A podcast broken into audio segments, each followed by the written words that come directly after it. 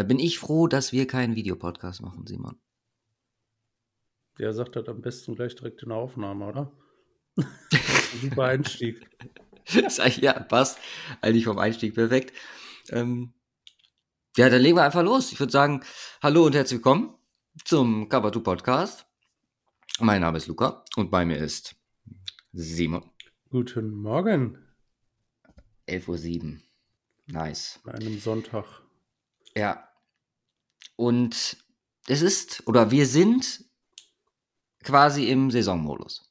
Kann man ja sagen. Ja. Also für uns mit der heutigen Folge geht die Saison eigentlich so richtig los. Die erste Division liegt hinter uns, vor euch. Also ne, wir haben sie diese Woche schon einmal durchgemacht und äh, präsentieren dann heute unsere Ergebnisse. Ich bin sehr gespannt drauf. Ähm, es ist Division Preview Zeit und das heißt acht Wochen, acht Divisions. 80 Stunden. Wenn wir die acht Wochen hinter uns haben, sind wir kurz vor Saisonstart, meine ich zumindest. Also müsste dann irgendwie Pre Preseason, Week One sein oder so? Wartet, sind acht Wochen, also grob gerechnet ein bisschen weniger als zwei Monate. Anfang August sind wir dann. Ja, kurz vor Ich kann mal eben unseren Off-Season-Plan hier parallel reingucken. Ja, kommt ja hin. Also die Saison geht. Die letzte ist am 23. los, vorher- Juli. Ja, Ach, okay, Ende Juli sogar. Ja. ja. Also viel auf jeden Fall nicht mehr. Und das noch Schönere ist, wenn wir mit sechs von den äh, Division Previews durch sind, habe ich Urlaub. du, feier, du feier, fieberst echt auf deinen Urlaub diese Woche hin, ne? Oder dieses Jahr. Dieses Jahr, ja, wird Zeit. Ich bin ausgelaugt. Jetzt habe ich nur drei Wochen Vertretung vor mir. Ah je. Ja, das wird hart. Deswegen äh, wird es dann auf jeden Fall notwendig. Aber ich bin gut reingestartet. Also zumindest äh, Division Preview mäßig äh, lief das diese Woche zumindest recht äh, gut. Mhm. Also äh, hatte das Gefühl, ich komme gut durch. Nicht so extrem viele Positionsgruppen, also oder, oder auch Coaches oder, oder Schedule oder wie auch immer, wo ich so extrem überfordert bin, was für eine Note ich da geben soll. Äh, von Mhm. daher hoffe ich, das zieht sich so weiter. Dann sind wir so bei Ja. zweieinhalb, zweieinhalb bis drei Stunden Vorbereitung pro Folge. Ja, ich muss sagen, ich habe ja schon zwei jetzt hinter mir. Also beide East, weil wir ja auch die, ähm, den Bonus, der gleich hinten dran kommt mit Fabian, den ihr euch schon mal sehr freuen könnt, den habe ich diese Woche für die FC East aufgenommen und für die NFC East mit einem Gast, den wir noch unter Verschluss halten. Der kommt dann nächste Woche, der NFC East. Und genau, als dritte Division haben wir die NFC North. Da ist auch schon die Sonderaufnahme geplant. Die machen wir zusammen. Da ist der Simon dann auch mal am Start. Nächste Woche Mittwoch, wenn mich nicht alles täuscht. Mhm. Ja. Und genau, ich äh, bitte darum, jegliche Sprachstörung heute bei mir zu äh, entschuldigen. Ich bin auf vier Stunden Schlaf. Ich weiß auch nicht, hört sich meine Stimme komisch an? Nö. Okay, das ist schon mal nicht beruhigend. wirklich. Fühlt sich sehr komisch an. So viel. Ja, ein bisschen rauer als sonst. Also Ja. du hast so ein, so ein Vibrato hinter dem Hals, den spürt man. Tiziana meinte diese Woche zu mir, nachdem wir äh, Two Point Conversation äh, gestreamt haben, ähm, ich würde mich teilweise anhören wie Christoph Kröger. Ich habe das jetzt mal als Kompliment genommen Wer ist, ach so, der, ja.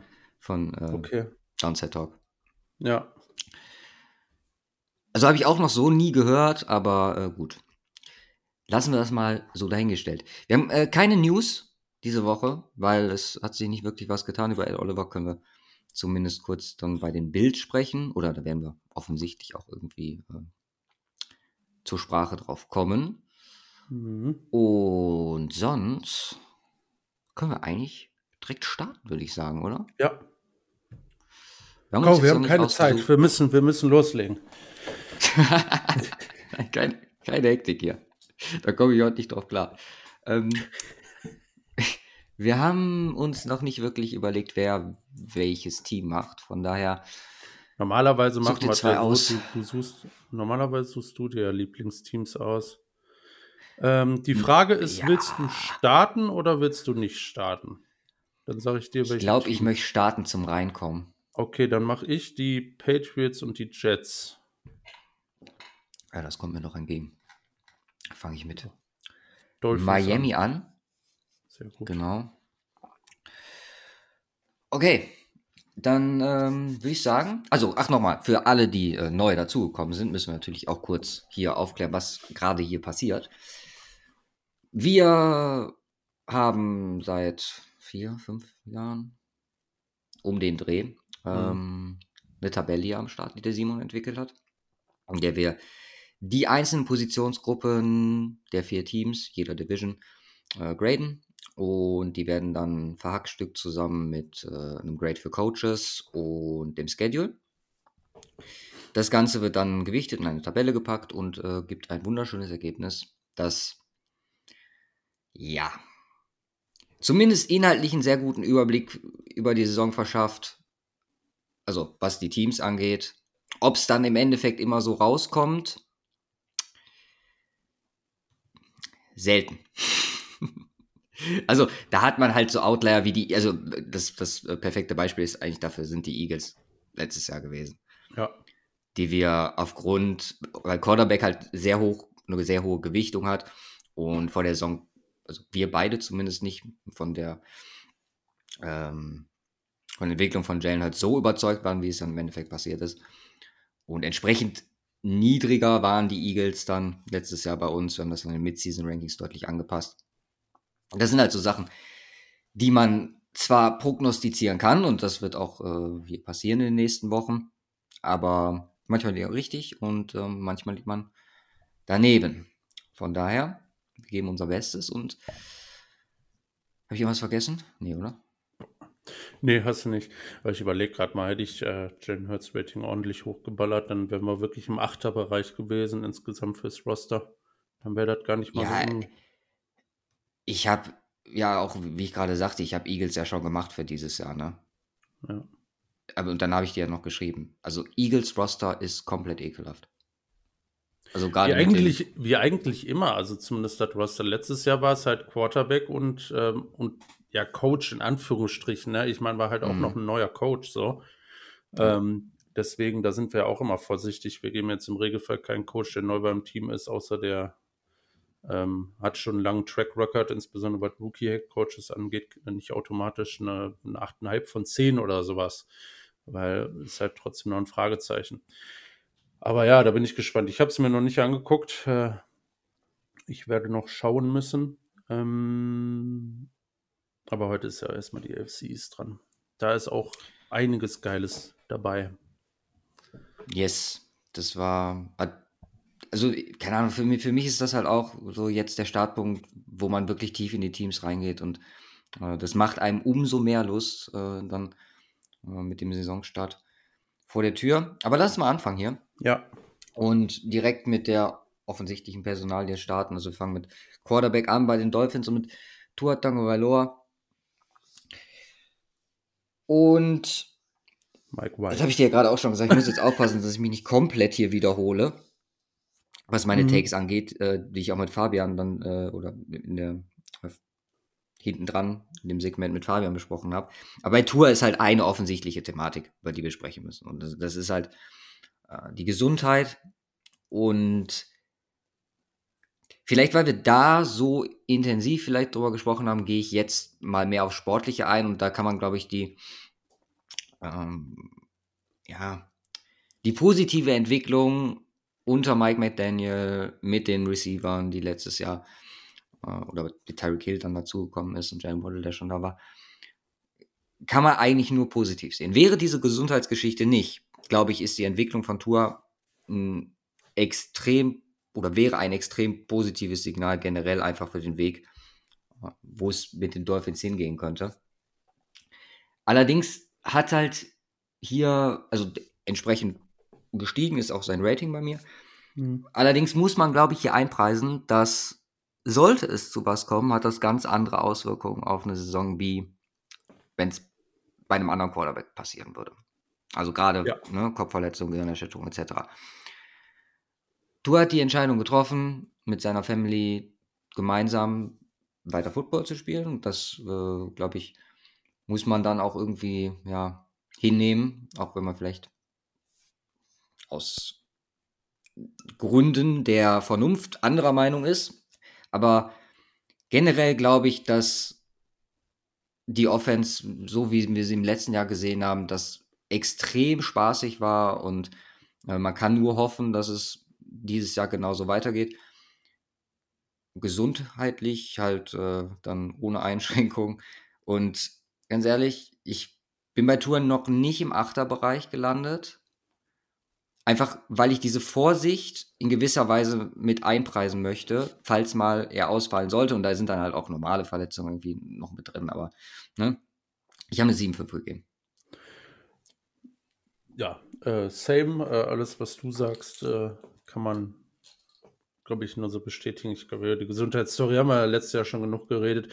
Äh, ich ich habe auch ein bisschen äh, überlegt mit dem Rating und wie ich das machen will. Ich bin am Ende bei einer 8 gelandet, weil ähm, ich finde, das ist so eine ja, Regel oder eine Erkenntnis, die ich jetzt vor den Division Previews für mich getroffen habe oder jetzt insbesondere bei der Vorbereitung der ersten Teams, dass ich häufig sehr pessimistisch bin bei äh, insbesondere der Quarterback-Geschichte und äh, die sich da gerade entwickeln mit den Notenhochstufen, dass ich da diesmal höher gehe. Ähm, mhm. Wobei ich die de facto Leistung von ihm in den Spielen letztes Jahr sogar noch höher bewertet hätte als eine 8. Mhm. Ähm, das äh, war, wie gesagt, die Gesundheitsgeschichte. Da sind wir dann, bin ich dann äh, trotzdem bei der 8 gelandet, weil ich glaube, das war eine brutal explosive Offense. Äh, und wenn er gespielt hat, auch äh, äh, nicht durch, durch die Bank, aber ähm, mit den Peaks, äh, also wirklich insane hoch war. Ja, also ich stimme dir da voll zu. Das Ding ist, ich habe das halt jetzt auch in für mich untypischen Noten, wenn wir gleich zu Wide Receiver kommen und auch bei Coaches noch so ein bisschen mit eingepreist, weil klar, Tour hat sich wirklich positiv entwickelt und das ist auch geil. Aber ich glaube, dass da ganz viel auch Umfeld mit zu tun hat bei ihm. Ja. Und genau. Deswegen gehen wir mal zu den Wide Receiver mit äh, offensichtlich Tyreek Hill und Jalen Waddle, die äh, beide insane sind. Und äh, ich glaube, da sagen wir nicht zu wenig. Was die Depth angeht, ist das auch gar nicht so verkehrt. Also Chosen Anderson ist da jetzt am Start. Und äh, Braxton Barriers, Freddie Swain, River Craycraft. Das sind alles, ja, Wide Receiver, die eine gewisse NFL-Erfahrung haben. Äh, Cedric Wilson ist auch noch da.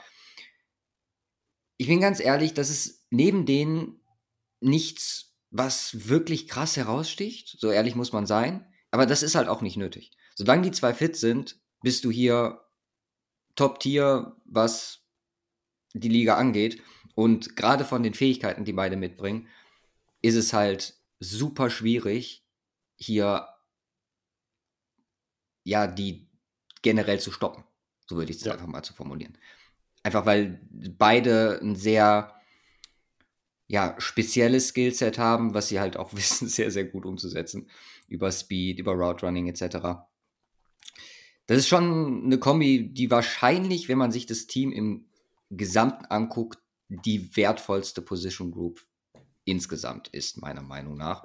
Und wahrscheinlich auch als Roster-Punkt den größten Impact für den offensiven Erfolg hat. Also meiner Meinung nach. Deswegen gibt es hier untypisch, weil normalerweise gehen wir eigentlich nur eine, also bis zu einer 9,5 und dann gibt es noch die 9,9 für Aaron Donald und die 10 für Patrick Mahomes. Ich habe dieses Jahr auch ein bisschen äh, überlegt und äh, werden das anpassen. Für Tyreek Hill und Jalen Waddle gibt es wegen dem Impact und der Wichtigkeit von ihnen für die Miami Dolphins eine 9,7. Ja, bei mir ist es eine 9,99. Ähm, ja. Ich, ich bewahre mir die 10 noch auf für spezielle Momente.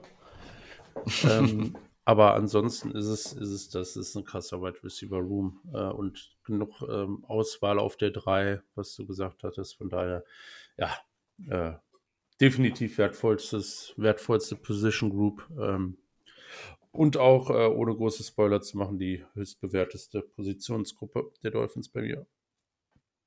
Ja, das äh, kann ich genauso bestätigen. Denn, oder das hatten wir auch noch nicht, dass ich in den ersten zwei Noten äh, beides Male negativer war als. Äh, ja, das ist krass. It's, wir it's, drehen uh, alles time um for a change.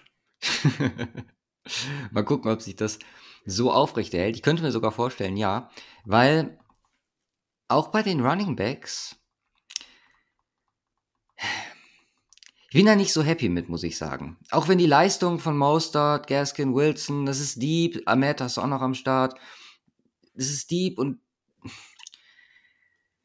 ist vielleicht auch nicht das, was du unbedingt brauchst. Du brauchst einfach ein solides Run-Game. Jetzt kostet Devin Arcane dazu. Der Chain? A-Chain. A-Chain. Stimmt. Schon so lange her mit dem Draft und den Namen. Äh, dritte Runde, wo ich noch mit am meisten ja, Hoffnung drauf habe, dass der dem Ganzen so ein bisschen äh, Feuer bringt. Das Ding ist, das sind alles grundsolide Running Backs und A-Chain sehe ich halt als jemand, der, der quasi den gleichen Werdegang vollzieht. Also das sehe ich auch so mit als sein Ziel an. Ich glaube jetzt nicht, dass der absolute Breakout äh, Running Back Kandidat sein kann oder wird. Deswegen bin ich hier ein Stück zurückgegangen. Also ich sehe halt mit McDaniel und auch den Elementen, die er aus San Francisco mitgebracht hat, würde ich mir halt ganz im Ernsten etwas explosiveren Running Back für die Dolphins wünschen, der ja mehr Impact verspricht als das, was sie aktuell haben. Ich weiß nicht, ob ich hier zu niedrig bin. Ich habe eine 7 glatt gegeben, aber. Nö. Also, es, ich hätte jetzt gesagt, dass so in der Range. Ich habe eine 7,6 gegeben. Mhm, okay. ähm, äh, bin also einfach, einfach einen Tacken äh, höher. Ich glaube, mit äh, A-Chain und Mostert haben sie die gewisse Explosivität, von der du sprichst. Ähm, aber mhm. du sagst halt, äh, also A-Chain ist die Upside in dem ganzen Room.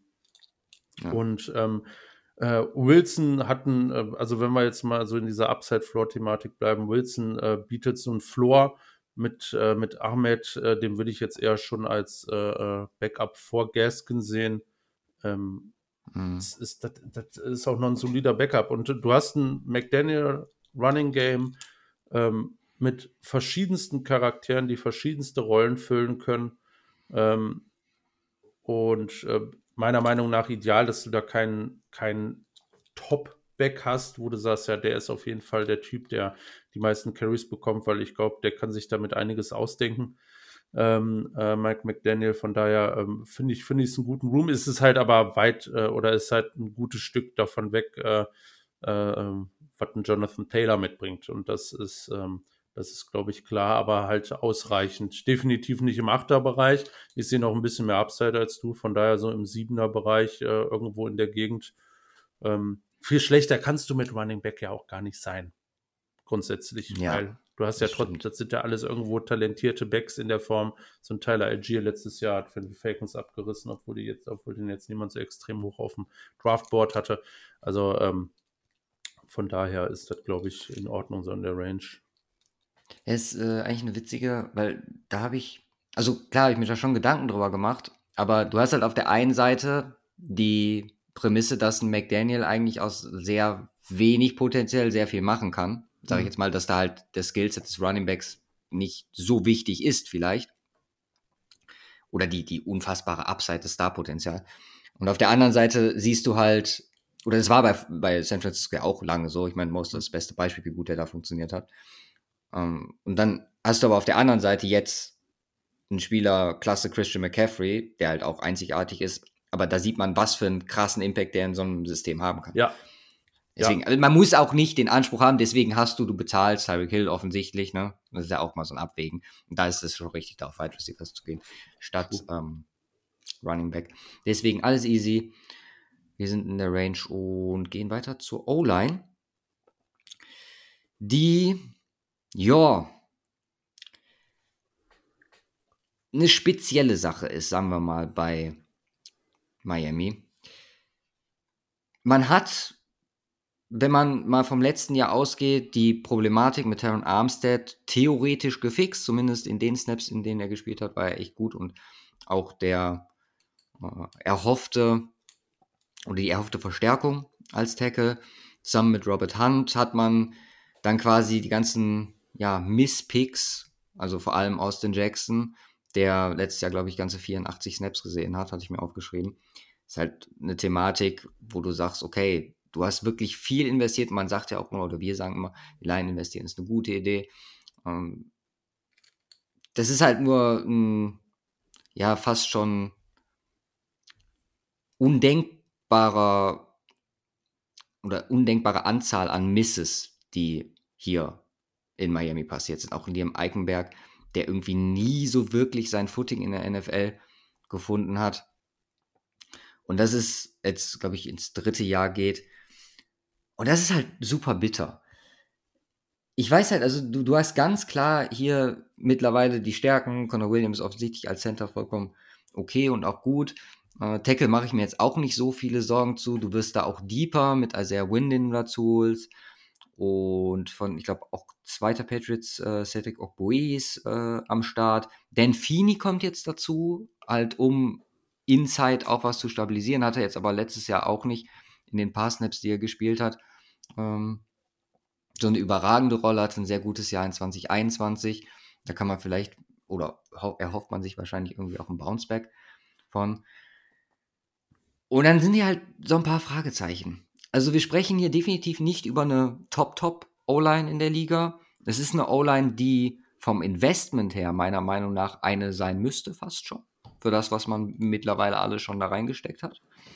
Und ja, deswegen, das äh, soll für das Rating an der, äh, an der Stelle keine Rolle spielen, weil es halt eigentlich wichtiger ist, was im Endeffekt dabei rumkommt, nicht wie es zustande gekommen ist.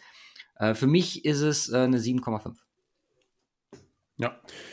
Für mich eine 7,8, also äh, drin wow. sich fort. Mhm. Ähm, ja, äh, was, was du gesagt hast, die Depths ist ein bisschen äh, Fragezeichen, äh, aber die Starting O-Line bis vielleicht auf den Left Guard Spot ist äh, mega.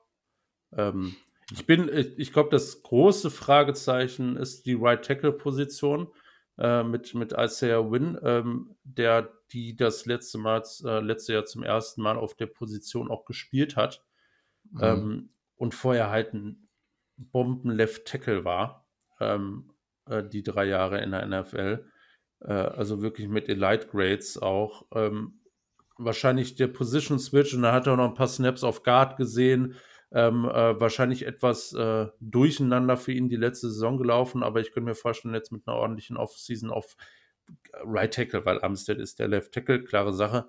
Ähm, ja, ja äh, besteht zumindest die Möglichkeit, ist jetzt sehr weit gegriffen, aber dass du die Saints äh, Tackle-Version mit Armstead und Ramchick ähm, vielleicht nicht 100 Prozent, aber ziemlich nah rankommen kannst, weil Win bietet definitiv äh, entsprechendes Potenzial. Ja. Ja, ist halt wirklich krass, ne, was da alles drinsteckt. Mit Opoe und Win, glaube ich, beides First-Round-Picks. Dann hast du Eichenberg, der damals Second-Round-Pick war. Äh, Austin Jackson, offensichtlich äh, First-Round-Pick. Robert Hunt war ein Second-Round-Pick. Und Terran Armstead ist halt einfach an sich Terran Armstead so. Ja. Es ist schon crazy. Aber dafür finde ich halt, wie gesagt, nicht ganz so für ganz so zufriedenstellend. Aber mehr als ausreichend, um erfolgreich zu spielen. Definitiv. Ja, also, also keine Schwachstelle das muss, und das ist, glaube ich, das Wesentliche, ja. Ja, ja. Und das muss halt für die auch Prio sein, meiner Meinung nach. Ja. Also mit der Tour-Situation und so, ne? Jo. Kommen wir zur schlechtesten Positionsgruppe im ganzen Dolphins-Roster. Zumindest meiner Meinung nach. Das ist die Titan-Position. Also, ganz ehrlich, Gesicki ist weg und es ist nicht wirklich. Also, wir können, Eric Saubert habe ich selber in Denver mitgemacht. Äh, Tyler Croft ist jetzt auch nicht so der Favorite von mir, ganz ehrlich. Und ich frage mich ganz, also, ist auch so ein, so ein was Roster-Building angeht, eigentlich ein Problem, was, wenn du Probleme haben willst, dann möchtest du so ein Problem haben. Also, gerade mhm. unter dem Aspekt, du hast Hill und Waddle, dann brauchst du halt nicht zwangsläufig einen äh, explosiven Tight End, der dir weiterhilft. Aber es ist offensichtlich eine, ja, ein Loch im Roster, was wir auch entsprechend bewerten müssen. Ja. Und also, wie gesagt, können die mal kurz durchgehen. Tyler Croft, John Lovett, Eric Sauber, Tanner Connor, Durham Smythe und das war es, glaube ich, auch schon. Vielleicht Alec Ingold als äh, Fullback noch, aber der hat ja auch schon eine sehr spezielle Fullback-Rolle. Ähm, für die äh, Dolphins. Es ist halt nichts und nichts, was mir irgendeine Art und Weise auch nur irgendwas gibt. Da bin ich dann auch wieder schnell dabei, die Vergleiche zu McDaniels mit Kittel zu ziehen und denke mir so, ah, da wäre auch so viel möglich. Aber gut, das wird über andere Sachen hier kompensiert. Wir müssen es bewerten entsprechend. Äh, ich habe eine 4,3 gegeben. Und ich nur 4 glatt. Ja, okay. Erste Mal äh, über dir. Ja. Ja, alles, alles gesagt. Ist die Schwachstelle. In Anführungsstrichen. Definitiv. Ja. Aber eine, mit der man äh, gerade aus Miami, glaube ich, klarkommen sollte. Mhm. Lass uns weitergehen.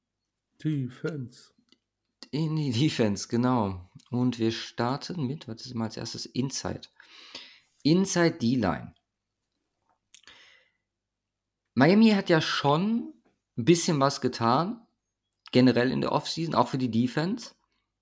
Aber quasi, also Inside ist nichts passiert. Einzige, was äh, auffällt, ist John Jenkins, der das Team quasi verlassen hat in dieser Gruppe. Ansonsten haben wir es hier mit, äh, neben natürlich ein paar UDFAs, genau den Jungs zu tun, die letztes Jahr schon am Start waren. Und das sind äh, vor allem äh, Zach Sealer, äh, Raquan Davis, und äh, natürlich Christian Wilkins. Manuel Ogba ist auch teils als ähm, Inside-D-Liner mittlerweile gelistet. Der auch äh, Zeit, glaube ich, Outside gespielt, zumindest als ähm, Three-Tech-End. Aber ja, das ist halt eh, also Miami Defense ist eine, eine super spannende Thematik für nächstes Jahr. Alleine wegen Fangio. Und wie schnell die das so drin haben. Da kommen wir gleich bei der Secondary, glaube ich, nochmal zu. Einfach weil es äh, dann nochmal deutlich mehr Bedeutung hat. Aber äh, generell muss ich sagen, gefällt mir das grundsätzlich schon sehr gut. Für mich ist es eine 8,4. Christian Wilkins ist offensichtlich der Guy äh, in dieser Line. Äh, Zach Sealer hat ähm, ja, so als äh, Siebtrunden-Pick eine echt tolle Entwicklung genommen, war letztes Jahr extrem stark und bringt halt so ein ja, sehr, sehr stabiles Niveau in na, ein Team rein, was ja zuletzt viel über die Defense auch gekommen ist, auch in den Jahren, wo man offensiv vor McDan äh, Mike McDaniel noch nicht so erfolgreich war. Und das ist eine Konstanz, die ja offensichtlich auch erwartet wird zu halten. Trotz einfach Koordinatorwechsel, aber wenn du einen Fangio haben kannst, dann holst du ihn halt dazu. So, deswegen äh, sehr gespannt. Ähm, man ist sehr gut aufgestellt und das werden wir gleich in den anderen Positionen, glaube ich, auch nochmal sehen. Was hast du den der Inside D-Line gegeben? Was hattest du? 8,5? 8,4. Ah, ich habe 8,5. Ah. Knapp daneben. Ja, Ogba ist eine interessante Thematik. Für mich eigentlich auch eher ein klassischer Defensive End. Äh, äh, äh was du gesagt hast, die Depth ist halt nicht allzu dolle, aber Wilkins und Sealer, ähm, also was, was du gesagt hast, ist, an, ist für sich schon eine Bomben-Kombo. Äh, und Wilkins äh, war ein First Rounder. Ja, ne, das ist der, der Roger Goodell fast umgehauen hat, glaube ich, auf der. Yes, genau, genau, genau, genau. Ähm, der Pick hat sich auf jeden Fall gelohnt. Also mittlerweile ähm, spielt er auf First Round Inside D-Liner Niveau. Ähm, deswegen ja. äh, ist, ist, ist er da das Key Piece und äh, sehr gut, sehr, sehr gut. Gefällt mir. Yes. Dann kommen wir zu Edge und vielleicht der Spieler im ganzen Miami-Roster, der letztes Jahr den größten Sprung gemacht hat. Auch einen, den man, wir so nicht erwartet haben, ich zumindest nicht. Äh, Jane Phillips hatte eine unfassbar gute Saison letztes Jahr. Ja. Und ähm, vor allem, von, wenn man seine Auftritte in 2021 unter Betracht zieht und dann das in Kontext stellt, ist es halt ein Riesensprung. Und dazu hat man ja letztes Jahr noch einen First Rounder für Bradley Chubb investiert. Die, die beiden bilden quasi jetzt ähm, das Tandem, du was, was die Depth angeht, immer noch Andrew Van Ginkel und äh, einen gewissen Herrn Malik Reed am Start. Da war ich auch sehr überrascht, dass der mittlerweile in Miami ist. Macht aber auch nur Sinn, ja, auch unter dem Aspekt Fangio. Wie gesagt, Front ist es jetzt vom System her, und obwohl, je nachdem, wie sie spielen, könnte ich mir, also ist ja einmal auch äh, Linebacker und Outside Linebacker Coverage Aufgaben, da könnten gerade auf, äh, oder könnten Reed und Chubb mit einem gewissen Wissensvorsprung natürlich, äh, oder könnten sie sehr von profitieren. Ich bin gespannt, wie Jalen Phillips das Ganze umsetzt. Also äh, hat letztes Jahr, glaube ich, knapp 100 Snaps oder so Coverage gespielt. Äh, das war nicht allzu viel. Man wird jetzt mal sehen, inwieweit sich das mit, mit Fangio ändert oder, oder in welche Rolle sie ihn packen, weil nach der Entwicklung würde ich nicht viel daran ändern, da bin ich ganz ehrlich. Also es hat eine vernünftige Depth, es hat äh, zwei sehr, sehr gute Starter und deswegen äh, ist das ja für mich noch einen Tacken besser gewesen als die Inside Dealer und ich habe 8,5 gegeben. Okay. Also ich habe es einen Tacken schlechter gegeben. Mhm. Äh, ich habe hier eine 8,1. Okay. Ähm, no trust in Bradley. Ja, ich meine, das ist jetzt sein fünftes Jahr gewesen, ne? Und mhm.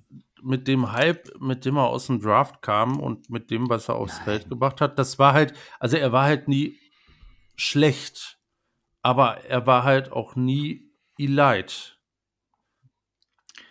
Und ja, diese, es gab, es gibt Elite Flashes bei Bradley Chubb, definitiv, aber seine Versprechungen als, was war, Fifth Overall Pick?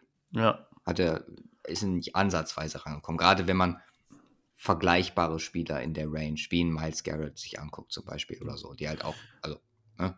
Aber es hat dennoch ein gutes, gutes Piece äh, zu Phillips. Ich, äh, ich würde hier dann nach der letzten Saison insbesondere Phillips hier als, die, als, die, als den 1, Nummer 1 Pass Rusher sehen und dann ist es, äh, ist es wirklich gut. Ähm, äh, die Depth dahinter ist solide. Du hast gesagt, wenn Ginkel, Reed, ähm, ähm, so ein bisschen äh, äh, Athletik dahinter. Ja, das ist, das ist wirklich gut. Ich sehe die Inside D-Line ähm, einfach vom Wilkins-Faktor noch einen Tacken drüber. Äh, aber insgesamt ist das eine, äh, eine wirklich gute O-Line, äh, D-Line. Okay. Kommen wir zu den Linebackern. Und also, auf, also ersten Blick habe ich gesagt, okay, crazy, weil ich die auch letztes Jahr so nicht wahrgenommen habe. Also zum mhm. einen ähm, Jerome Baker und zum anderen ähm, David Long, die wirklich gute Saisons gespielt haben letztes Jahr.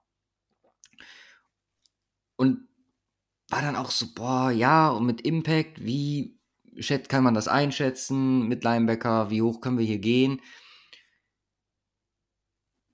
Ich muss zum einen sagen, also die Depth dahinter gefällt mir nicht.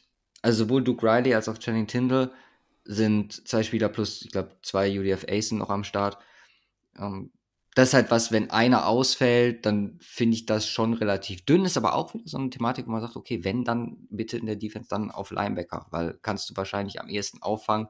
Ähm, Gerade auch mit dem, was du vielleicht auf Edge, muss ja so ein bisschen auch fluide sehen, dass man da auffangen kann, Ben Ginkel oder ein Chubb auch mal äh, einfach rotierst du da rein. Du kannst einen Javon Holland als, als Box Safety nach vorne ziehen. Das ist ja ganz, ganz viel möglich. Ähm, ich sehe halt hier nicht den Guy als Linebacker, der also du brauchst im Fangio-System jemanden, der wirklich organisiert in der Defense. Also bei Denver war eine sehr ähnliche Situation, dass kein Linebacker, also Jewel hat das ja eine Zeit lang gemacht, bis es dann irgendwann zu Justin Simmons ging. Und ich bin halt der Meinung, das wird hier ähnlich laufen. Also ich sehe Javon Holland als den Guy, der dann mit, deinen, mit seinen 23 Jahren die Defense zu organisieren hat, weil du musst halt jemanden aus der Secondary im, am ehesten keinen Cornerback nehmen und dann bleibt halt für mich Javon Holland über. Aber wir sind bei den Linebackern und deswegen, ja, es ist gut in der, in der ersten der ersten Range. Ähm, ich glaube nicht, dass das oder dass die beiden jetzt unfassbar krasse Impact-Spieler werden, weil das auch die Vergangenheit in ihrer Karriere nicht zeigt. Die Depth dahinter gefällt mir nicht. Ich bin 6,8 gelandet, glaube ich, ja. 6,8. Oh, bin ich auch äh, schlechter. Also was heißt mhm. auch schlechter, bin ich ja kaum. 6,7 habe ich gegeben mit der exakt gleichen äh, Argumentation, ähm, die du da an den Tag gelegt hast. Selbst finde ich nicht Bomber. Die ersten beiden haben, also Baker und Long, haben extrem gut performt letztes Jahr. Ähm, sind keine Bomben-Coverage-Linebacker am Start, aber für die Positionsgruppe und für den Wert der Positionsgruppe ist es ausreichend äh, und deswegen Sechser, Sechser-Bereich. Ja, genau. Kommen wir zu den Cornerbacks und der vielleicht namenhaftesten Verstärkungen für die Miami Dolphins. Ähm, mit Jalen Ramsey, die Off-Season-Investition. Dazu Cam Smith im Draft, also auch da jemanden oder den höchsten Pick, den man hatte, in die Secondary investiert. Ansonsten kommen noch Justin Bethel äh, dazu. Ich glaube, der Sean Elliott ist auch hier als Safety gelistet. Von daher lassen wir den jetzt mal kurz außen vor. Und Nick Needham. Also, man hat hier einiges getan. Du hast immer noch Javian Howard äh, am Start. Es ist ein sehr, sehr breiter Ruhm, jetzt zumindest äh, zu dem Stand, wo wir uns aktuell befinden. Das wird natürlich alles noch ausgedünnt äh, mit Sicht auf Training Camp, Training Camp und Roster Cuts. Es ist ja, also es gibt, oder wir hatten vor ein paar Jahren mal diese Diskussion, dass es nicht wirklich dieses, diese Elite-Cornerbacks gibt, bis auf Jalen Ramsey.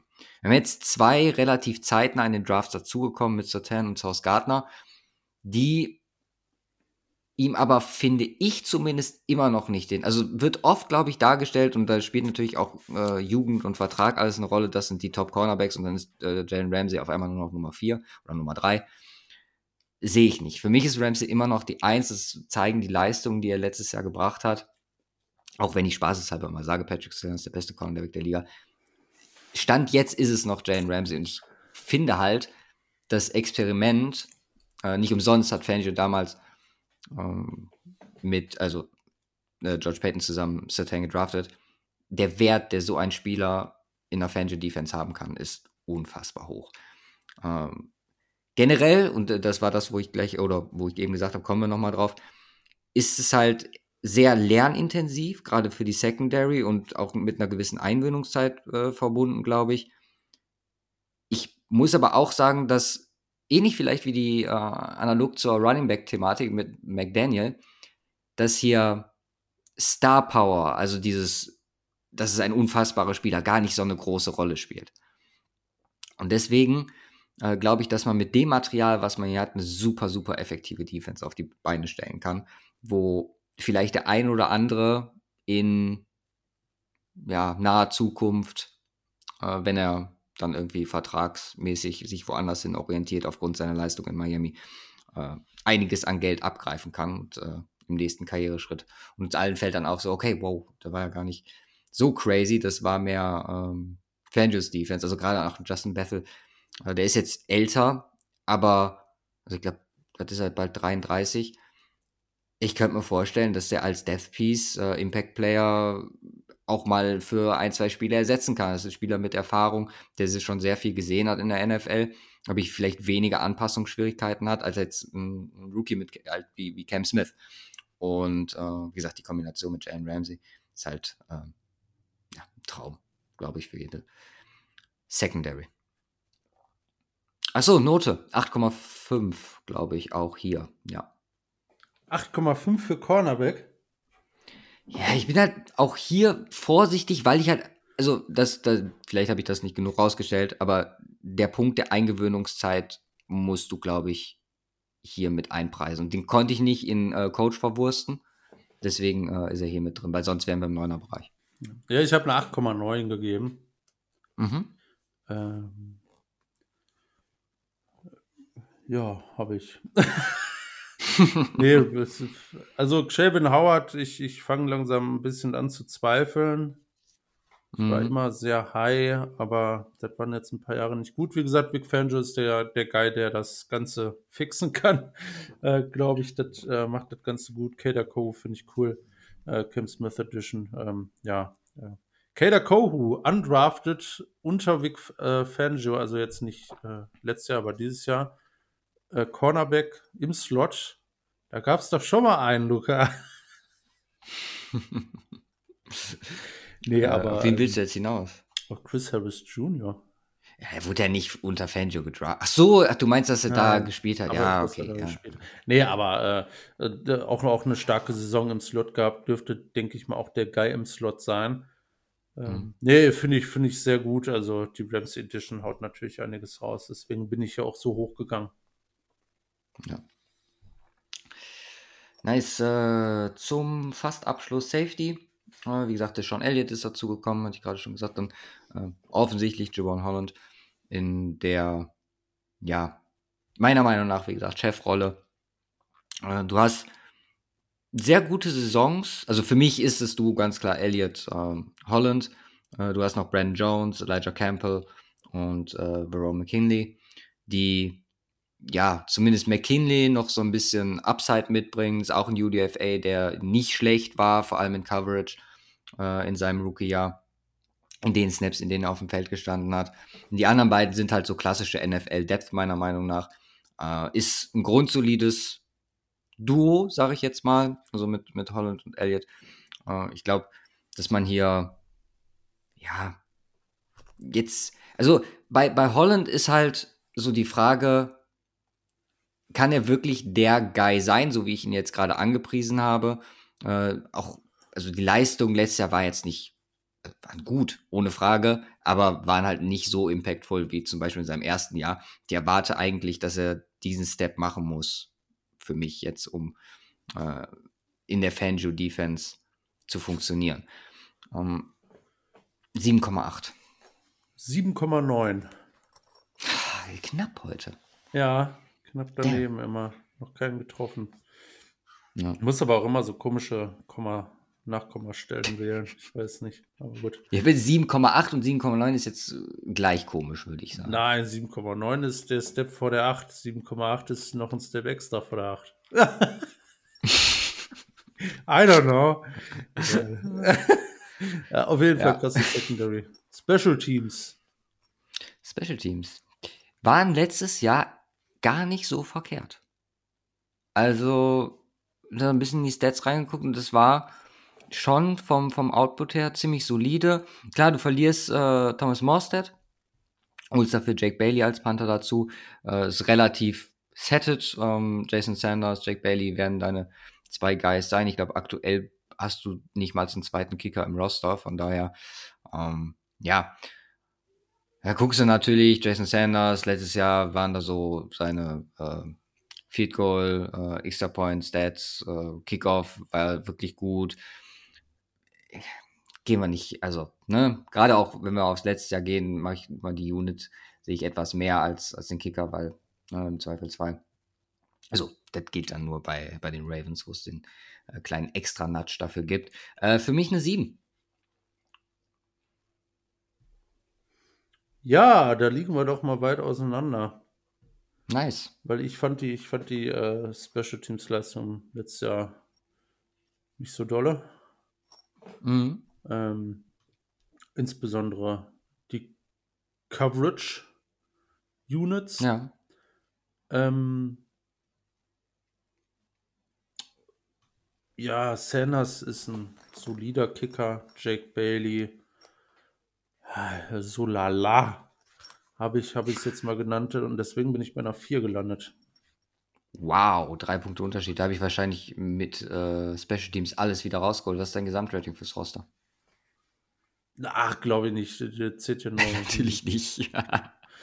äh, mein Gesamtrating ist 7,75. Nein, nicht im Ernst. Was hast du? Punktlandung. Nein. Hä? Doch. Wie? I don't also, know. Entschuldigung, dass das so laut die war. Tabelle, die Tabelle gibt mir 7,75 aus. Hast du Special Teams mit 10% gewichtet oder? 1,5. 1,5? Dann ja. kann das, dann kann das nicht sein. Ich war doch überall besser, unter anderem auch bei Quarterback. 7,75. Yes. Aber hier ist kein Fehler drin. Also wir können das gerne äh, gleich nochmal äh, ja, durchgehen, aber ich bin die Dinger jetzt gerade. Also wir haben natürlich auch unterschiedliche Gewichtungen, so wie wir das äh, entsprechend. Ich glaube, das Einzige, wo du besser warst, war Tight End ein kleines bisschen 0,3.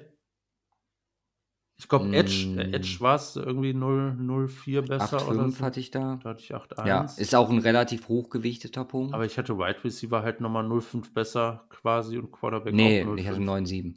Ja, 0,3, aber Quarterback hatte ich 0,5 mehr. Egal, müssen mhm. wir gleich nochmal drüber gucken. Crazy, okay, aber Punktlandung stand jetzt 7,75. Das, äh, dann kommt die Punktlandung halt am Ende. Das ist ja auch in Ordnung. äh, machen wir den Schedule kurz für Miami. Äh, wir haben ein, ja, eine AFC West ist äh, nie gut, die Idee. Ja. Und dazu in der NFC die NFC East, also spielt East gegen East, wenn mich nicht alles täuscht. Mhm. Vom Aufbau finde ich es eigentlich nicht verkehrt. Du kommst gut rein, also kannst bei den Chargers spielen, das ist eine direkt erste äh, ja, Standprobe, wo du dich befindest. Das ist dann die Patriots. Gut, ist, solltest du Favorit sein. Denver ist, glaube ich, wenn auch nicht auch Favorit, zumindest gleiches Niveau. Und äh, ich finde halt so die Top-Teams, du spielst einige Top-Teams mit äh, Bills, äh, Chiefs, äh, Eagles, Chargers offensichtlich. Äh, die Inner, Inner Division Jets, glaube ich, innerhalb von vier Wochen. Äh, Ravens, Bills offensichtlich auch zweimal.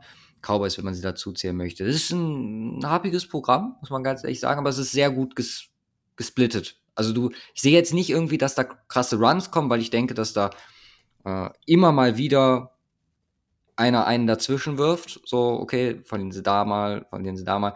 Das ist an der Stelle vielleicht etwas negativer, weil du sagst, okay, du kannst nicht irgendwie richtig Fahrt aufnehmen. Auf der anderen Seite hast du halt nicht diese super krassen Stretches, wo du denkst, wow, okay, das könnte heavy werden. Und entsprechend habe ich dem Dolphin-Schedule, äh, by Week ist, by the way, in Woche 10, äh, eine, was habe ich gegeben? 3,8. Oh, also doch sehr tough. Ja, ja es ist, ist ohne Frage tough. Ja. Also da haben wir auch nochmal, glaube ich, immer so ein bisschen unterschiedlich, äh, wie wir das haben. Beim, nach meinem System ist es im Bereich, äh, im Bereich 4, also ich habe eine 4,2 gegeben. Was, das ist jetzt nicht so weit auseinander. Nee, ist auch nicht weit auseinander. Bei mir ist halt so eine 3,5er Range extrem tough, kaum Erhöhung, äh, also wo man kaum Erholung quasi hat. Und eine 4,5 äh, zählt bei mir so ins äh, in Bereich äh, tough, aber mit ein paar einfachen Opponents. Ich glaube, so richtig einfache Opponents sind es halt größtenteils nicht. Nee, einfach schon durch die Divisions, die du spielst. Eben, die Division ist halt, ist halt, auch die eigene Division ist einfach stark mit Bills, Jets und auch die Patriots sind nicht zu vernachlässigen. Ja, und die ganzen Teams, die du halt spielen musst. Von daher ist, äh, ist schon, ist schon happig. Ist schon happig. 3,8 für dich tragen wir in meine schlaue Tabelle ein. Nice. Uh, ja, Coaches. Schwierig gewesen. Da habe ich mich wirklich schwer getan, muss ich sagen. Einfach weil das oder wie soll ich das erklären? Also du hast mit McDaniel jemanden, dem wir offensichtlich letztes Jahr eine deutlich schlechtere Note geben mussten, einfach aus der Prämisse der Ungewissheit. So, dann kommt er dahin und ist unfassbar, was er daraus gemacht hat, vor allem mit dem Impact in einem Jahr, gerade offensiv. Für mich ist McDaniel langfristig gesehen ein ganz klarer Achter-Kandidat-Coach mit einem Ceiling darüber, bin ich ganz ehrlich unter der Prämisse, dass jetzt auch noch ein Vic Fangio dazu kommt, sollte es eigentlich keine Diskussion darüber geben, diesem Coaching-Staff und äh, der Gesamtheit eine Acht zu geben. Er hat es trotzdem nicht getan. Ja. Einfach, weil ich glaube, dass ich, also ich muss das erst wirklich sehen. Wir haben in der Defense, wie gesagt, da habe ich in, bei den Cornerbacks habe ich das so ein bisschen eingepreist mit der Eingewöhnungszeit. Äh, hier unterbewusst bestimmt auch äh, für die Defense und äh, die Fangio-Thematik. Ich wette, in den Mid-Season-Rankings sind wir hier höher und äh, um nicht zu sagen deutlich höher. Aber auch da, wir haben die ganze Thematik mit Danny jetzt ein Jahr gesehen. Bisschen Vorsicht, 7-9 ist gerade auch im Vergleich noch ein extrem hoher Wert. Also ab 8 bist du meiner Meinung nach zumindest äh, Top-Coach in der NFL. Und ähm, deswegen 7, 9, wir kratzen dran. Ja, ich habe die 8 gegeben. Nice. Ja, also du hast ja am Anfang der Folge so ein bisschen gefragt, äh, ob sich deine Stimme anders anhört. Die hört sich irgendwie nach äh, Simon an. die, Rollen sind vertauscht worden zu, zu, den letzten paar Jahren Division Previews. Äh, es geht ja alles äh, in unterschiedliche Richtungen. Ich weiß nicht, ob mir das gefällt. Nein, Spaß. Ja, ja ab. alles nah aneinander. Ja, äh, äh, wie gesagt, ach, bei mir, ich, ich, ich bin da, ich, ich sehe das alles ganz genauso wie du. Und dann haben wir Durchschnittsstände tatsächlich. Ähm, die Dolphins bei dir mit 7,34 Mhm. und bei mir 7,42. Okay. Fein. Fein, fein. Nächstes Team. Dann, genau. Das sind die Patriots. Yes. Ja, die Patrioten ihres Landes äh, seit einigen Jahren nicht mehr so dominant, wie sie es einst mal waren. ähm, ja, Das hört sich an wie der Beginn einer Geschichte. ja, es ist, es ist eine Geschichte. Eine Geschichte von den New England, nicht mehr Patriots, weil sie nicht mehr das Land Amerikas sind, sondern sie sind das äh, Land der Joneses. Also sind es jetzt die New England Joneses. Fuck. Ja, holy fuck, Mac Jones, äh, Ja, Jonathan Marcus und Jack Jones. Ähm, also, äh, ja, es macht, glaube ich, nur Sinn, äh, die da umzubenennen. Ja, wir fangen mit der kontroversesten, ähm, in Anf äh, kontrovers in Anführungsstrichen, oder schwierig zu äh, beurteilendsten Positionsgruppe an. Das ist Quarterback ganz offensichtlich bei den Patriots dieses Jahr. Mac Jones, Bailey Zappi und Trace McSorley. Mac Jones, äh, der Guy to be, ähm, wobei ähm, es gibt Szenarien, wo Bailey Zappi zwischenzeitlich der Starter werden könnte. Ähm, Im nächsten Jahr, wenn es bei Mac Jones nicht läuft. Ja, Mac Jones, äh, wir waren sehr optimistisch vor Jahr 2 und ich bin jetzt weniger optimistisch, optimistisch, optimistisch nach Jahr 2, weil es war kein gutes Jahr, was Mac Jones letztes Jahr hatte. Ähm, ja, und das setzt halt ein dickes Fragezeichen dran. Die Problem, Problematik ist, er hatte halt auch keinen wirklichen Support auf Receiver. Die Frage ist, inwiefern sich das dieses Jahr verbessert. Also ich glaube schon, dass es besser aussieht, aber halt nicht viel besser. Und die Frage ist, reicht das aus? Ähm, Ja. Und deswegen Mac Jones an sich, boah, ganz schwierige Range. Äh, Ich wusste nicht genau, wo ich ihn bewerten soll. Es ist so ein bisschen im Niemandsland Quarterback technisch ähm, in einer in einer Range-Höhe, was für einen jungen Quarterback an äh, oder was einen jungen Quarterback angeht, was äh, nicht heißt, dass er dass das Thema durch ist mit ihm eigentlich, was aber auch nicht heißt, dass ich nächstes Jahr mit dem absoluten Top-Jahr rechne. Eine 6,7. Ja, äh, ich bin in der Range, aber auch hier wieder etwas negativer, 6,5 bei mir. Mhm. Ich glaube, im direkten Vergleich mit Seppi, also klar, er ist einfach auch wegen, wegen Draftpick und so hier der Guy, der ne, Ja. eigentlich spielen soll, hat den Vorteil mit Bill O'Brien, die Alabama Connection und so. Sehr, sehr gespannt. Äh, ein, noch kein Duo-Die-Jahr, aber ein extrem wichtiges Jahr für Mac Jones Quarterback-Karriere, glaube ich. Ja. Ja, Wide Receiver. Ähm, was haben wir? Äh, Devontae Parker, wir haben Juju, wir haben Kendrick Bourne, wir haben Thornton als Speedster, wir haben Keishon Bude. Bude. Bude. Ich habe schon wieder vergessen, äh, der, der, es wurde ja mal erläutert, wie er eigentlich heißt. Ähm, ist auf jeden Fall nicht Booty. Ähm, Butey. Oder vielleicht doch. Who knows? Das kann nur er selber sagen. Ja, boah, auch, auch eine extrem schwierig zu äh, ähm, bewertende Situation. Juju ist ja eigentlich nicht der, es ist ja mittlerweile eigentlich so der Slot-Guy. Ähm, Mm, ja. Aber auch vielleicht nicht hier unbedingt die Nummer 1 Anspielstation. Ähm, es ist so ein bisschen durcheinander. Du hast viele Rollen vertreten, das ist das Gute. Du hast Devontae Parker als klassischer Outside-Guy, ähm, der auch nicht schlecht ist, aber kein Number One Receiver so grundsätzlich ist oder in den letzten Jahren war, ähm, insbesondere von der Production her. Du hast Juju, wie gesagt, der, ähm, glaube, äh, der mehr, mehr als solide ist, glaube ich, aber auch nicht dieser Impact-Player war in den letzten Jahren. Du hast Kendrick Bourne als ja, Situational Slot Guy, würde ich jetzt einfach mal sagen. Du hast Taekwon Thornton, ähm, der ja in der Rookie-Saison nicht viel gesehen hat, aber ähm, durch seinen Speed nochmal ein anderes Element reinbringt. Und Keshen Boutte, von dem ich persönlich sehr viel halte, der einfach ein unglaublich, ta unglaubliches Talent mit sich bringt und was echt eine super Addition ist für diesen Wide Receiver Room. Aber auch die Frage, inwiefern er da in Jahr, äh, äh, Year One ja, Impact-Spieler sein kann. Ähm, ich könnte mir aber trotzdem vorstellen, dass in diesem Wide Receiver Room ähm, Booty da relativ weit hochrutschen könnte mhm. äh, auf dem, auf dem Depth-Chart, weil ich, äh, ich glaube, das Potenzial ist hier bei ihm am höchsten tatsächlich. Es ist nichtsdestotrotz, also für, für einen jungen Quarterback könnte der Room besser sein. Ähm, du hast dennoch einige talentierte Spieler, die es aber production-technisch nicht nach ganz oben schaffen, über die letzten Jahre konstant hinweg.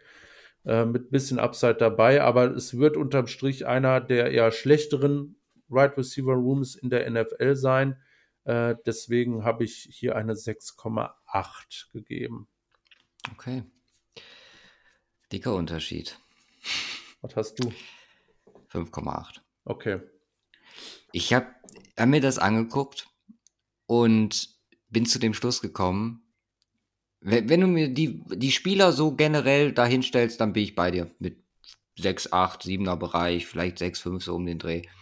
Das Ding ist halt, es hat sich so viel getan, für mich zumindest, was meine Wahrnehmung Wide Receiver angeht. Und das im Liga-Vergleich, damit ich irgendwie meiner Range noch treu werde, musste ich das runterstufen. Ich finde es grob fahrlässig, muss ich ganz ehrlich sagen, was die äh, Patriots mit ihren Wide Receiver veranstalten. Die letzten Jahre waren eigentlich bezeichnend dafür, dass hier was fehlt. Und ja, die Edition jetzt mit Juju, äh, der offensichtlich so, ne, der oder die Wide Receiver Edition war, ich meine, Budi, äh, seltsam Budi, ähm, Christian Boutte war einfach, er ist ja auch ein Sechs-Runden-Pick. Dann verlierst du Jacoby Myers und Nelson Aguilar und ersetzt ihn mit dem, mit einem Receiver, der zwar ja solide funktioniert hat mit Patrick Mahomes, aber da, wo wir auch gesagt haben, wenn da ein Breakout kommt, dann kommt der das Jahr mit den Chiefs, weil da ist kein Tyreek Hill mehr. Mit, man wird mit, mit Juju entsprechend arbeiten können. Das mhm. ist nicht passiert und den jetzt da als den Guy quasi hinzustellen. Ich glaube auch, dass es sehr viel Production bei Committee sein wird, wer gerade einen guten Tag hat. Ähm, mhm. aber also, wie gesagt, ich habe da drauf geguckt und ähm, hat mir gar nicht gefallen, muss ich ganz ehrlich sagen. Und das ist halt wirklich bitter für Mac Jones. Mhm. Weil, wie gerade gesagt, das ist ein extrem wichtiges Jahr für ihn und die Voraussetzungen könnten deutlich, deutlich besser sein. Ja. Ähm, ja, ist so. Ähm, kommen wir zu Running Back. Ähm, yes. eine, ein großer Abgang, Damon Harris der genau. in der Division bleibt und zu den Bills geht. Kommen wir gleich noch zu. Ja, also ist Stevenson offensichtlich der Guy, der auch einfach äh, Bombenrunner war letztes Jahr. Ähm, extrem stark unterwegs. Dahinter ist es offensichtlich James Robinson. Als, mhm. ja, ich würde jetzt mal sagen, so ein bisschen ja, nicht, nicht Change of Pace, sondern ähm, so als Ersatz, äh, so Backup für Stevenson. Ja. Third Down Back, Short Yardage, sowas in die Richtung hätte ich gesagt. Ja, muss man, äh, muss man mal abwarten. Letztes Jahr war das nicht allzu dolle. Ähm, dennoch glaube ich, dass Stevenson ein extrem starker Running Back ist und auch sein kann, insbesondere fürs nächste Jahr. Und äh, der hat für mich auch die Achtergrenze gerissen mit einer 8,0. Äh, 8,1. Okay. Habe aber auch so nichts hinzuzufügen. Also, ja, Stevenson, Robinson als Backup. Ähm, ist okay. Ja. Nächste Positionsgruppe sind wir dabei Tight End. Ähm, ja, Gesicki bei den Dolphins weg, Gesicki bei den Patriots dazu. eine Receiving Option zusätzlich, was definitiv nicht schadet, aber ja, die Range ist halt die Frage. Wir haben äh, Hunter Henry, Mike Gesicki und Anthony Ferguson. Ähm, grundsätzlich eine recht namenhafte Tight End Gruppe. Mhm. Aber eine Tight End Gruppe, die hinter ihren Erwartungen zurückblieb über die Jahre. Insbesondere gilt das für Hunter Henry. Ähm, mit Anthony Ferguson äh, bringst, du, bringst du noch, ein, noch eine wirklich solide Alternative mit rein. Das ist äh, eine, eine, schöne Addition äh, für den Room. Ja, Gesicki ist der offensichtlich äh, gewünschte Playmaker ähm, auf der Position. Ähm, das sind sie alle nicht. Das ist so ein bisschen analog wie die Wide Receiver Situation, meiner Meinung nach. Ähm, mhm. Ich glaube schon, dass, dass ein Gesicki da ähm, eine ordentliche Saison hinten hinlegen kann mit 600 Receiving Yards oder sowas in der Größenordnung. Das ist für mich kein äh, schlechter Tight End Room, äh, definitiv ganz anders als bei den Dolphins. Ähm, ich bin bei einer 6,7 gelandet. 6,7, da bin ich auch deutlich besser. Ich sehe da irgendwie noch die Upside aus vergangenen Zeiten. Äh, 7,2 bei mir. Das Ding ist halt, also gut, die Siki war jetzt nicht so ein, so ein Rieseninvestment, viereinhalb Millionen hat er, glaube ich, mhm. bekommen. Und äh, deutlich besser als äh, zum Beispiel das äh, Hunter Henry-Experiment, was man jetzt, das kam ja zusammen mit dem John Smith und alle waren hyped, so was haben die Patriots vor und äh, ja, mhm. glaube ich, als leicht gescheitert äh, betrachten. Von daher, ja, Erwartungen sind groß, auch weil der Wide Receiver Room nicht so groß aussieht oder so toll aussieht, dass äh, hier Impact auch im Receiving Game über die Jungs kommt. Ähm, ja, aber dazu ist eine Leistungssteigerung äh, gerade von den zwei genannten notwendig, definitiv. True. Ja, letzte offensive Positionsgruppe ist die O-Line ähm, oh, mit zwei nein. Andrews als Center. Ähm, der eine ein Backup Fourth Round Pick, der andere einer der besten Center der letzten zehn Jahre. Mhm. Ähm, der immer noch gut ist. Ähm, und dann auf Guard, äh, wahrscheinlich aktuell einer der besten Guards in der NFL mit äh, Onvenu.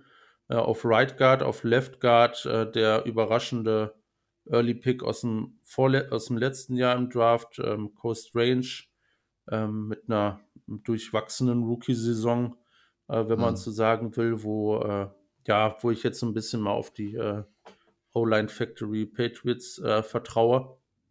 Äh, ja, aber seit, ja? Äh, seit die ihren O-Line-Coach verloren haben, ne, ist es auch nicht mehr so konstant. Sie haben ja auch Spieler verloren, ne? Ja, natürlich. Aber trotzdem, da wurde auch immer viel und gut entwickelt. Mir entfällt gerade der Name, der ist mit S. Ich suche die mal eben aus. Skanek, ja. Ja, Dante Scarnecchia, genau. Ja, sorry. Ja, klar, ist, ist das ein Unterschied, aber äh, trust the process. Ne? Ja, äh, wo waren wir? Tackle haben wir noch. Ähm, ja, du hast als Left Tackle Brown, äh, glaube ich, glaube ich, der Guy, der sich äh, dahingehend durchsetzen würde, äh, für Trent Brown äh, ja, wie alt ist er mittlerweile? Geht 30 gerade mal geworden. Ist ja. Äh, ist, ja, also eigentlich im besten Alter aktuell.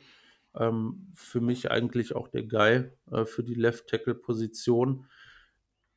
Ja, und dann haben wir einige, einige, einige, einige Möglichkeiten auf Right Tackle. Ähm, von jung bis älter. Äh, ob ein McDermott, ob ein Riley Reeve, ob ein Anderson. Ähm, Nichtsdestotrotz ist das halt eine Position mit, mit so ein bisschen Fragezeichen. Also wir haben zwei, zwei Fragezeichen, zwei, zwei bis zweieinhalb Fragezeichen in dieser O-Line. Das ist definitiv keine schlechte O-Line und ich glaube nicht, dass die unterdurchschnittlich schlecht performen wird. Aber wie gut sie perform, performt, hängt halt von ein paar Faktoren ab, die äh, ja einfach nicht vorauszusehen sind. Das ist einmal, wie sich äh, äh, wie sich Brown dieses Jahr auf Left Tackle schlagen wird. Das ist äh, die Frage, wer wird Right Tackle spielen von den genannten, die alle, glaube ich, ein entsprechendes Potenzial haben. ähm, wo ich vielleicht aus Zukunftsgesichtspunkten eher mit einem äh, Anderson gehen würde, als mit, mit einem Kevin Riley. Anderson würdest du gehen? Ja, der hatte zumindest noch das meiste Polizei. Mit Riley Reeve weißt du ziemlich genau, was du bekommst. Ja. Ja, und Conor McDermott ist halt. Pff.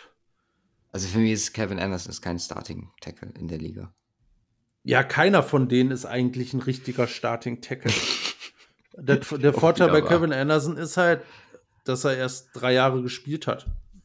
Und dass da noch ein bisschen Potenzial ist. Bei, bei äh, McDermott oder Reeve, ja, weiß er eigentlich ziemlich genau, was du kriegst. Ähm, da rechnest du nix mit, äh, nicht mit groß anderem. Und das ist, ja, und die sind eigentlich alle auf einem Niveau unterwegs. Von daher pff, schwierig, diese Entscheidung zu treffen. Das ist das Fragezeichen. Und dann natürlich die Cole Strange-Entwicklung auf Left Guard. Äh, vermutlich, das wird da auch noch eine Rolle spielen. Ähm, ja, ich, ich, bin ja, ich bin ja recht optimistisch dennoch äh, und habe eine 7,0 gegeben. Okay. Ja, ich habe eine 7,3 und ähm, mir wird gerade klar, dass ich auch zu hoch bin. Nein. Ähm, ne, ich bleibe aber bei der 7,3, weil wie gesagt, eine gewisse Upside ist da. Du hast ähm, ja O-Line-Stars in Anführungszeichen oder wirklich extrem gute O-Liner auf drei der vielleicht wichtigsten Positionen, Left Guard Center und Left Tackle.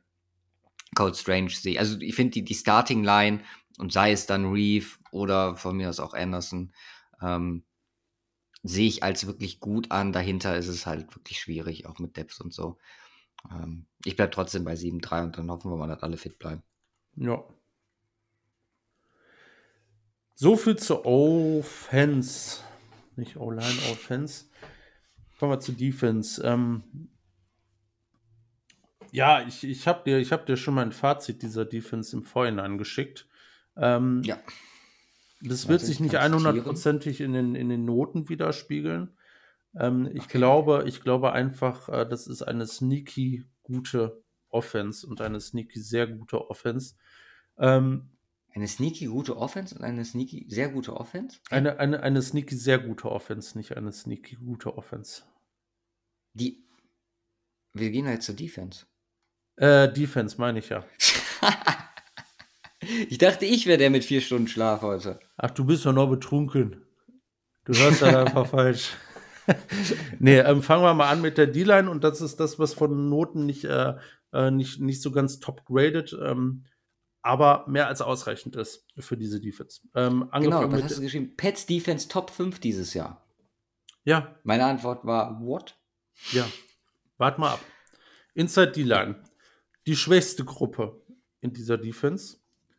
Ähm, mit Christian Barmore, der bisher nicht an seinen First Round Hype rankommt, aber solide ist, also äh, ein guter Run Defender zumindest ist. Also das ist so der absolute Floor, aber er ist jetzt äh, ähm, für die für die für den Pick ein Bust, aber für die Position kein Bust. Ähm, dann hast du Gotcha, Lawrence Guy, ähm, eher Rotation-Spieler, Davis und Equale als Depth. Es ist meiner Meinung nach eine Inside-D-Line-Gruppe, von der wir keine keinen großartigen Quarterback-Pressure erwarten können. Oder mhm. ähm, wo, wo das auch nicht passieren wird. Wahrscheinlich außer Barmer macht noch einen dicken Step forward. Ähm, aber es ist äh, eine gute Unit gegen den Run. Und ähm, oder eine ausreichend gute Gruppe gegen den Run. Und ähm, deswegen bin ich hier bei einer 6,0. Okay. Ich dachte schon, so wie du es angepriesen hast, dass, äh, dass ich hier viel zu hoch bin. Ja, ich habe eine 6,7 gegeben. Hm. Und habe halt nochmal, aber das ist denselben Fehler, den ich letztes Jahr eigentlich gemacht habe mit Barmore. Wo ich auch gereached habe und habe gesagt, so, der bringt so viel mit und noch ein Jahr Belichick Defense. Warum nicht? Also warum soll nicht er auch in dieses äh, Simmons, Wilkins, Lawrence Tier reinrutschen, weißt du? Mhm. Äh, Williams, auch, auch noch aus der Division. Ich, sehe bei ihm das Potenzial, aber das, ja, das ist der einzige Grund, warum ich im Mitte-Sechser-Bereich gehe, weil theoretisch kann der, also zumindest meiner Meinung nach, ein Impact-Player werden, der so eine Unit dann einfach auch mal ganz schnell alleine in den Siebener-Bereich befördert.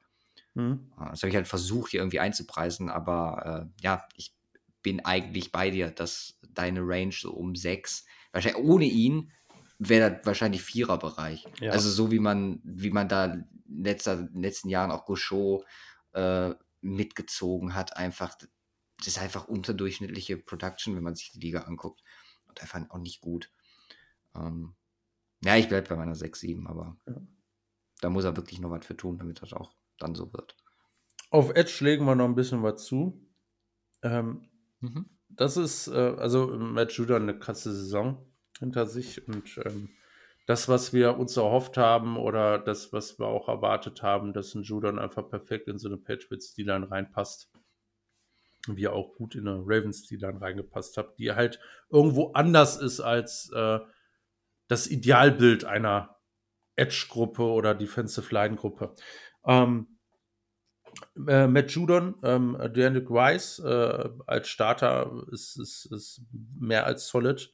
Ähm, und was ja. interessant, was? Ach, Dietrich Weiss. Ja. ich habe DeAndre Weiss verstanden. Und war so, hey, ist der? Ähm, der Hedrick Weiss äh, ist, äh, ja, wie gesagt, mehr als solide. Josh Uche ein extrem starkes Jahr als, ja, in Anführungszeichen Pass Rush Specialist. Also für mich immer noch kein, äh, kein kompletter Edge Guy, aber genau der richtige für diese etwas von der Norm abweichende Defensive End oder ähm, nicht Defensive End, sondern Edge-Gruppe äh, der Patriots. Mhm. Äh, passte also super rein. Ähm, dazu Jennings als Depp und Keon White gedraftet, äh, der in das Ganze auch nochmal eine gewisse Upside mit reinbringt. Ja, du hast halt keinen Jane Phillips oder sowas. Du hast keinen Von Miller. Du hast keinen, äh, ja, wen auch immer äh, in dieser in dieser Gruppe so diese absoluten Elite-Guys, aber das Herzstück dieser Defense ist die Secondary und dazu kommen wir gleich. Und dafür ist es, äh, ist es nicht, ja, wirklich mehr als ausreichend. Deswegen, ich gehe hier nicht in den Achterbereich, aber ich habe hier eine 7,9 gegeben. Oh, okay.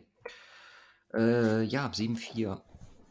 Ähm, für mich auch, also es ist ein klassischer 7er Edge Room. Und dann mhm. bin ich irgendwo bei, wie gesagt, bei der Mitte gelandet. Uche muss es halt bestätigen für mich. Ja.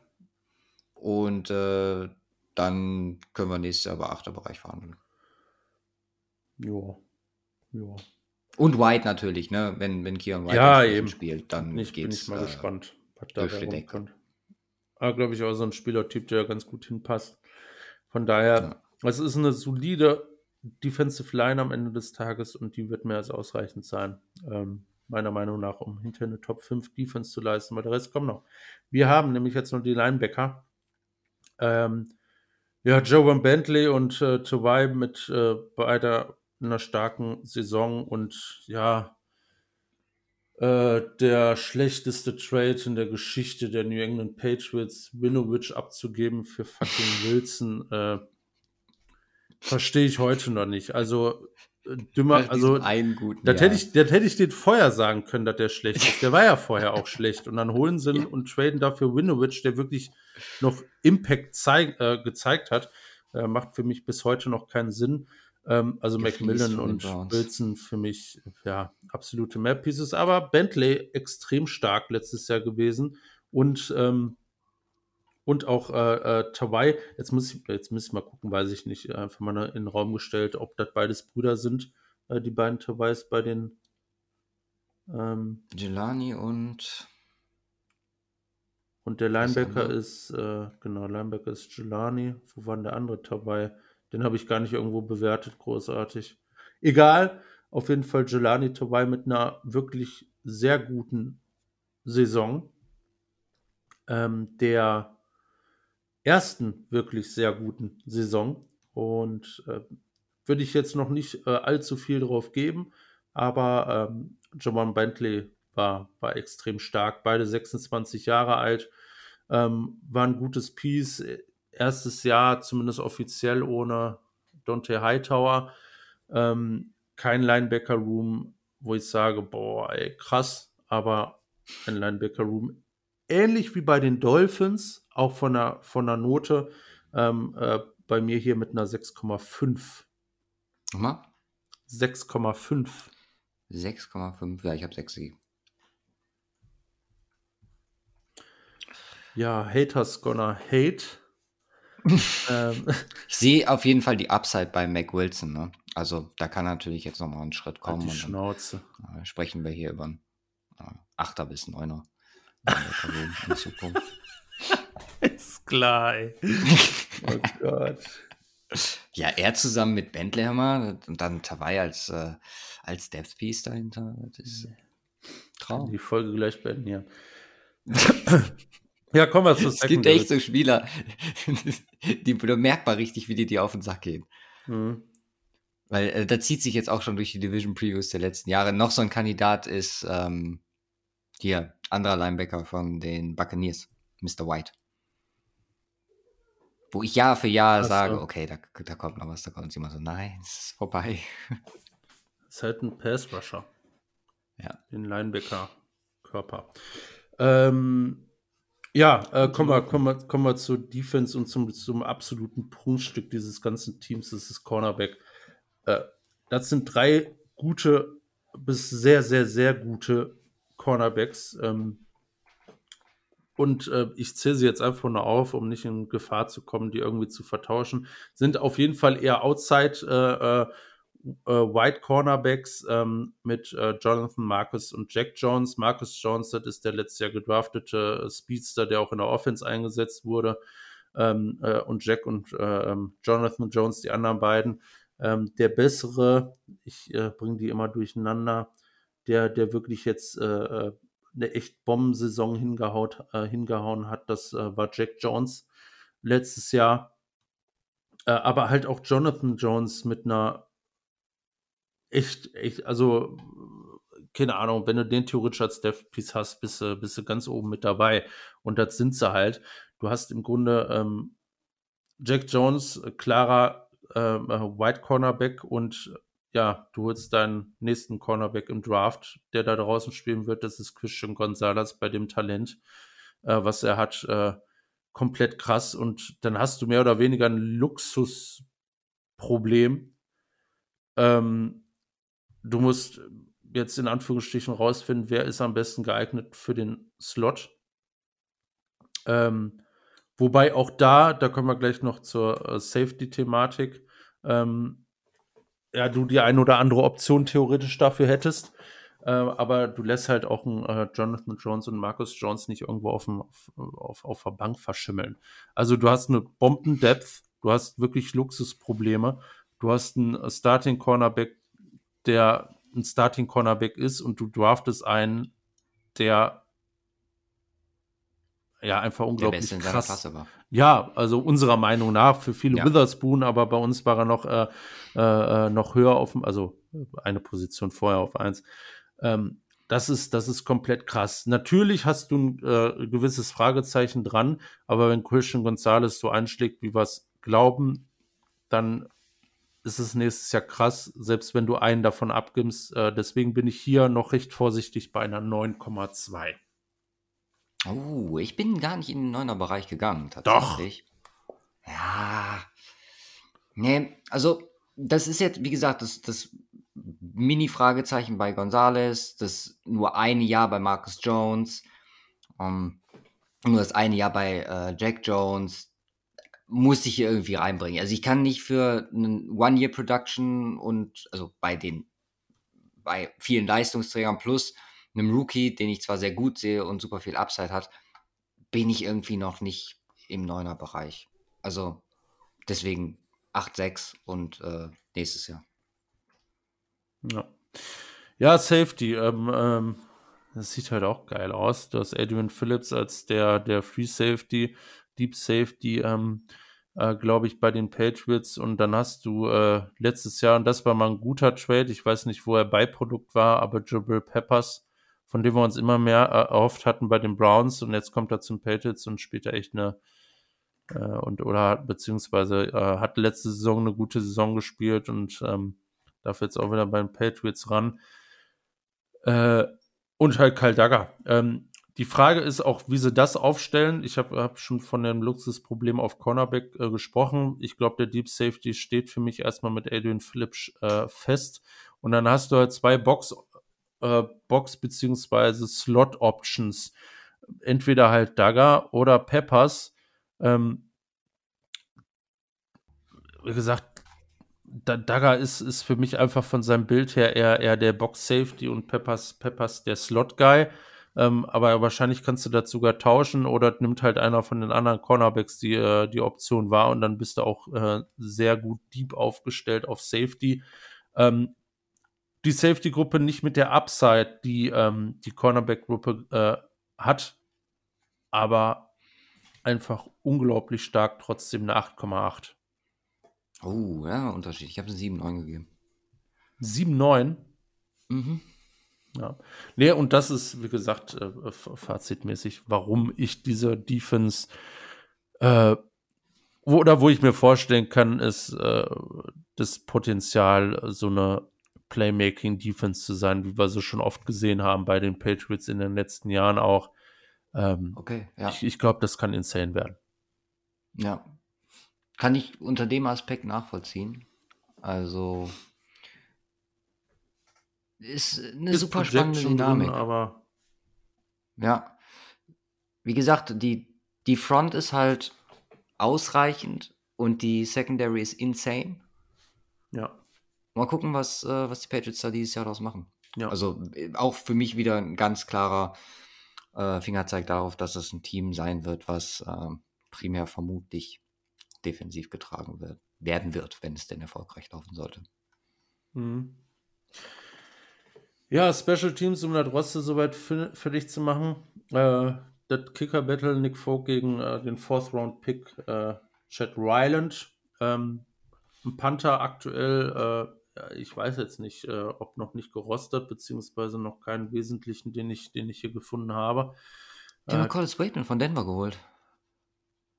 Ja? Ist ja. der gut? Äh, mal so, mal so. Okay. In Denver war kein Panther in den letzten Jahren gut. Wie Und heißt den der? einen haben sie letztes dann Collis Waitman. Alter, wie soll man den zwei schreiben? Jahre.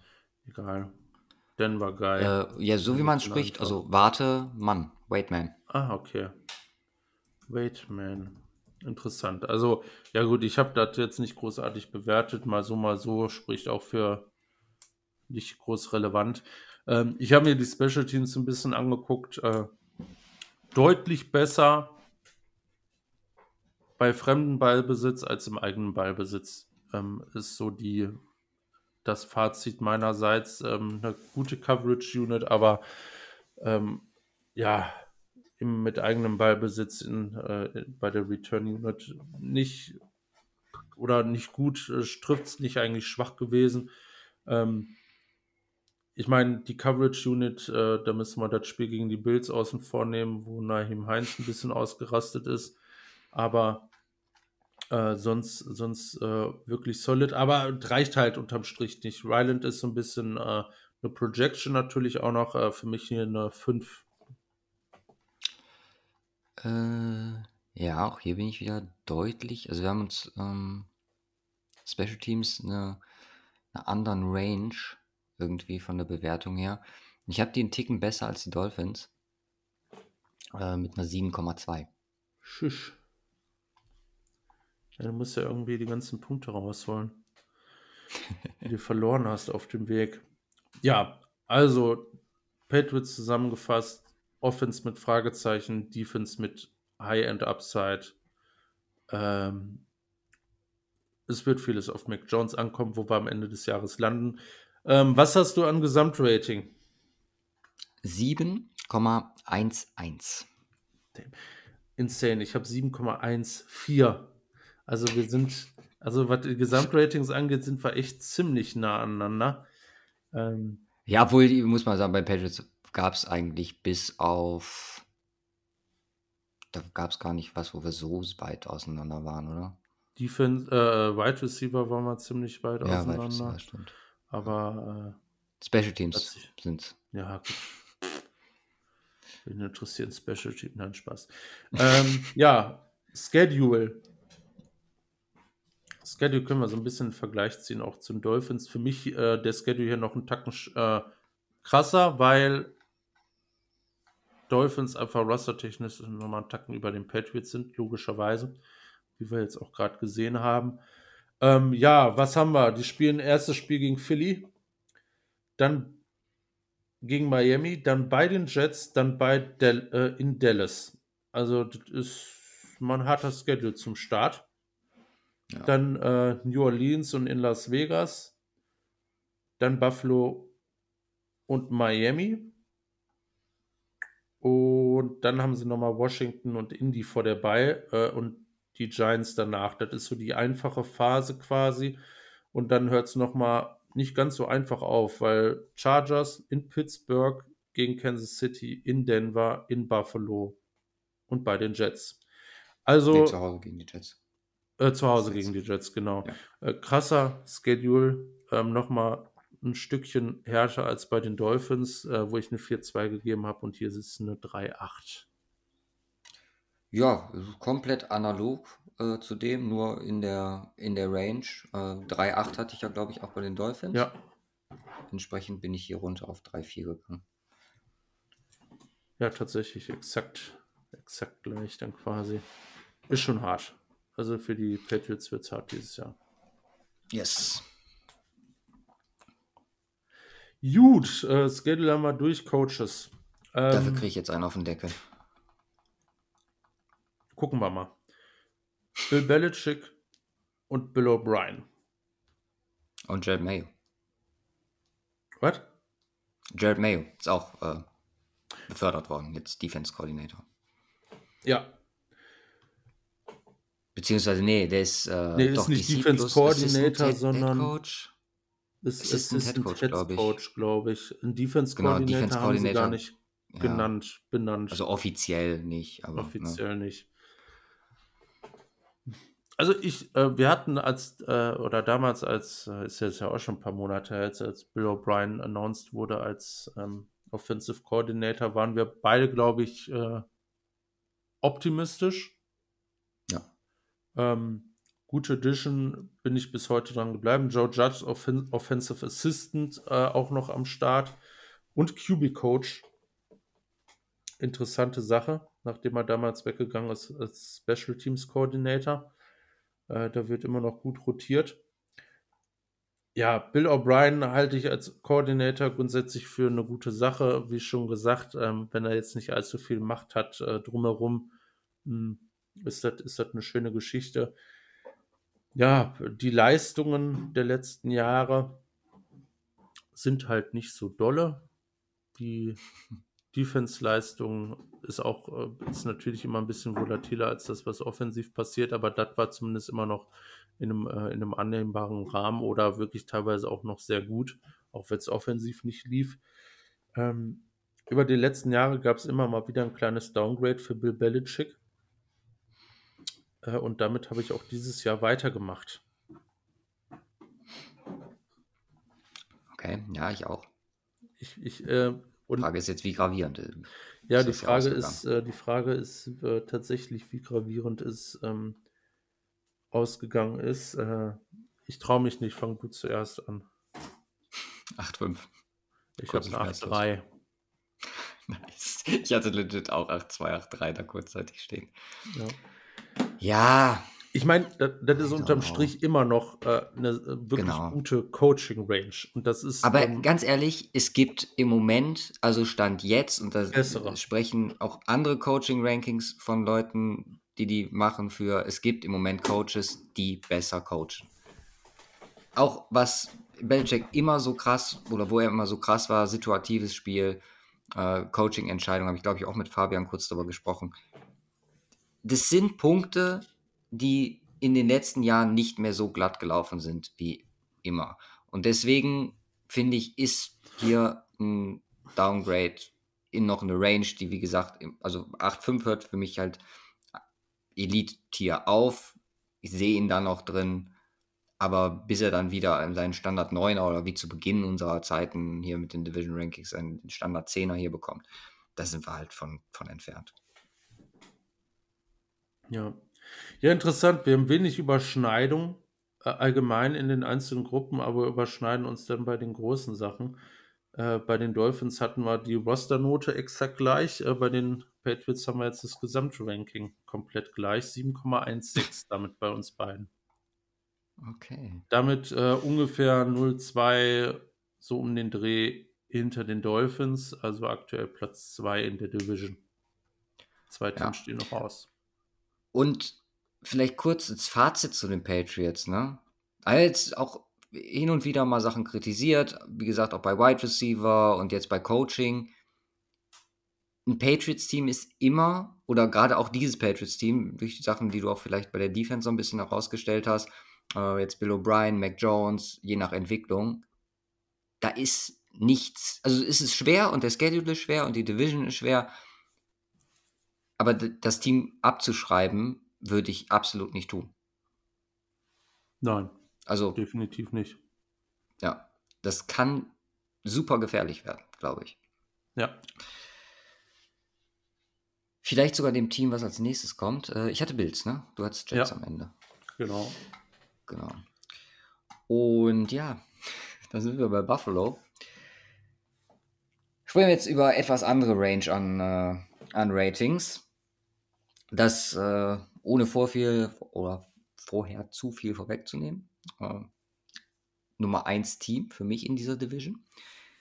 Und das nicht äh, ganz ja, anteilslos aufgrund ihres äh, Quarterbacks mit dem Namen Josh Allen, der ja, sich jetzt den, den Room mit Kyle Allen teilen muss. Also wir haben jetzt Double Allen in, äh, in Buffalo.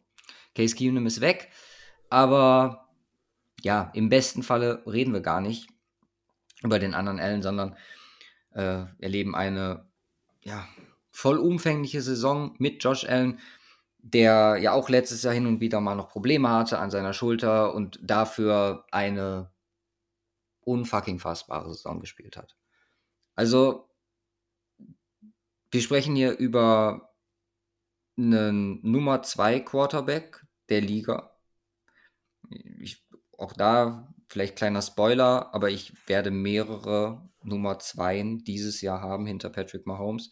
Einfach weil ich mich weigere, hier einen großen Unterschied zu ziehen. Die haben alle ihre Vorteile, alle ihre Nachteile in einem gewissen Maße. Josh Allen ist für mich ein zweitbester Quarterback der Liga hinter einem offensichtlichen Patrick Mahomes.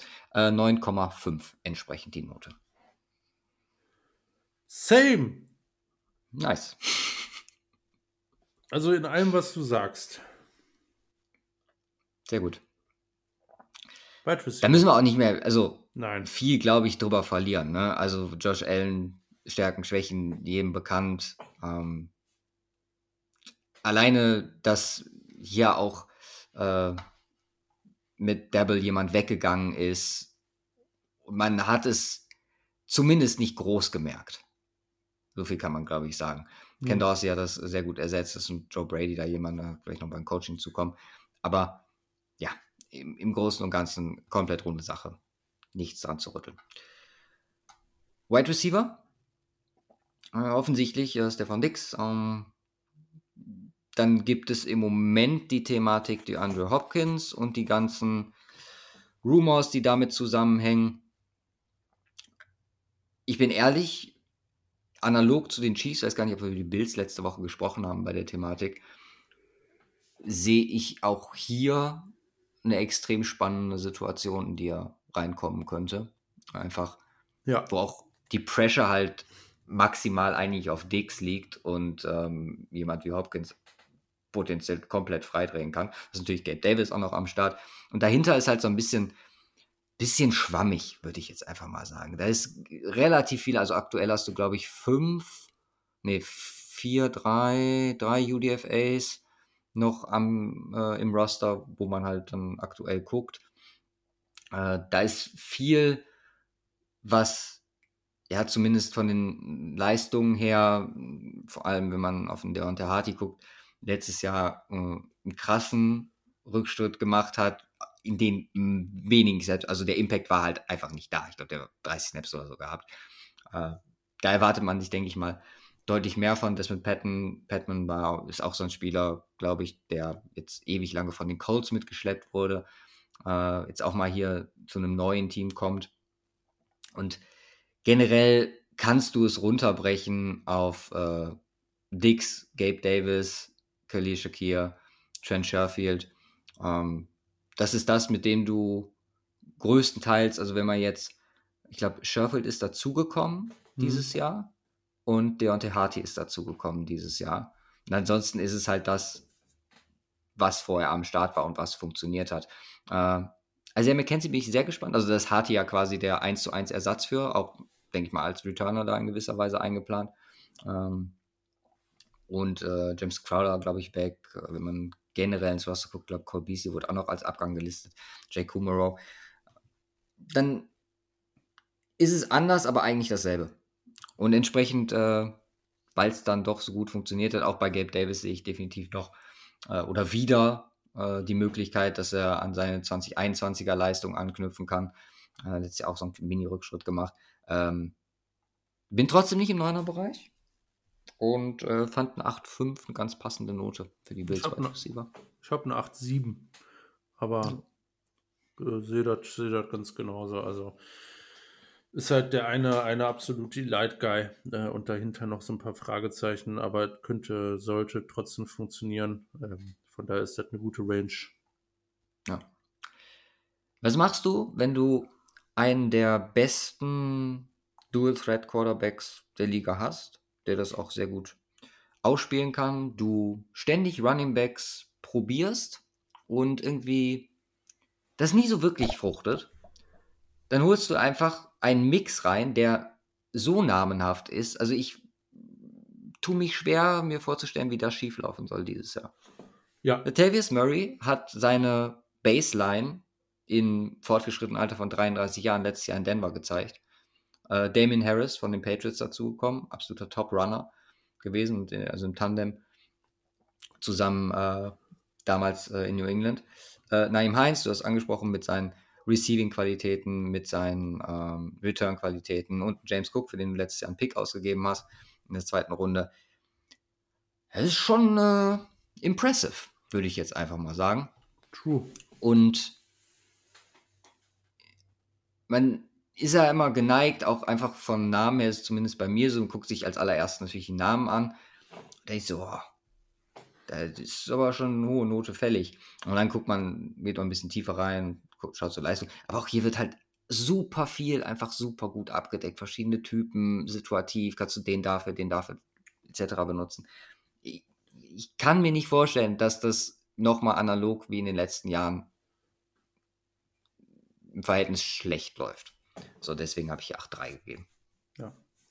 Sehe ich genauso. Ich habe eine 8,1 mhm. äh, am Ende des Tages, aber ähm, ja, das ist äh, krass. Also du hast äh, für, für jede Situation hast du einen, wenn nicht sogar zwei. Ja, genau. Machen wir Titan for O-Line. Ja. Und ja klar, Dawson Knox immer noch am Start. Aber hatte jetzt letztes Jahr auch nicht so den Impact wie äh, im vergangenen Jahr, habe ich auch in Fantasy äh, spüren müssen. Und ja, warum dann nicht einfach in der ersten Runde noch den besten Receiving Titan der Klasse draften, Dalton Kincaid? Ähm, das ist der Spieler, der, auf den ich mich am meisten freue in dieser O-Line. Macht vielleicht auch so ein, oder das, was ich gerade bei, bei den Receivern als Mangel angesprochen habe. Du hast halt zwei Titans, die du wirklich gut einsetzen kannst. Und der eine, den man quasi eigentlich ins, in den Receiving Room mit implizieren muss, weil ich erwarte jetzt nicht, dass Kincaid äh, hier große Blocking-Aufgaben oder so ähnliches übernehmen muss, soll und wird. Ja. Äh, entsprechend, ja, bin ich, ich bin hier zu hoch, ich äh, schreibe da ein bisschen runter, äh, aber ich gebe trotzdem eine 8. Okay, ich dachte, also ich, ich habe auch überlegt, du kannst ja jetzt nicht auf einmal hochgehen, weil das ist halt nicht Travis Casey, der gedraftet wurde. Genau. Ja. Aber ähm, ich habe eine 7,5 gegeben. Ähm, Ja, weil ich glaube, das ist, äh, das ist gut. Ähm, diese First Round Tight End Thematik ist halt auch immer so ein Ding, wo man jetzt im Jahr 1 nicht auf einmal den äh, Playmaker mhm. des äh, Todes auf Doom am Start hat, äh, sondern äh, das ist auch vielleicht etwas, was sie entwickelt. Das war auch bei Kelsey damals der Fall. Einfach mal Vergleich zu ziehen. Deswegen bin ich hier noch ein bisschen niedriger, aber ich bin äh, trotzdem äh, ähm, ja, wie heißt äh, angetan von dem angetan. Room. Ja. Also von Dalton Kincaid im Speziellen. okay, äh, O-Line als letzter Part der Offense mit Mitch Morse als Center, äh, Osiris Torrance äh, als Guard dazugekommen in Runde 2. Und dann äh, die Frage Conor McGovern, Ryan Bates, ähm, was äh, die Guard-Position angeht. Ich meine, Ike Böttger theoretisch auch noch eine Option. Letztes Jahr ganz wenig gespielt. Denke auch, dass er zumindest äh, versuchen wird, da reinzustechen. Äh, schauen wir mal. Äh, Tackle, Dion Dawkins offensichtlich, der fällt in der Brandung und ja, über die letzten Jahre, glaube ich, der beste und konstanteste O-Liner äh, für die Bills gewesen. Andere Tackle-Position, ja, Brandon Shell als Option, äh, Spencer Brown, das äh, David Cressenberry potenziell auch noch, ist meiner Meinung nach auch okay. Ich meine, Cressenberry kannst du theoretisch auch als Inside-Option sehen. Äh, wie gesagt, da haben sie ja eh diese, die Saison, also von denen, die ich äh, gerade aufgezählt habe, sind, glaube ich, äh, David Edwards, den ich gar nicht genannt habe, Conor McGovern und äh, entsprechend Cressenberry äh, neu ins Roster gekommen. Also da hat man auch gesehen, plus wie gesagt Osiris Torrance, äh, dass man hier was tun muss. Vielleicht auch mit einer der Gründe, warum das Run-Game nie die Dominanz hatte, die man sich vielleicht erw also erwünscht hat für die Offense. Und ich bin, was die Unit an sich angeht, gar nicht so negativ gestimmt. Ich glaube, dass die Bills für eine O-Line ein sehr, sehr gutes Umfeld bieten und gerade bei denen, die neu dazugekommen sind, äh, könnte ich mir vorstellen, dass die sich im Vergleich ihrer Leistung im letzten Jahr besser wiederfinden. Also das bietet einem einfach, glaube ich, einen Josh Allen Offense. Und vorsichtig optimistisch, was habe ich gegeben? Ja, 7,5. Oh! Crazy. Ich weiß, du bist safe drunter und viel drunter. Ich bin bei 6,6. Mhm. Äh, ja. Also die, die Inside, äh, da gehe ich ja grundsätzlich mit. Ich, ich, ich glaube, äh, Conor McGovern ähm, kann solider spielen, als er letztes Jahr getan hat. Äh, Ryan, Ryan Bates ist, äh, ist, ist ein Backup auf der Rolle. Ja, äh, Ike Böttger ebenfalls. Ähm, ich sehe natürlich McGovern und Torrance äh, als, als mhm. die Starting Guards mit Schmors hatte schon bessere Jahre. Das ist ja keine Liability, so habe ich es mir aufgeschrieben, aber alles ja. halt ist halt kein Top 30 äh, auf der Positionsgruppe ähm, am Start, äh, insbesondere Inside. Und das äh, ist halt problematisch. Dan Dawkins ist ein, äh, ist ein, ist ein ordentlicher Left Tackle. Das, äh, damit kommst du gut klar. Ähm, würde ich, würd ich auch niemals, äh, niemals austauschen, außer wenn wir einen 25 Millionen pro Jahr Vertrag haben. Äh, und die ja. Right Tackle Frage ist halt auch noch da. Von daher, ja, ähm, schwierig das ist, äh, das ist äh, keine Bills Offensive Line, auf der du Gameplans, äh, wo du sagst, äh, wir äh, setzen jetzt auf das spezielle Talent in unserer Offensive Line, um, äh, um hier zu gewinnen, sondern du musst offensichtlich auf andere Dinge setzen und die so anpassen, dass deine Offensive Line das umsetzen kann. Ähm, das ist schade für ein absolutes Top-Team. Das willst du eigentlich besser haben, weil das kann der entscheidende Unterschied sein äh, in den Playoffs und ähm, ja, aber äh, nichts, nichts, was äh, in der Regular Season äh, äh, ja, ein Top-Team äh, deutlich schwächer macht.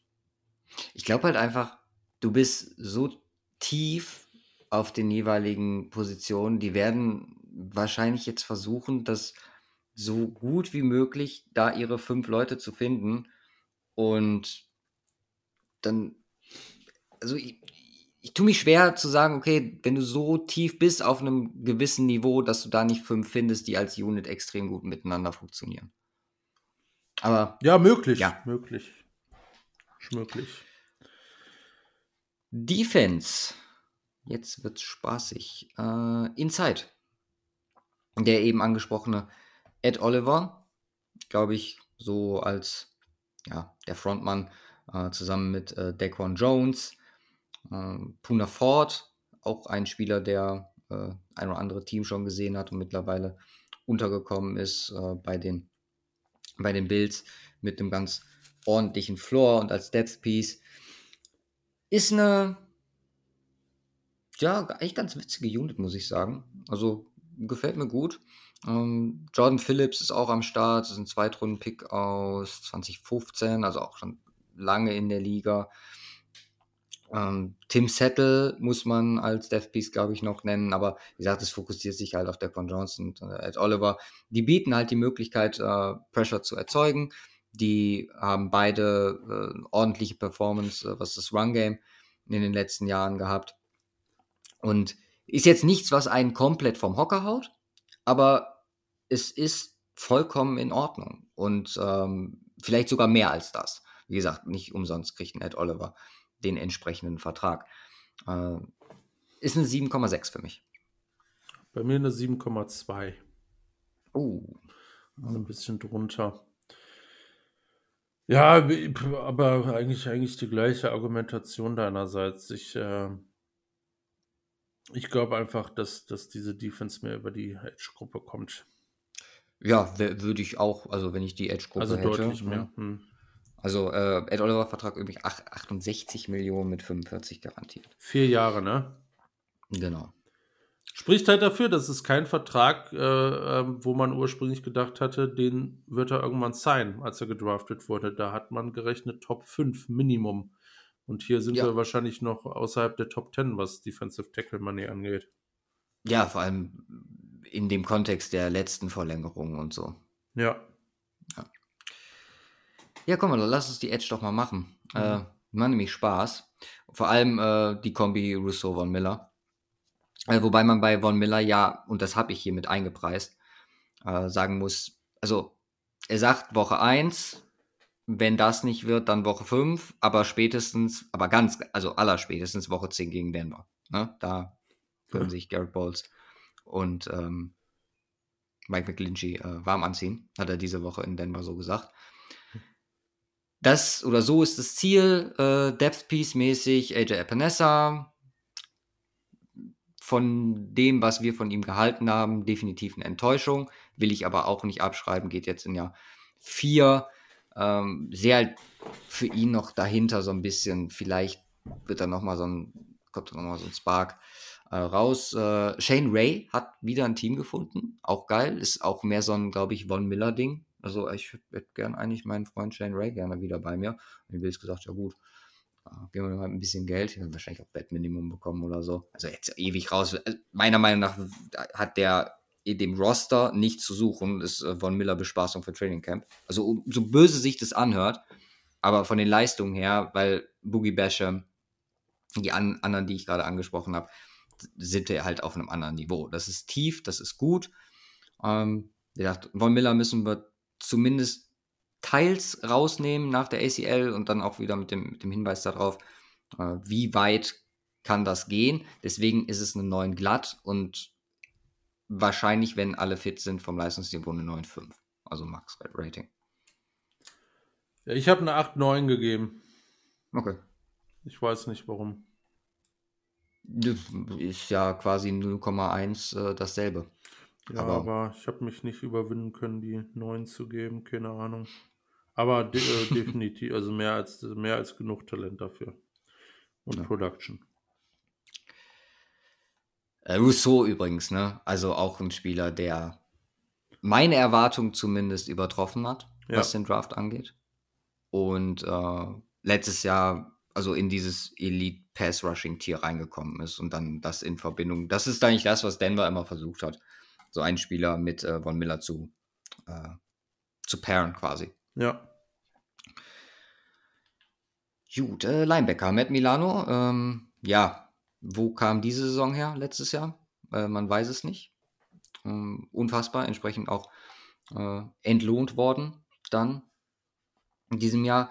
Äh, auf Linebacker hat man aber auch gesehen, okay, müssen hier ein äh, bisschen was tun. AJ Klein, ähm, Tyler Matakevich äh, verlängert, meine ich sogar bei beiden, ne? Oder hast du die neu? Bei Matakevich bin ich mir gerade nicht sicher. Äh, nee, ist seit 2020 im Roster bei den Bills, ja. Matakevich. Also, ja, Matt Milano ist hier der Guy. Dahinter wird's dünn. Das muss man definitiv einpreisen. AJ Klein ist halt auch so eine Thematik, ne? Der hat, glaube ich, in seiner, was sind das jetzt, 2013 in die Liga gekommen, das sind das jetzt zehn Jahre, da hat er vielleicht zwei gute Saisons gespielt, wenn es hochkommt, also zumindest meiner Wahrnehmung nach. Ist jetzt nicht das, wo du drauf setzen willst, unbedingt. Aber wenn du halt jemanden wie Milano hast, der regelt das im Zweifel auch, also wenn er seine Leistung bestätigt, alleine auf der Linebacker-Position. Mhm. Und äh, auch hier wieder die Möglichkeit, auch mit den äh, Edge-Jungs so ein bisschen rumzurotieren, äh, sehe ich definitiv die Möglichkeit. Ähm, du bist auf Safety relativ deep, kannst da auch entsprechende Packages erstellen. Äh, von daher alles gut. Ähm, Milano bekommt eine entsprechende Note, der Rest äh, auch und dann äh, landen wir bei einer 6,9. Okay. Ja, ich habe eine 6,5 gegeben. Okay. Aber sie ist ähnlich. Ja. Ich glaube, Matt Milano ist absolut äh, nicht, nicht nur ein guter Linebacker, äh, sondern insbesondere ein Leader für diese Defense und äh, ähm, das ist ein guter Faktor, aber daneben ist halt unterm Strich eigentlich nichts. Das ist halt das Problem. Ja.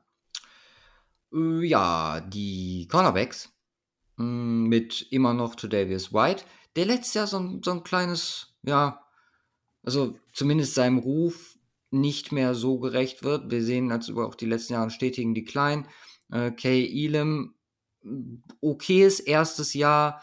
Ähm, Dane Jackson auch. Also ich finde, die Bild Secondary wird als Unit immer sehr, sehr gut wahrgenommen. Wenn du dir die Spieler einzeln anguckst, ist es dann vielleicht doch etwas enttäuschender. So würde ich es jetzt einfach mal formulieren. Ähm, ich glaube, das ist eine, eine, solide Basis, mit der man arbeiten kann. Da ist Upside immer noch drin. Aber äh, jetzt gerade sehr gut im Vergleich zu den Patriots einfach die Thematik, wo du sagen musst, ey, hier erwarte ich jetzt nicht die absoluten, also zumindest von der Cornerback-Gruppe, äh, die absoluten ähm, Game Impact, Playmaking, äh, Outcomes. Das Team hat sich meiner Meinung nach von früher schon defensiv geprägten Team, gerade was auch Secondary mit ihren äh, Safeties und so anging, zu einem äh, voll offensiv, was ja auch Sinn macht mit äh, Josh Allen, offensiv orientierten Team mit Fokus auf Pass Rush in der Defense entwickelt. Und äh, das ist definitiv eine legitime Herangehensweise. Äh, deswegen, was äh, kriegen die Cornerbacks? Die kriegen immer noch eine 7,4. Ja, 7,5 bei mir. Ja, True Davis White, Verletzungsthematik, glaube ich, letztes Jahr mhm. ein Punkt gewesen. Aber ähm, ja, eigentlich sind es White und äh, Elim, der eine gute, solide Rookie-Saison hatte. Ähm, ja, das ist in Ordnung, ähm, aber nicht Elite. Ja. Safeties mit dem Comeback Player of the Year nächstes Jahr, Damar Hamlin. Also ich glaube, ab dem Punkt, wo er einen Fuß aufs Feld setzt, ist er Comeback Player of the Year. Äh, und dann die alten Bekannten, ne? John Poyer, Micah Hyde am Start. Äh, Micah Hyde, denke ich, nach seiner Verletzung jemand, der jetzt auch schon 32 ist, aber generell auch, also hier hat man ja schon die, die Zukunft quasi mit Taylor Rapp reingeholt, der letztes Jahr echt gute Saison gespielt hat. Mhm. Und ähm, bin sehr gespannt, wie sie sich das, also wie das sich auf dem Feld dann ausgestalten wird. Einfach, wie viel Spielanteile Hyde, Poyer bekommen, äh, wie viel man die beiden 32-Jährigen dann rotieren lässt, vielleicht Rap als, äh, als Standard da drin hat. Da muss man auch gucken, was Matchups angeht, was gerade passt, situativ. Äh, spannende Thematik vom Personell her, äh, echt gut. Und äh, ja, allein Dammer Hanlon hat eigentlich ähm, ja, eine gute Note verdient. Äh, der ja auch jetzt mal weg von dieser ganzen Thematik echt positive Ansätze generell gezeigt hat. Als Cornerback Safety Hybrid letztes Jahr. Ja. Fand ich zumindest. Und ähm, ja, 7,7. 8,9. 8,9. Ja. Also mit 80, aber die beiden sind halt auch schon etwas älter. Sind alt. Also äh, definitiv, das mag äh, dieses Jahr, letztes Jahr das Anfang vom Ende gewesen sein. Aber Jordan Poyer, ähm, Michael Hyde, der dann wieder zwar nachher Verletzung, aber insbesondere auch was Taylor Raptor geleistet hat äh, in der Abwesenheit, ähm, äh, der, der, der, der also, nee, ich gehe da nicht tiefer, meine ich. Ja, das ist auch so eine Traditionsnote irgendwie. Eine Traditionsnote. Ja, ja nee, Bereich also, Peuer und Hyde ist eigentlich, war früher immer safe. Ich bin auch ja. mit 7,7 zu niedrig. Ich, ich stufe da hoch auf 8. Zumindest die 8 muss vorne stehen. Nein. Keine Ahnung, also das theoretisch kann das jetzt das erste Jahr, wie gesagt, äh, sein, wo es, äh, wo es schlechter wird und wo man sich umorientieren muss, was man jetzt mit Rap schon getan hat, aber äh, ich gebe dir noch ein Jahr. Gut. So, bleiben noch die Special Teams mit dem, oder mit der Unit, die letztes Jahr Number One äh, DVOA Team gewesen ist, was Special Teams angeht. Also generell, äh, was äh, Kickoff, Return angeht, extrem gut. Von, sagen wir mal, dem Prime-Personal, also den äh, ja, Einzelspielern mit äh, Taylor Bass einen extrem guten äh, Kicker letztes Jahr gehabt, der sehr zuverlässig war. Sam Martin ähm, hat ja seine, seine gute Leistung in Denver auch äh, entsprechend in äh, Buffalo bestätigen können. Ich habe hier eine glatte 8 gegeben. Und ich eine 7,5. Okay. Sind wir mal in der Range hier. Ja, zumindest angenähert. Das macht dann zusammen bei oh, mir ja. eine 8,18. Ja, bin ich drüber. 8,32. Holy fuck. Ja, ist eine Ansage an, äh, sagen wir mal, Kansas City, die Eagles. Obwohl die Eagles, kann ja, ich kann ja schon gucken, ich weiß, ob die Eagles kriegen. Okay, ja, ist ekelhaft. Kann ich nur nochmal wiederholen. Ja. Schedule. Äh, wie immer, hier die Thematik äh, Fluch und Segen. Man muss nicht gegen die Bills ran, weil man die Bills ist. Auf der anderen Seite, als First Seed, hast du natürlich dann äh, so Leckerbissen wie die Bengals dafür am Start, die sich die anderen aus deiner Division natürlich sparen können. Er hat alles seine Vor- und Nachteile von, vom Start her. Also, gerade wenn man sich so ein Team wie die Bills anguckt, ist es halt schwierig, Spiele überhaupt zu finden, wo du nicht Favorit bist. Ähm, generell gleiche wie bei den anderen Teams. Es sind viele mittelgute Teams. Äh, ich freue mich. Also es gibt hier so ein paar Spiele, Bills, wo ich mich extrem drauf freue. Jaguars zum Beispiel, äh, Bengals, ähm, Eagles, Chiefs. Das sind halt diese High-Stake-Spiele, ja. äh, die einfach so ein Team mitbringt. Äh, die Buy ist, glaube ich, Woche 13, relativ spät. Kann denen auch nur entgegenkommen. Ähm, ist halt auch immer so, so eine Thematik dann äh, mit Verletzungen und so. Für so ein Team mit Playoffs-Ambitionen, denke ich mal, äh, gar nicht so verkehrt. Ich glaube, man hat sogar, haben die nicht sogar relativ spät noch eine, äh, eine lange Woche äh, mit einem Thursday Night Game? Das wir eben gucken. Sicherheit. Gegen, die, ja. gegen Dallas vielleicht oder KC. Sunday, Sunday, Sunday, Sunday. Nee, das First Night ist Woche 10 gegen Denver, genau deswegen hatte ich das so im Kopf. Okay. Äh, also da hast du halt wirklich fast schon Erholungsstretch, ne, nach dem Denver Game. Lange Woche, dann gegen New York zu Hause in Philly, ist jetzt auch nicht so weit. Und dann die Bye Week, da werden nochmal neue Kräfte getankt, dann wird Kansas City aus dem Stadion geschossen und ab geht's in die Playoffs. geschossen, geworfen. Ähm, von daher gefällt mir etwas besser als bei den anderen. Und äh, ja, vier glatt. Ja, ich sehe es trotzdem noch ziemlich happig. Ja, natürlich ist es happig, aber. Ne? Ja, aber ich sehe es auch nicht weniger happig tatsächlich als die anderen. Ich habe eine 3, also, äh, also nicht so happig wie die Patriots, aber ähm, etwas happiger als die Dolphins. Ich habe eine 3,9 gegeben. Okay. okay. Ich glaube halt, dass es für die Bills wenig Unterschied macht, ob du jetzt äh, gegen Bengals, Chiefs und Eagles spielst. Du hast eine oder, 4 glatt, ne? Ja, 4 glatt. Oder ob du dafür, keine Ahnung, ein anderes mittelgutes Team potenziell spielst. Ich glaube, hm. das Selbstverständnis in Buffalo mittlerweile so weit, dass sie halt einfach sagen, so komm, bring ran und äh, auch die Spiele müssen wir gewinnen, weil irgendwann in der Saison müssen sie sowieso gewinnen, wenn sie das erreichen wollen, was äh, gewünscht ist. Hm. Coaching-Staff, beziehungsweise Staff an sich mit Sean McDermott, der sich ja definitiv als äh, Top-Coach äh, in dieser Liga etabliert hat. Um, ähm, Ken Dorsey hatte ich gerade schon mal angesprochen, wie er das zusammen mit Joe Brady äh, den Weggang von Devil meiner Meinung nach sehr gut aufgefangen hat. Wir haben hier eins der, ich glaube, das einzige Team in dieser Division, was äh, nichts am Coaching-Staff gemacht hat, beziehungsweise, also auf den Main-Positionen, beziehungsweise Doch. machen musste. Echt? Haben wir eine Veränderung? Leslie Fraser nimmt ein Jahr off. Stimmt, genau. Richtig.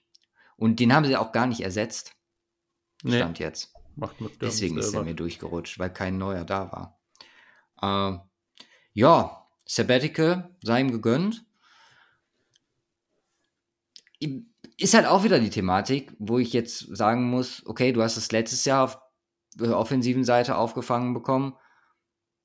Warum jetzt nicht nochmal? Hm. Also, die Unit an sich steht, das Roster ist gut, ich glaube, das ist ein sehr, sehr homogener Staff. Auch mit tollen, ähm, zum Beispiel äh, Senior äh, Offensive Assistant Mike Schuler äh, ist dabei. Ich glaube, das ist ein, einfach eine ganz gute Mischung. Äh, Ken Dorsey, dass man jetzt auch halten konnte. Ähm, also angetan von, ist vom Impact her, geht er vielleicht immer ein bisschen unter, ist vielleicht auch zu, ja, fast schon disrespektvoll sagen muss. Also da bekommen andere Coaches wie jetzt ein Siriani, äh, ein Andy Reid etc., die bekommen da deutlich mehr Aufmerksamkeit, wenn wir über dieses Tier sprechen äh, oder ein Erfol Erfolgstier sprechen von Teams. Ähm, deswegen war ich bei, bei den Bills mir gar nicht so einig. Also es ist definitiv Achterbereich. Ich glaube, ich gehe mal auf 8-4. Ja. Ich bin sogar noch ein bisschen höher gegangen. Ja. Äh, 8-8. Wow, okay. Na, jo. Ich fast schon dran. Ja, hat er verdient, ganz ehrlich. Ja, denke ich, denke ich mir auch. Mal gucken, ob er es ob äh, beweisen kann dieses Jahr. Aber ja, ein bisschen Vorschusslorbeer. Crazy, da bin ich aber am Ende des Tages bei dem Bild sogar noch höher als du. Okay. Du bist auf 784 und ich bei 789. Okay, damit das Nummer 1 Team in der Division. Aber krass, also äh, zumindest was die Division bisher angeht. Äh, ich meine, letztes Jahr warst du ja immer so ein bisschen drüber. Wir waren aber von Verhältnissen eigentlich immer gleich. Und jetzt sind hm. wir eigentlich komplett gleich. Echt? Sind wir komplett gleich? Ja, also. Ja, stimmt, die ähm, anderen beiden hat es ja schon gesagt. Dolphins 0,08 Unterschied, Patriots exakt gleich und hier 0,05. Und vor, früher war das ja immer so, dass du so meistens so 0,2, 0,3 besser warst oder so. Ja. Ja, dann, guck mal, ich werde kritischer, du bist gleich kritisch geblieben. Aber es gibt ein paar Teams, wo auch mal unterschiedlicher Meinung sind, von daher geht das ja noch. Gut, letztes der, der, Hier ist ja auch bei den Division Previews, muss man ja sagen, was dann am Ende dabei rauskam, ich habe am Anfang gesagt, ne, das kann richtig, das kann falsch sein, der Weg ist das Ziel. Richtig. Amen. Gut. Ja, jetzt bin ich sehr gespannt. Team. Da haben wir auch wow. am meisten, oder habe ich am meisten mit Fabian drüber gesprochen. Also wenn du dich kurz fassen möchtest. Äh.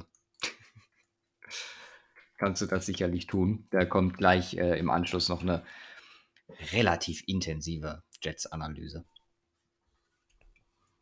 Tja, die Jets. Ja, ähm, gut, dann machen wir das auch, hör mal. Äh, wenn man Aber zumindest hören, was du vom Team hältst. Ne? Also, und die nicht nur noch wollen ja vielleicht sogar auch noch was essen oder schlafen oder so in der laufenden Woche. Ist ja der Vorteil am Podcast, kannst du alles nebenbei machen. Beim Schlafen. Podcast hören, ja. Unterbewusstsein macht mit. Ach. Ja, ähm, ja gut, was sagen wir denn dann? Was wollen wir den Leuten denn unterbewusst einbläuen? Ähm, Jay Cutler wurde von den Bears gesigned und äh, wie heißt der andere Quarterback? Ist auch nicht mehr relevant dann. Egal, ähm, Jets ist das Thema. Aaron Rodgers, äh, Zach Wilson, der Quarterback Room der Jets. Oh. Digga, ich habe mich so schwer getan. Ja. Mit einer Note hier. Es ist halt Aaron Rodgers bei den Jets und es ist nicht Aaron Rodgers bei den Packers. Es ist Aaron Rodgers mit einem Number One Receiver und nicht ohne Number One Receiver. Oh. Yes. Und Aaron Rodgers mit seinen ganzen Freunden, ne? Randall Cobb ist noch da, Alan Lazard ist da. Oh. Hast du ihm Downgrade gegeben? Was habe ich? Ich weiß gar nicht, was ich letztes Jahr hatte. Ähm, ich auch nicht. da kann ich dir das schlecht beantworten. Also ich kann es nachgucken, wenn du möchtest. Ich habe für mich passende Note einfach gegeben, die ich ihnen auch im Verhältnis zu den ganzen jungen, mittelalten Star-Quarterback sehe. Ja, also ich hatte letztes Jahr noch eine 10. Mhm. Ich habe jetzt eine 9. Ja, ich habe eine 9,1. Ja. Ich glaube, der ist. Also ich, ich, ich, das soll jetzt nicht heißen, dass er auf einmal ein schlechter Quarterback ist, aber das ähm, äh, beinhaltet, dieses Rating beinhaltet jetzt einfach die ganzen äh, Changes, die hier ähm, so relevant sind und die ganzen Umstände. Er ist alt, älter, er ist ähm, äh, dazu noch nicht mehr der Jüngste, also zusätzlich zu seinem Alter. das ist schon eine schlechte Kombi. Nein, ähm, und er geht halt ganz woanders hin. Ähm, es ist äh, eine andere Fanbase, es ist ein anderes Team, es ist ein anderer Coach, es ist ein anderes Stadion, es sind andere Gegner. Alles komplett ist anders. Ähm, ähm, zum einen ist sein Alter dafür eigentlich ein Vorteil, kann aber vielleicht auch ein Nachteil sein. Letzte Saison war halt nicht gut. Äh, gut, da hatte er aber auch den Supporting Stuff nicht. Ähm, er ist immer noch in dem Elite-Tier mit einer neuen, mit einem neuner Grading. Ähm, aber, aber halt definitiv kein Mahomes-Niveau mehr, deswegen. Ja. Ja, also unterstreiche ich zu 100 Prozent. Es ist halt, also ich habe mich mit dem Thema Rogers ja auch so ein bisschen beschäftigt. Es gibt ja jetzt auch so Jets und so äh, YouTube-Doku und so ein bisschen gemacht.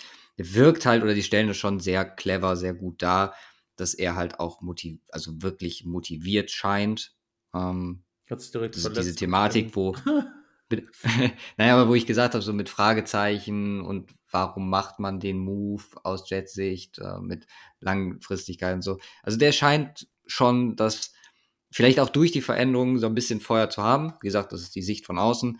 Und ich glaube, ein Aaron Rodgers, der richtig Bock auf Football spielen hat, ist, ähm, ja, bis zu einer 10 ist da definitiv noch alles drin.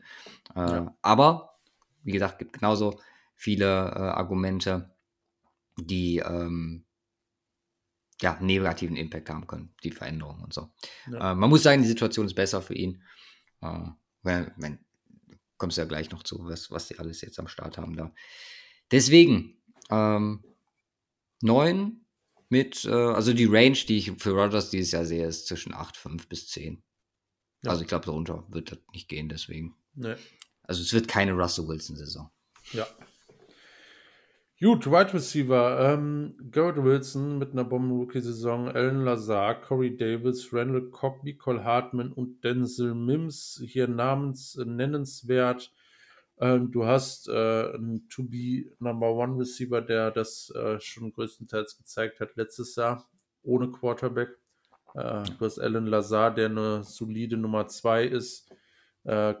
Und ähm, dann mehrere Optionen und mehrere Rollenfüller äh, als äh, Nummer 3. Das ist Corey Davis, eher als Outside-Guy, Randall Cobb ähm, als typischer Slot-Guy, insbesondere gut für ähm, Aaron Rodgers, äh, Nicole Hartman als Speedster, Denzel Mim als ja, großes Fragezeichen. ähm, Was ist deine Rolle? Das große Fragezeichen. ähm, ja, also du hast, äh, es ist noch keiner à la ähm, Stefan Dix, ne, so sehe ich Wilson jetzt noch nicht, aber der Room gefällt mir allgemein besser. Äh, deswegen habe ich das gleiche Rating gegeben wie bei den Bills, eine 8,7. Ja, ich habe äh, fast dieselbe Argumentation in der gleichen Range. Ich habe 0,1 weniger gegeben als bei den Bills. Okay, ja. Und denke, also ich kann mir aber sehr gut vorstellen, dass wir nächstes Jahr für die Jets da drüber gehen. Das kann gut sein. Weil der Raum ist deeper und wenn Garrett Wilson das bestätigt und sich noch vielleicht noch einen Schritt tut, dann äh, ja, gute Nacht. Hm. Ja, äh, Running Back, Brees Hall. Äh, der Guy, definitiv nach Verletzung. Äh, aktuell sieht es gut aus für Saisonstart. Ähm, muss man mal gucken. Dahinter, ja, so einiges. Äh, Michael Carter, okay. Bin ich jetzt kein Riesenfan von Son of a Night, ist ein solider Backup meiner Meinung nach. Und mit Israel Banikanda äh, auch einen ganz interessanten Running Back noch in den äh, Running Back Room geholt. Aber hier ist natürlich alles abhängig von Brees Hall. Ja, äh, er hat eine Saison gespielt und äh, war wirklich ein, ein Prunkstück bei den, bei, äh, in der Jets Offense. Äh, nach, nach seiner Verletzung lief es dann deutlich schlechter, auch insbesondere äh, aufgrund der Quarterback-Problematik.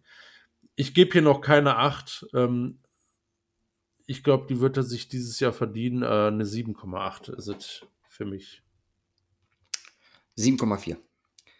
Einfach auch, weil, weil Rookie, ne, mit Verletzung, schwere Verletzung und down, also ein bisschen down gekommen von der, den Leistungen zu Beginn.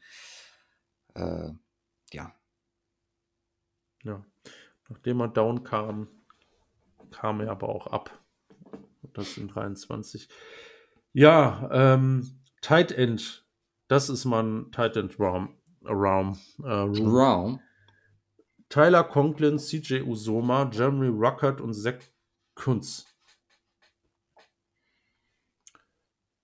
Boah, ja, da, du, du, hast ja ganz viele Optionen. Ähm, ich könnte mir vorstellen, dass äh, Ruckert und äh, Kunz beide so auf äh, irgendwann auf einem Niveau von einem Usoma oder Conklin landen. Das ist äh, nicht der Playmaking Tight End.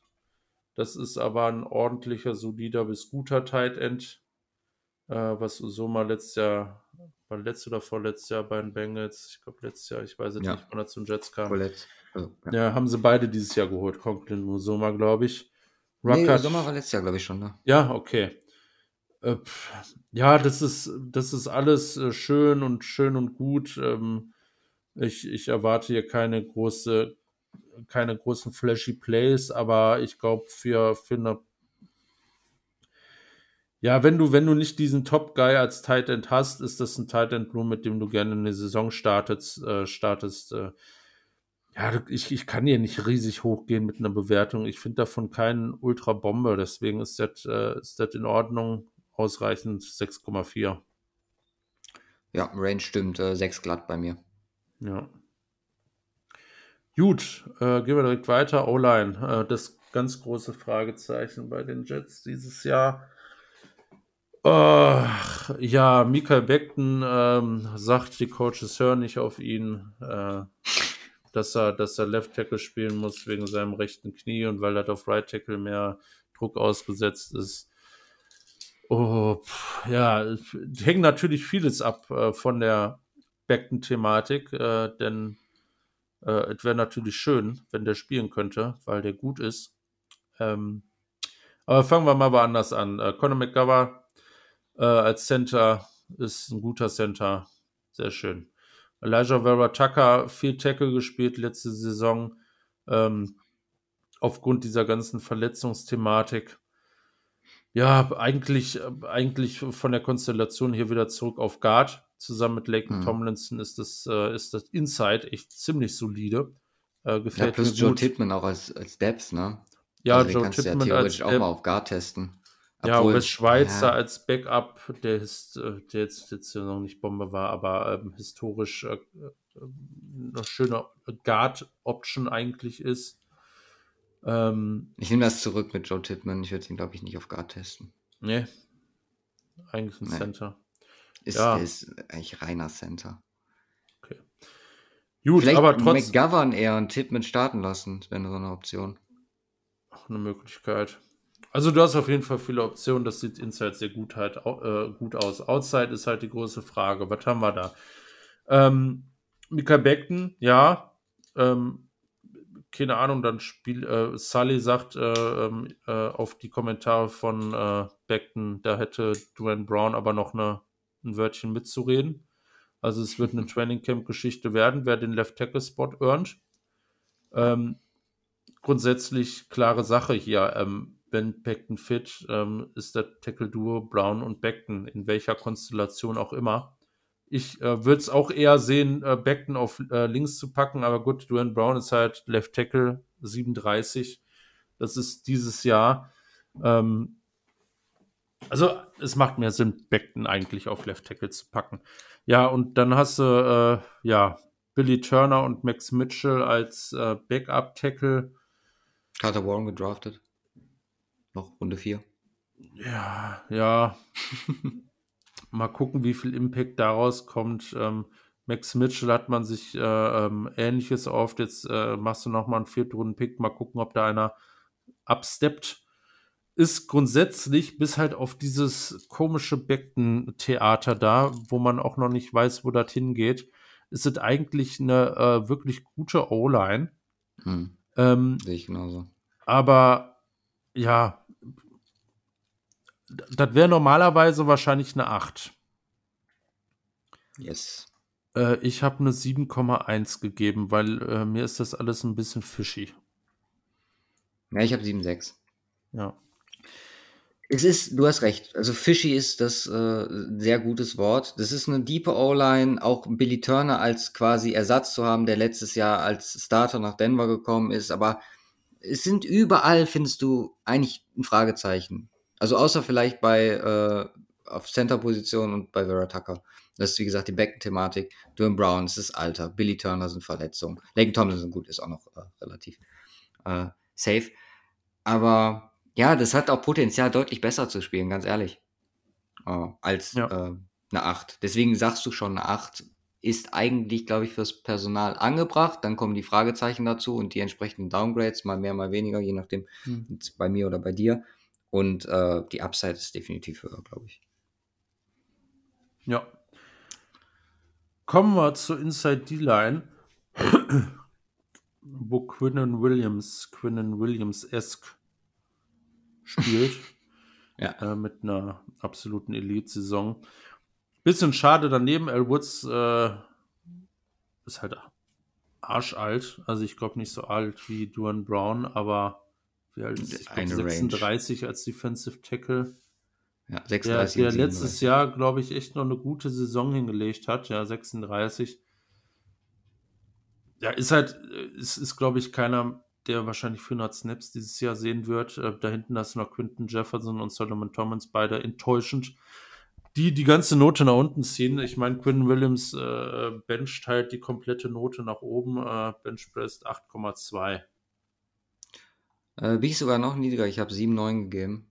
Okay. Ähm, weil, ja, du hast die Fragen angesprochen. Da- Das ist halt so, also auch hier wieder ohne Quinn Williams will ich gar nicht drüber reden, in was für einem Bereich wir uns hier befinden. Aber der ist nun mal so ein Spieler Impact und der hat eigentlich alleine fast schon einen Achterbereich. Ich finde, da ist er noch nicht ganz, aber ja, knapp davor. Ja, die Edge-Gruppe, ähm, auch verdammt deep. Jermaine Johnson mit einer ordentlichen Rookie-Saison, Franklin Myers mit einer richtig starken Saison letztes Jahr, Carl Lawson äh, als äh, echt äh, solider Pass-Rusher ähm, in, einem deepen, in einer deepen Gruppe echt gut. Will McDonald jetzt gedraftet, absoluter Speed-Rusher und äh, nochmal ein anderes Element hier in der Edge-Gruppe. Und auch äh, ein Clemens, der eine gute Rookie-Saison hatte, situativ äh, Bryce Huff noch als, äh, als Depth Piece dazu. Ähm, da ist keiner dabei in, einer, äh, in dieser Elite Riege. Ähm, ein Franklin Mhm. Myers äh, würde ich da nicht reinpacken. Aber Ähm, der ist sneaky gut, ne? der ist Also sneaky, geht sneaky. komplett unter. der geht komplett Aber- unter. Es ist für mich noch nicht so dieser, den ich da hoch in die Gruppe packe, aber direkt darunter, der auf, auf einem Bombenniveau echt seit Jahren ähm, äh, auch, auch immer, immer besser wird, äh, tatsächlich Ja. über die letzten Jahre, ähm, den man so gar nicht auf dem, äh, auf dem Board hat eigentlich. Äh, und der ist gerade mal 26. Äh, also echt, echt, echt krass, äh, was das angeht. Ähm, Jamin Johnson wird vielleicht auch noch einen drauflegen und du hast eine ordentliche Depth mit allem drum und dran. Du bist da gut aufgestellt. Das ist sogar Bradley Arney, ähm, ja, wo man mal ein dickes Fragezeichen dran setzen möchte. Ähm, aber das ist äh, schon wirklich guter Edge Room und deswegen noch ein bisschen besser bewertet als der Inside D-Line Room mit 8,4. Ja, äh, du bist 0,2 hochgegangen, ne? Also vom Ja, Inside Room. Ich bin 0,3 hochgegangen, ich bin bei 8,2. ja. Also es ist eine wunderbare D-Line, mit der ähm, ein Sadi viel Spaß haben könnte. Ja, das vermute ich auch. Linebacker, ähm, ja. Ich meine, die Schwachstellen dieses Rosters äh, hängen äh, glücklicherweise auf den am wenigsten bewertesten Positionen oder geringst bewertesten, äh, bewertetsten. Ähm, Linebacker ist eine davon. CJ Mosley lange enttäuschen und letztes Jahr endlich mal wieder eine solide Saison hingelegt, aber bisher halt nicht an sein äh, Niveau vorher rangekommen, bevor er zu den Jets kam. Also unterm Strich ein Bast-Transfer gewesen damals. Ähm, dennoch glaube ich immer noch auf einem Niveau, wo du als, äh, wo man als äh, Playcaller oder als Playmaker in einer, in einer, äh, auf der Linebacker-Position in der Defense einen Unterschied machen kann. Ähm, ist jetzt, äh, wird 31 noch im Laufe des Jahres. Ja, ähm, ist gut, weil wenn er nicht da wäre, sähe das Ganze ziemlich bescheiden aus. Ähm, was haben wir nämlich noch? Wir haben noch äh, äh, Chess Surratt, der bisher in seinen zwei Jahren keinen Snap gespielt hat. Äh, Quincy Williams, der nicht gut ist. Und äh, von dem Rest sehe ich ja auch keinen, der absteppen sollte. Ähm, CJ Mosley und der Floor, dem er dem Ganzen als Mittellinebacker geben kann. Ähm, und ich glaube, dass er mindestens auf dem Niveau letzter Saison performen wird, ziehen das Ganze bei mir etwas, äh, ziehen das Ganze bei mir hoch auf eine 5,6. Oh, da bin ich höher. Habe ich Ja. eine 6,5 gegeben. Sehe nicht. Ja. Ich fand es ja schon letztes Jahr, wie du schon gesagt hast, einen extrem guten Impact hatte und äh, das, was man, glaube ich, sich von ihm erhofft hat. Ähm, Surratt hat, glaube ich, letztes Jahr nicht einen Snap gesehen. Ja, kein Snap bisher in der NFL. Ja. Von daher, das Ding ist eigentlich durch. So, ja. Ist natürlich eine Gefahr, dass man hiermit auf die Schnauze fällt, aber also wenn Mostly, du hast gesagt, gewisser Floor ist da. Ähm, ja, ich weiß nicht, ob ich, ich bin ja auf jeden Fall noch nicht am Limit, deswegen bin ich mit der 6,5 eigentlich zufrieden. Also, Ja. das passt. Wunderbar. Dann kommen wir zur Secondary. Ja, Source Gardner. PFF, PFFs Number One Cornerback letztes Jahr Oh, in seiner Rookie-Saison. Vor Ja. einem Ramsey, vor einem Pat Satan. ja, Krasse Scheiße. ja. Ähm, ja, also das, was ich erwartet habe, äh, als, wir die, als ich die Draft-Vorbereitung gemacht habe. Genau. Ja, es ist, es ist schon echt krass. Du hast, äh, du hast deine Starting Corners hast du settet. Du hast Source, ähm, logisch. Du hast DJ Reed, der ein Bombentransfer war und die 49ers sollten sich in den Arsch kneifen und zusammen gehen lassen. Die beiden Outside, ähm, die äh, DJ Reed sein, ich glaube, zweites oder drittes Jahr in Folge wirklich richtig gut unterwegs. Und Mhm. Michael Carter, der zweite im Slot, der auch eine starke Saison gespielt hat. Das ist, ja, wie ich schon sagte, stark.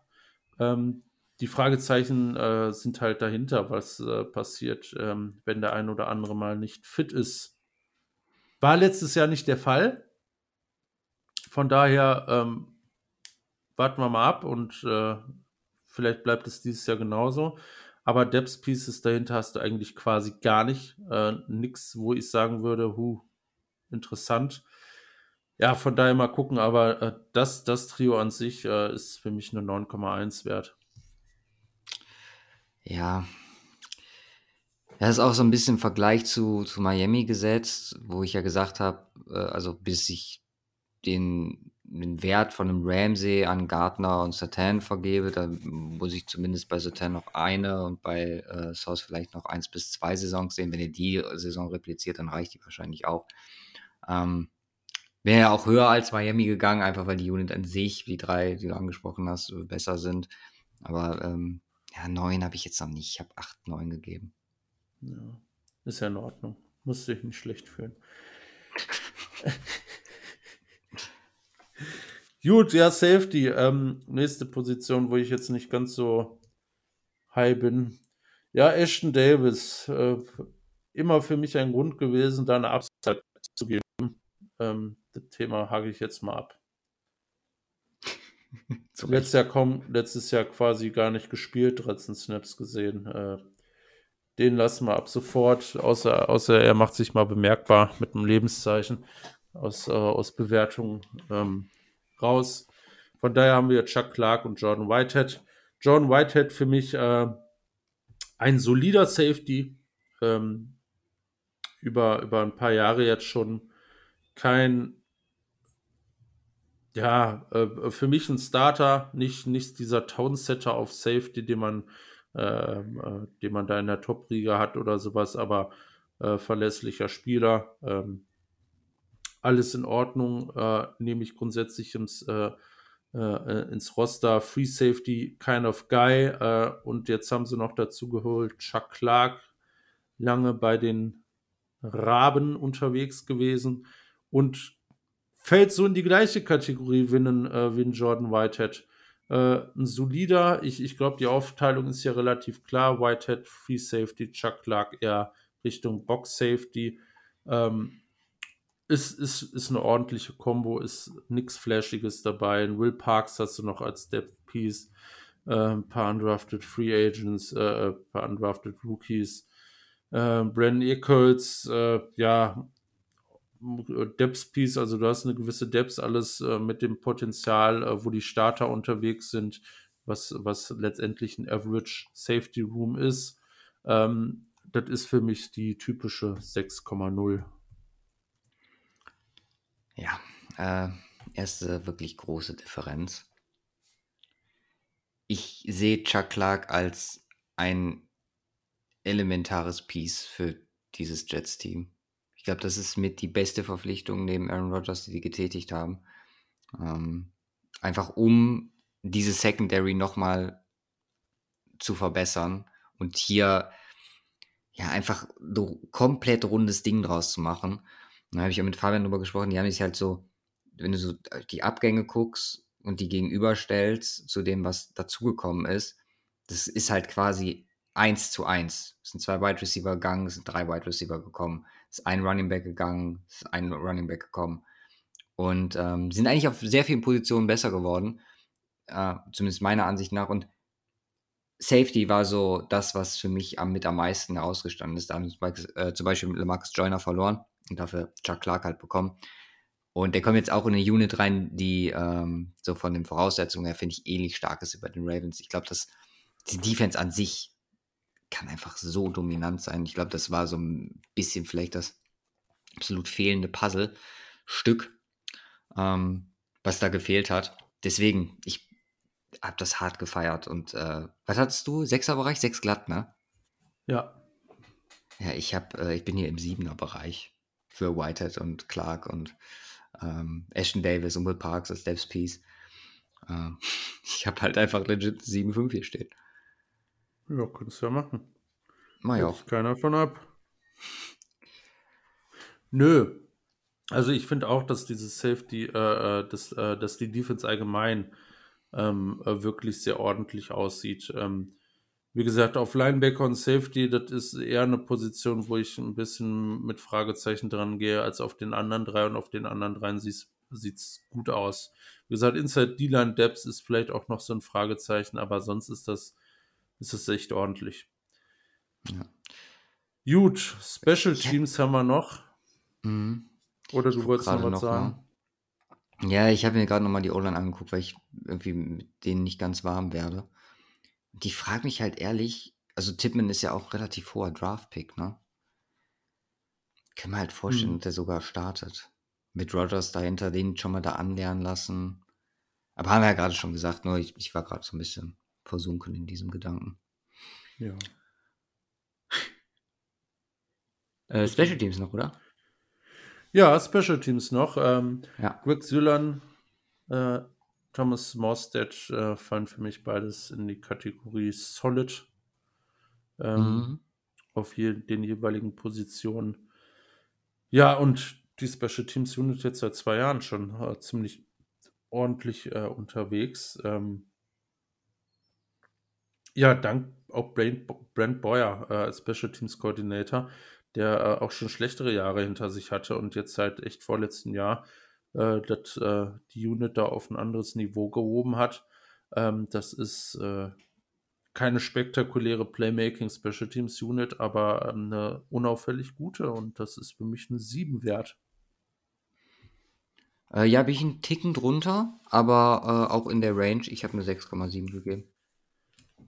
Ja. Was sagt denn Note? Ja, das ist, das ist ein Witz für ein Jets-Team. Also, für ein Jets-Team ist krass, ne?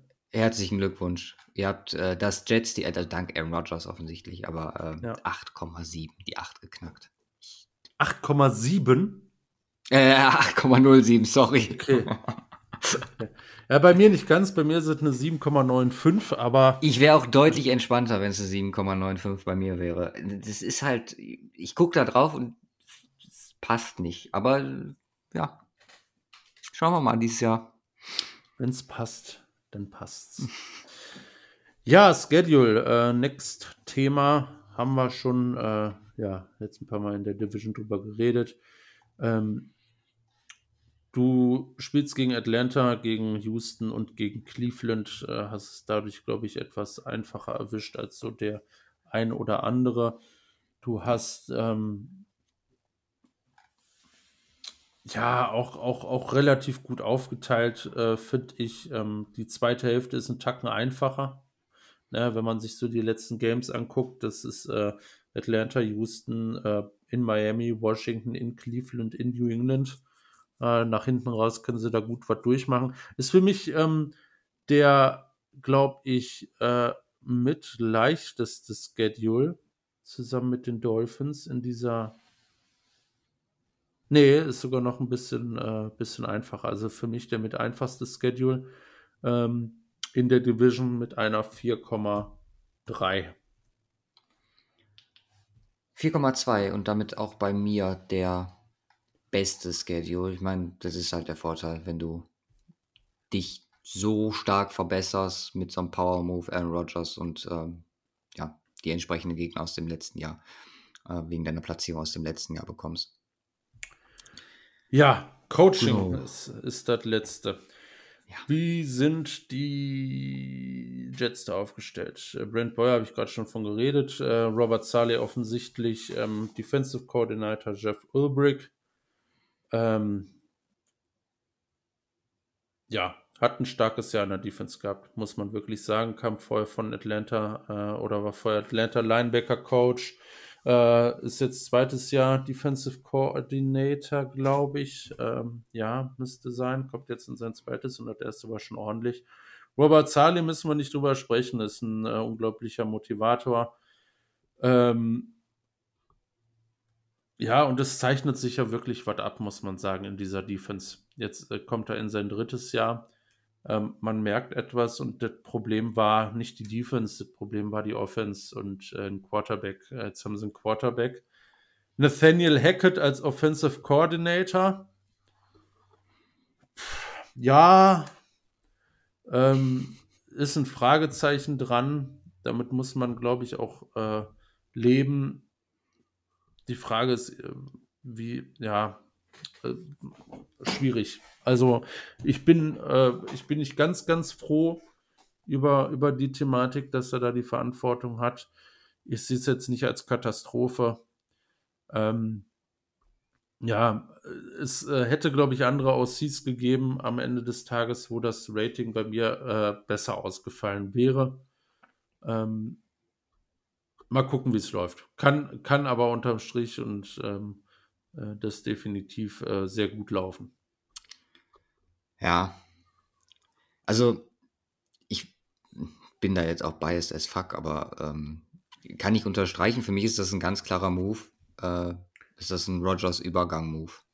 Also Hackett da reinzuholen, Elemente aus Green Bay zu implementieren in ein System, was man vielleicht in Absprache mit Rogers, quasi komplett analog zum letzten Jahr mit, ähm, mit Russell Wilson, nur dass die beiden keine Vergangenheit miteinander hatten und sich alles neu ausgedacht haben. Und mhm. was dann dabei rumgekommen ist, haben wir ja gesehen. Also ich denke mal schon, dass wir relativ viele Elemente aus der Green Bay Defense sehen. Ähm, gibt ja auch wirklich auch im Roster so ein paar Überschneidungen. Ähm, ja, das Ding ist halt, ich glaube, wenn man Hackett und Rogers zusammen kochen lässt, dann kann es ganz gut funktionieren. Ich habe mir die Spell, also in dem Zuge einfach, weil ich mir auch gedacht habe, okay, darauf wird der Fokus liegen.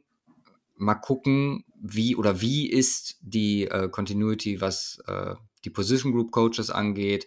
Äh, da haben sie auch hier Sekesani zum Beispiel neu dazu bekommen von Denver. Ähm, und ja, ich,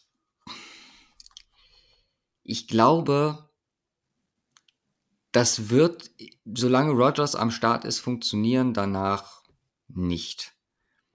Ich glaube, Hackett tut der Move gut, den Schritt zurück zu machen und ähm, wie gesagt mit Rogers da zusammen ein bisschen was aufzubauen ich sehe das nicht als irgendwie ein Move, der langfristig gesehen hier die Jets ähm, irgendwie vor Probleme stellt, einen Offense-Coordinator zu ersetzen, dass jemand ihnen Hackett wegschnappen wird. Es sei denn, irgendjemand durchblickt das nicht und also, wenn, keine Ahnung, Rogers macht jetzt noch eine MVP-Saison und sagt, krass, okay, Hackett, vielleicht war ja doch was dran. Also für mich ist es dann komplett Rogers gesteuert. Ja, nicht komplett, aber zumindest zum großen Teil. Wie gesagt, ich halte den, ich halte Hackett auch für einen ähm, ganz passablen Offense-Coordinator. Also was, mhm. was generell das Mind angeht. Ähm, Umsetzung ist halt hier Execution die Problematik gewesen. Und das nicht nur äh, das erste Mal ja. äh, in seiner Station in Denver. Was hast du denn gegeben überhaupt? Eine 7 glatt. Ich habe 7-2 gegeben. Okay. Ja. Das ist der Sale-Entwicklungsbonus, der da hinzukam. Ja. Ja, keine Überraschung, aber etwas Unterschiede. Ähm, insgesamt landest du bei 7,31, ich bei 7,18. Okay. Und unsere Rankings sind aber gleich. Bills auf 1, keine Überraschung. Ja. Dolphins auf 2, bei dir nur ganz knapp vor den Jets. Ja, genau. Bei mir knapp 0,25 vor den Jets. Dann die Jets bei mir. Bei dir auch. Äh, nur bei mir halt eher knapp vor den Patriots und bei dir mit ein bisschen Gap dazwischen und dann die Patriots. Aber alles in der Range zwischen 7,16 und 7,89 in dieser Division. Also alle im 7er Bereich. Ähm, ja, das hat Potenzial für die beste Division im Football nächstes Jahr. Ja, absolut. Absolut. Stand jetzt auf jeden Fall. Fein. Ja. Ich würde sagen, wir sind äh, gut in der Zeit. Also für alle, die lange Podcasts mögen, weil jetzt kommen noch mal knapp 50 Minuten mit Fabian zur Situation, bisschen Offseason Recap äh, und ähm, Roster Analyse. Ähm, auf spezielle Fokuspunkte, was die vier Teams angeht. Wir wünschen euch viel Spaß damit mhm. und ähm, genau, können uns an der Stelle dann schon mal verabschieden. Äh, wir hören uns dann nächste Woche mit der NFC East. Bleibt nur noch zu sagen, macht's gut und haut rein. Peace. So. pass auf. Sommerzeit ist äh, Division Preview Zeit. Und ich weiß nicht, wie oft du den schon gehört hast, aber ich darf heute Fabian bei mir begrüßen. Alles gut? Wie geht's dir? Äh, Luca, ja, vielen Dank. Freut mich mal wieder dabei zu sein. Ähm, du glaubst nicht, wie viele Sommerwitze ich seit dem Kindergarten in meinem Leben schon gehört habe. Ja, glaube ich. Ich glaube, würde ich für jeden äh, einen Euro irgendwo reinstecken, dann wäre ich, glaube ich, ich ein nettes Sümmchen beisammen. Ja. Nee, ich habe gerade aus dem Fenster gucken, deswegen war ein schön blauer Himmel und ich dachte mir, ach komm, warum nicht? Bisschen cringe zum Anfang, hat noch nie geschadet. Äh, erstmal sehr cool, dass du am Start bist. Einmal im Jahr kriege ich dich ja dazu. Yes. Und äh, wie auch letztes Jahr bist du für die AFC East am Start. Ich meine, wir hatten auch schon Aufnahmen, da sah es deutlich schlechter aus, vor allem aus Fansicht. Ich glaube, da hat sich vor allem für dieses Jahr einiges getan. Ich äh, freue mich drauf, gleich mit dir mal so den, ja, den groben Ablauf äh, der East für dieses Jahr durchzusprechen. Erstmal generell, wie hast du die East so in den letzten Jahren, also ich meine, ist ja eine der Divisions, die sich sehr verändert hat, sage ich jetzt mhm. mal. Wir hatten eine lange Patriots-Dominanz und Teams, die mal hoch, mal runter gekommen sind, mal besser, mal schlechter waren. Wie hast du das so in den letzten Jahren gesehen? Also jetzt auch mit dem mit, von deinem Team, mit den Jets, die jetzt so ein bisschen, ja, ich will noch nicht sagen, den äh, Broncos Peyton Manning Weg gehen, aber. sagen wir so, den Weg würde ich, glaube ich, als Fan unterschreiben. Würdest du wirklich? Ja. Die, die, die Diskussion hatte ich mit Simon letztens, ja. wo äh, ich gesagt habe, ganz ehrlich, wenn du mir sagst, okay, du gewinnst einen Super Bowl, in, sagen wir mal, jetzt drei Jahren oder so zum Beispiel. Hast mhm. danach aber acht Jahre einfach nur erstmal keine Playoffs plus eine Offense, die nicht wirklich anschaubar ist. Würdest du das machen? Also, wenn du sagst ja, aber äh, ist das. Ich habe da einen Konter zu. Pass auf, ich gucke jetzt, ich verfolge jetzt Football seit, glaube ich, 2009. Ich habe jetzt ja. 14 Jahre diese Durchstrecke hinter mir. Ja, gut, also, okay. was sind dann weitere acht nach einem möglichen Super Bowl? Mit, ja. äh, zum, und es wäre zum ersten Mal, also ich sag mal, wenn die Jets den Super Bowl gewinnen würden, wäre es ja höchstwahrscheinlich äh, ein bisschen anders als bei Peyton und den Broncos damals. Das wäre wahrscheinlich mit einer guten Offense, weil anders kannst du diese AFC, glaube ich, nicht gewinnen. Ja. Und das wäre die erste Saison in meinem Leben als Jets-Fan mit einer guten Offense. Und wenn dann noch ein Super Bowl daraus, äh, dabei herauskommen würde, könntest du mir sagen, danach acht Jahre Dürre und würde ich sofort unterschreiben. Ja, stimmt. Wir sind ja beide die mittlerweile meist äh, gepeinigten, glaube ich. Also die Jets mit dem längsten Playoff-Drought und äh, Denver jetzt mittlerweile direkt dahinter. Ja, es ist schon bitter. Äh, dazu, ähm, manche, die mich kennen, wissen, dass ich auch ähm, blau-weißer bin. Ähm, ja. Also als Schalke und Jets-Fan hat man es wirklich nicht so leicht die letzten Jahre. Aber das soll ja alles besser werden, zumindest auf der äh, Seite der NFL. Siehst du generell, also wie gesagt, ich bin jetzt gerade mal grob durchgegangen. Wir haben ja jetzt also ich habe für, für, für unsere Aufnahme am Wochenende, habe ich mir heute die, die Roster und äh, Coaches, Schedule, alles angeguckt. Und ich bin bei den Jets als zweitbestes Roster gelandet tatsächlich. Vor Miami, wir haben da eine gewisse Gewichtung drin, was Quarterbacks mhm. etc. angeht. Würdest du das so unterschreiben oder dieses anders auch unter dem Hintergrund, was sich jetzt alles in der Offseason getan hat? Ich meine, ne, er hat auch einen relativ frühen Pick, ja. der was abgeworfen hat. Wie siehst du das?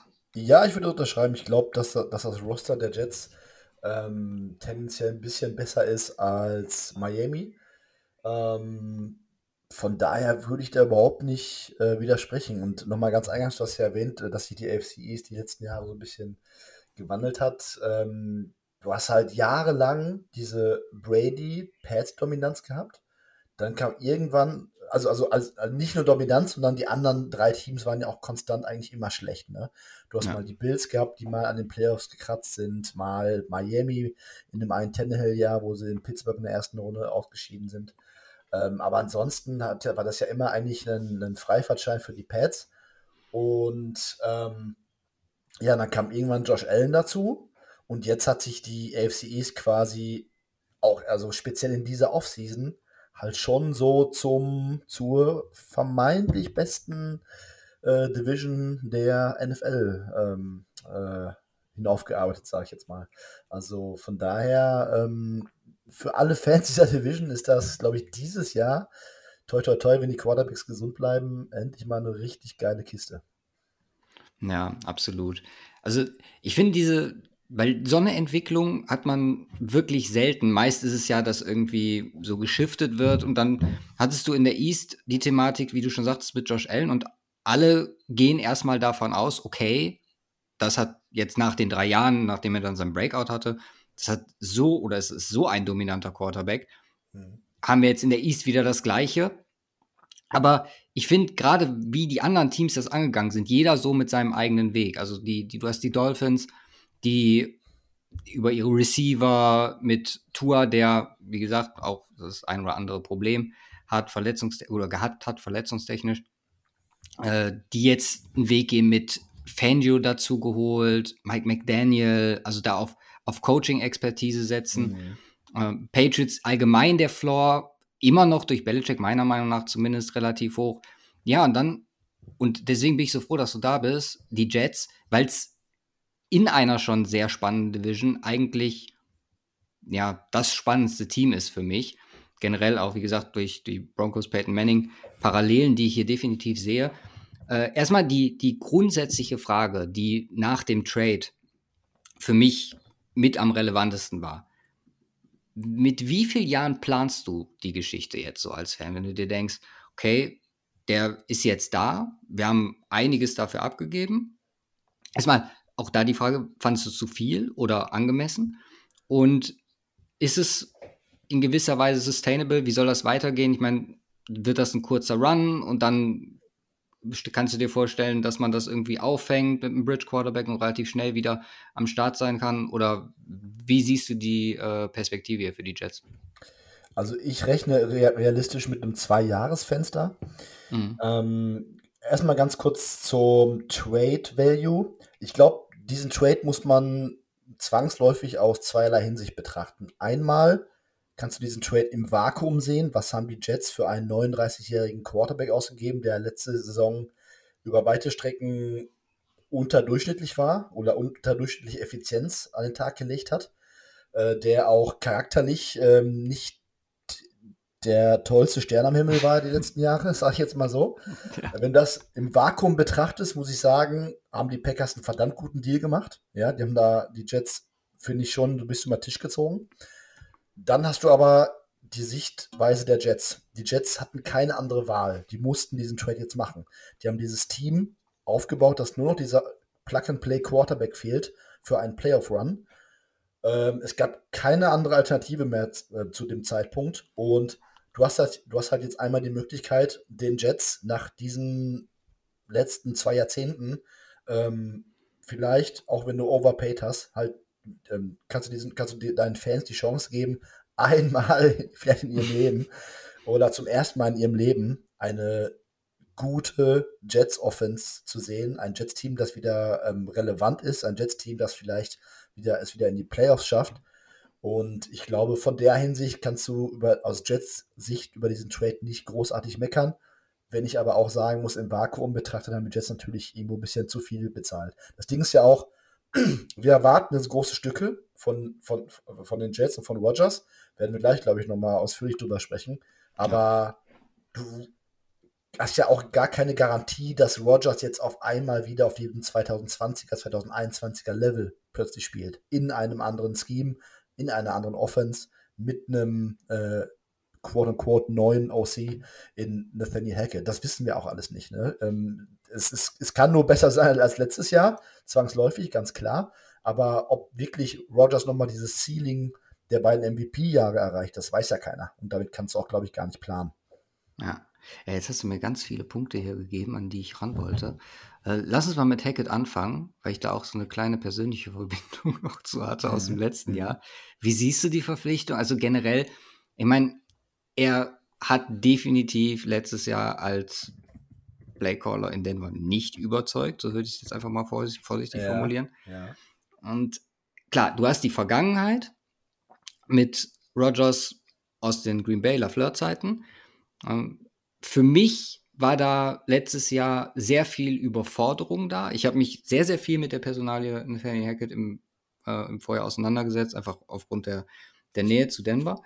Ähm, würdest du oder glaubst du, dass ihm der Rückschritt, sagen wir mal, also Karriererückschritt, zurück zu, zur einzelnen Position eines Offense Coordinator gut tut, dass er sich vielleicht nur auf sein Ding fokussieren kann? Weil ich bin ganz ehrlich, ich halte ihn eigentlich für einen extrem smarten und extrem fortgeschrittenen ähm, offensiv, offensiven Coach in der Liga.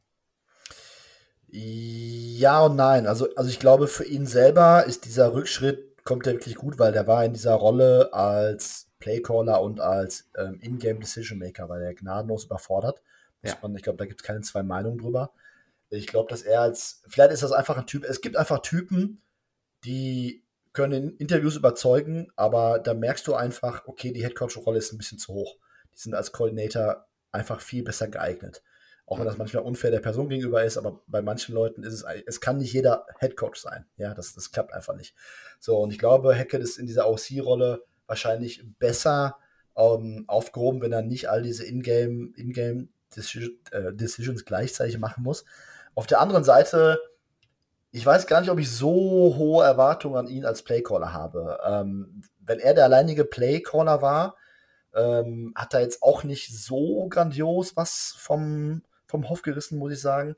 Du hast das eine Jahr mit, äh, mit den Jaguars, ähm, die wirklich ähm, auf dem Rücken von vielen defensiven Turnovern irgendwie ähm, mit einem Run-First-Approach mit Leonard Fournette und, und mit Blake Bortles, der einmal eine Saison nicht viele Fehler gemacht hat, äh, wo die einmal, einmal wirklich eine passable Offense gezeigt haben, eine unterdurchschnittliche. Ansonsten hat Nathaniel Hackett ja als, auch als Playcaller noch nichts gezeigt. Das Einzige, was er im Resümee hat, sind diese, glaube ich, drei Jahre unter Matt LaFleur, ja. ähm, wo er auch selber keine Plays gecallt hat. Von daher weiß ich gar nicht, was ich da großartig so von ihm erwarten, so als Playcaller. Ich glaube, dass das Scheme schon eher so Green Bay nah ähm, sein wird, was auch Aaron Rodgers kennt aus Green Bay. Und der nächste Punkt ist halt auch Todd Downing als Passing Game Coordinator. Ich meine, Todd Downing letzten Jahre, jedes Mal, wenn er in eine größere Rolle geschlüpft ist als Playcaller, äh, damals noch bei den Oakland Raiders in der ähm, Saison, nachdem Carr so gut war, dann äh, hat er ja Arthur Smith in, in Tennessee beerbt und jedes Mal, wo er OC wurde, wurde die Offense signifikant schlechter. Also dieses Pairing Nathaniel Hackett und Todd Downing, ich weiß nicht, inwieweit man da große Erwartungen haben kann, inwieweit es überhaupt eine Rolle spielt, wenn, wenn Rogers eine gute Saison spielt. Wird es wahrscheinlich egal sein, ob dann Todd Downing oder ähm, ein Walmart-Cashier aus äh, New Jersey äh, irgendwo im Boot sitzt. Aber ähm, ja, ich persönlich habe jetzt an, an Hackett, den Playcaller, tatsächlich gar keine so riesige, riesigen Erwartungen. Ich glaube, wenn, wenn Rogers auf einem guten Niveau spielt, äh, wird das, äh, wird die Offense ein Selbstläufer in, in der Hinsicht, dass sie gut sein wird. Und wie viel dann Hackett Anteil hat, keine Ahnung. Ja. Ja, du hast ja gerade gesagt, in der, äh, in der einen erfolgreichen Saison bei, bei den Jaguars, ich meine, Back Bottles zu Aaron Rodgers nochmal eine ganz andere Thematik, aber mhm. da wurde das Team auch schon von der Defense getragen, kann man so sagen. Ja. Und das war letztes Jahr eigentlich analog bei den Jets, die fand ich schon einen ziemlich guten Schritt nach vorne gemacht haben, auch der Fall. Siehst du hier einen Shift hin zu einem eher offensiv fokussierten Team oder glaubst du, dass, ich meine, man hat jetzt auch wieder mit Will McDonald den höchsten Pick in die Defense investiert, du hast immer noch einen defensiven Head Coach, der finde ich auch einen extrem guten Eindruck gemacht hat. Dein vielleicht bester Spieler ab vom Quarterback in South Gardner, auch mit Zukunftssicht, mhm. ist ein defensiv, äh, defensiver Spieler. Ähm, wie glaubst du, wird der Fokus von dem Team liegen? Wird es eher ein Team, was über die Offense Spiele gewinnt oder über die Defense? Ich glaube, dass der Fokus insgesamt eher zu Offense wandern muss. Ähm, allein schon auch aus einfach aus Marketing-Sicht würde ich sagen. Ne? Du hast jetzt ja. einmal in New York ähm, diesen ähm, Superstar-Quarterback ähm, mit, mit ganz guten offensiven Playmakern, mit einer ah, passablen Offensive Line, wenn Mackay Beckton ähm, endlich mal durchspielen kann. Ähm, ich glaube, da, dahingehend wird, wird der Fokus, auch, auch, der mediale Fokus schon ganz klar auf der Offense sein, aber du hast natürlich auch eine Defense. Klar, Defense ist immer sehr krass Opfer von Streuung, ja, ähm, besonders was, ähm, also Turnover und Injuries haben da einen großen Impact. Ähm, aber die Jets haben halt auf dem Papier schon eine Defense, die einen sehr hohen Floor hat. Du hast einen brutalen, du hast, du hast eine brutale von vor.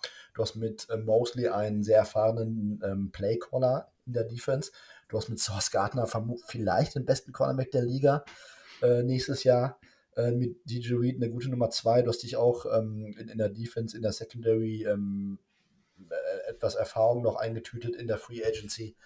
Ähm, ich glaube schon, dass das so sein wird, dass der Fokus auf der Offense liegt und du halt eine Jet, äh, eine Defense hast, die dir hin und wieder auch mal ein Spiel gewinnen kann, wenn es nicht gut läuft, aber auch eine Defense, die dir einfach nichts kaputt macht in der Offense. Du hast ja manchmal so, so Teams wie, weiß nicht, die 2016 Falcons unter Kyle mhm. Shanahan, die brutal in der Offense sind, aber auch trotzdem mal 35 Punkte kassieren können.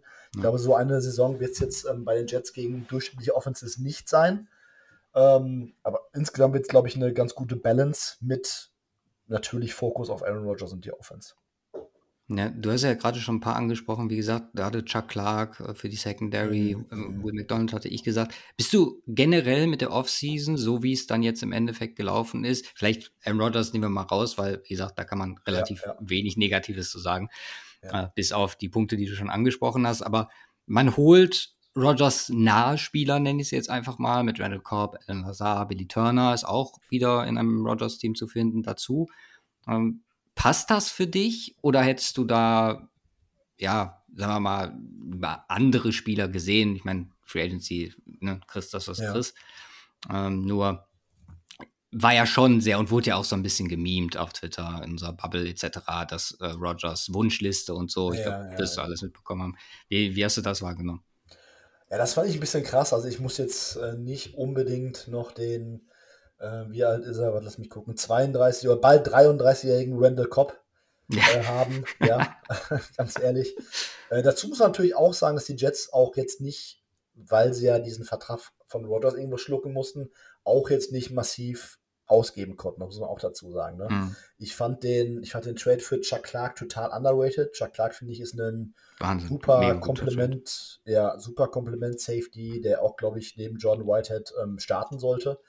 Ähm, äh, ja, und die, die, Defense musstest du ja insgesamt, die war echt gut aufgestellt. Ne? Du hast eine, du musstest da echt äh, nicht viel tun. Jetzt ähm, hast du äh, Will, Will McDonalds gedraftet. Keine Ahnung, wie gut der im ersten Jahr sein wird, wie viel Spielzeit der überhaupt sieht. Ja, weil du hast halt echt auf Edge mit Carl Lawson und ähm, John Franklin Myers und äh, Jermaine Johnson äh, vom letzten Jahr, Quinton Jefferson, der auch so eine, ähm, ja, sagen wir, Strong Linebacker-Rolle, äh, also Sam-Rolle spielen kann. Du hast halt echt ähm, eine gute Rotation, was den, was den Pass-Rush angeht. Von daher weiß ich gar nicht, äh, Bryce Huff haben wir auch noch, also deswegen weiß ich gar nicht, wie viel Will McDonalds vielleicht überhaupt dazu beiträgt in der Rookie-Season. Ähm, offensiv bin ich ziemlich zufrieden. Ähm, Alan Lazard finde ich okay, so als äh, Big Slot. Ähm, Rogers Favorite Weapon habe ich jetzt eigentlich gar keine Probleme mit. Alan Lazard kann auch gut blocken, passt glaube ich ganz gut in dieses Scheme, was die Jets ähm, so von Green Bay vielleicht leicht kopieren werden. Äh, Garrett Wilson, absoluter Start. Nicole Hartman, glaube ich, ist so ein geiler gimmicky Playmaker, der auch mal, den auch mal so auf, auf Endarounds einsetzen kannst, ins Play-Action-Spiel einbinden kannst, etc. Ähm, da habe ich wenig dran auszusetzen. Ich, den, den, das eine, was mich so ein bisschen nervt, was ich gerne gesehen hätte, dass man vielleicht noch irgendwas auf Tackle tut. Mhm. Ähm, Dwayne Brown ist zurück. Ja, Dwayne Brown ist nicht mehr auf dem Level früherer Zeiten, wird vor der Saison 38 Jahre alt. Äh, andere Seite hast du dann Mackay Beckton, der in den letzten zwei Saisons, äh, sage und schreibe, kein volles Spiel gespielt hat. Äh, wow. Äh, oder anderthalb. Ich, ich habe ich hab neulich äh, mal die Snaps ausgerechnet und es war, äh, glaube ich, es, es, ich kam nicht auf einen dreistelligen Betrag. ähm, ja, Joe Tippmann, Rookie Center. Also da hätte ich schon gerne Risiko, gesehen. Ja. ja. da hätte ich schon gerne gesehen. Vielleicht sagen sie sich, okay, wir können immer noch Elijah Vera Tucker auf ähm, Right Tackle stehen. Das hat letztes Jahr ganz gut geklappt vor seiner Injury. Aber da hätte ich mir noch, ich, ich hätte zum Beispiel lieber in der ersten Runde statt, statt einem Edge Rush hätte ich gerne einen Tackle noch gesehen. Ja. Äh, ich glaube, es ist das Einzige, was den Jets im Großen und Ganzen vorwerfen kann in der Offseason. Absolut. Also ich fand so überraschend, dass wenn man, also ich hatte mir die, die Abgänge und Zugänge in Free Agency und Drafts natürlich dann Bonus, hatte ich so gegenübergestellt. Man hat schon relativ viel auch auf gleichen Positionen Abgänge ersetzt, also sprich Wide Receiver Barrios Moore mit den eben angesprochenen äh, Mike Rammers, äh, Billy Turner etc. Oder auch ein Lamarcus Joyner äh, zu ein Chuck Clark. Und wenn man das so gegenüberstellt, dann muss man eigentlich sagen, das Team ist auf jeder Position besser geworden. In irgendeiner Art und Weise. Also ich finde da keinen Abgang, der dem Team mehr schadet, wenn man jetzt sagt, okay, Vinnie Curry, aber auch da kann man sagen, Will McDonald ist dann, wenn man den Draft als Bonus mit rein, definitiv die bessere mhm, Option. Mhm. Und dann ist, glaube ich, der, die, die Jets Offseason ja fast optimal gelaufen, um jetzt, wie gesagt, dieses, äh, ja, diesen Run mit Rogers zu machen. Wie, also wird ja auch immer viel drüber gesprochen, äh, AFC Quarterback Heavy mit den ganzen Namen, wir kennen sie alle. Für wie realistisch hältst du das, dass hier wirklich ein Run, ein tiefer Playoff-Run möglich ist? Ich meine, das ist halt, also eigentlich kann man es nicht sagen. Antwort fast schon vorweg, weil du hast halt diese, diese Playoff-Matchups dann, äh, wo halt Kleinigkeiten entscheidend sind. Aber ich meine, für, für zwei Jahre jetzt angelegt, ich halte es nicht für unmöglich, dass äh, die Jets hier zumindest, und dann ist halt natürlich die Frage, wie man Erfolg bewertet, aber für mich ein Championship-Game mit dem äh, mit dem mit Aaron Rodgers jetzt wäre definitiv als Erfolg zu werten für das Jets-Team, wie du es jetzt auch beschrieben hast in den letzten Jahren. Absolut bei dir. Ähm, ich ich glaube, das Ceiling für einen Run in der AFC ist definitiv, definitiv da. Aber ich muss auch fairerweise sagen, dass ich immer noch ähm, drei, vier andere Teams äh, vor den Jets sehe. Ähm, Bills, Chiefs, Bengals. Ja. Die sehe ich da einfach noch Ravens, ähm, eventuell. vorne. Ra Ravens bin ich brutal hoch dieses Jahr. Also ja. ähm, vor denen halte ich sehr, sehr, sehr, sehr, sehr viel. Äh, die, die, die würde ich auch, äh, die hätte ich auch in einem Ranking vor den Jets noch. Und dann muss man einfach schauen, was Aaron Rodgers noch im Tank hat. Ich glaube, du kannst nicht als Jets-Fan in die Saison gehen und äh, erwarten, ich kriege den Rodgers aus 20 und 21. Ich glaube, das darf man nicht tun. Der ist halt auch nochmal ein Jahr älter geworden, 39 Jahre alt, hat letzte Saison ähm, alles andere als hervorragend gespielt. Äh, charakterlich, wenn es mal schlecht läuft, keine Ahnung, wie das ankommt. Mhm. Und ich muss auch ganz ehrlich sagen, wenn es dann wirklich zu einem Playoff-Spiel kommt, ja, und sagen jetzt mal, all things being equal, alle Teams wären gleich, dann haben die Jets mit ähm, ihrem Coaching-Staff, sich die halt einfach gegen Teams wie die Chiefs, wie die Bills, wie Ravens einfach nicht im Vorteil, muss ich ganz ehrlich sagen. Also wenn es dann wirklich auf ähm, um, um wichtige In-Game-Decisions in den Playoffs geht, gegen, gegen Harbaugh, gegen Reed, gegen McDermott, dann traue ich Robert Sala und Nathaniel Hackett einfach, gebe ich denen einfach nicht den Vorteil. Das ist, muss ich einfach so sagen. Ähm, äh, Robert Sala im zweiten Jahr immer noch echt viele fragwürdige Entscheidungen getroffen, auch gerade was so Clockmanagement angeht, Clockmanagement angeht. Ich glaube nicht, dass die Jets da wirklich irgendwie ähm, aus analytischer Sicht irgendwie eine gute Grundstruktur drin haben, was das angeht. Und wenn du diese Dinge in den Playoffs nicht drauf hast, dann, oh, dann wird es halt gegen, gegen solche Teams auch verdammt schwer. Ja. Lass uns mal auf die, die Konkurrenz so ein bisschen gucken. Ich hatte dir ja so Kategorien an die Hand gegeben. Ich gefragt habe, äh, ob wir die einordnen können. Ähm, also die Kategorien sind Contender, Playoff Team, so Limbo, also man weiß nicht, wo es hingeht, Rebuild und What the fuck are they doing. Uh, machen wir erst die Jets, aber die jetzt schon ausreichend besprochen haben. Mhm. Also für mich ist hier relativ klar durch, wie gesagt, die, die starken Verbesserungen und äh, Aaron Rodgers, äh, ganz klar, würde ich sie aktuell als Playoff-Team sehen. Ja, habe ich auch so. Ja. Spannend wird es, glaube ich, bei den, weil ich glaube, bei den Bills können wir uns auch relativ einig sein, äh, mit der Entwicklung der letzten Jahre. Dass, oder ich würde sie zumindest als Contender einstufen. Sehe ich äh, genauso. Ich ähm, glaube auch, dass ähm, gerade in der Offseason, das ist ja auch die immer, immer Content-Rankings und sowas, ne? Und da haben manche mhm. Leute mittlerweile, zum Beispiel Joe Burrow über Josh Allen und, und sowas, ne? Ich glaube, dass so ein bisschen Recency Bias dabei ist. Die Bills hatten halt letztes Jahr mega inkonstant. Ähm, man muss sich einfach mal überlegen, eigentlich hatte Josh Allen die ganze Saison einen vernünftigen, gesunden Receiver in, in, in Stefan Dix. Gabriel Davis hat sich ähm, äh, nach Woche 1, ich glaube sogar im Training, ein High Ankle Sprain zugezogen. Und normalerweise ähm, fällt man da fünf, sechs Wochen aus mit dem High Ankle Sprain. Und er hat ein, ein Spiel gefehlt, glaube ich. Er hat halt einfach durch diesen High Ankle Sprain äh, gespielt. Und bei Receivern ist das halt ein ganz, ganz großes Problem. Die sind einfach dann weit weg von 100 Prozent. So und so dann, so dann bist du halt ähm, nach Dix hast halt einen Gabriel Davis auf, auf einem Bein. Isaiah McKenzie, Dawson Knox, der jetzt wirklich nicht der super Receiving Titan, Superstar Titan ist. Und danach bei den Targets bist du auch schon ganz schnell bei Devin Singletary gewesen, der quasi äh, die fünf meisten Targets im, im Team hatte. Also ähm, allein wenn du dieses Jahr in die Saison mit einem fitten Gabriel Davis gehst, äh, und wieder ein bisschen mehr Konstanz reinkriegst und Josh Allen vielleicht auch mal ähm, eine miese Interception weniger wirft, äh, dann glaube ich, brauchen wir auch über, über die Bills als Contender überhaupt nicht äh, zu diskutieren. Ich, ich, hätte, ich, hätte mich, ich hätte gerne gesehen, dass sie vielleicht noch einen, noch einen dritten Wide Receiver äh, geholt haben. Mhm. Ich weiß nicht, ob De Deontay Hardy jetzt wirklich da viele Probleme löst. Keine Ahnung, was man von Justin Shorter erwarten kann. Ähm, vielleicht sind die Bills in the Mix für DeAndre Hopkins. Das könnte ich mir da total gut Finde vorstellen. Finde ich spannend, ja. ja. Ähm, ich glaube, von Hopkins kann man nicht erwarten, dass er nochmal diese dominante Right Receiver 1 Rolle hat. Aber so als Komplementär zu Gabe Davis und Stefan Dix, glaube ich, wäre das für so einen Contender eine super Sache. Ja, ja du hast gerade die Verletzung angesprochen. Man, gerade auch bei Josh Allen, da oh, kam ja hinterher raus, genau. dass er selber ja, ja auch, ich glaube, die Hälfte der Saison mit einer halb kaputten Schulter äh, verbracht hat.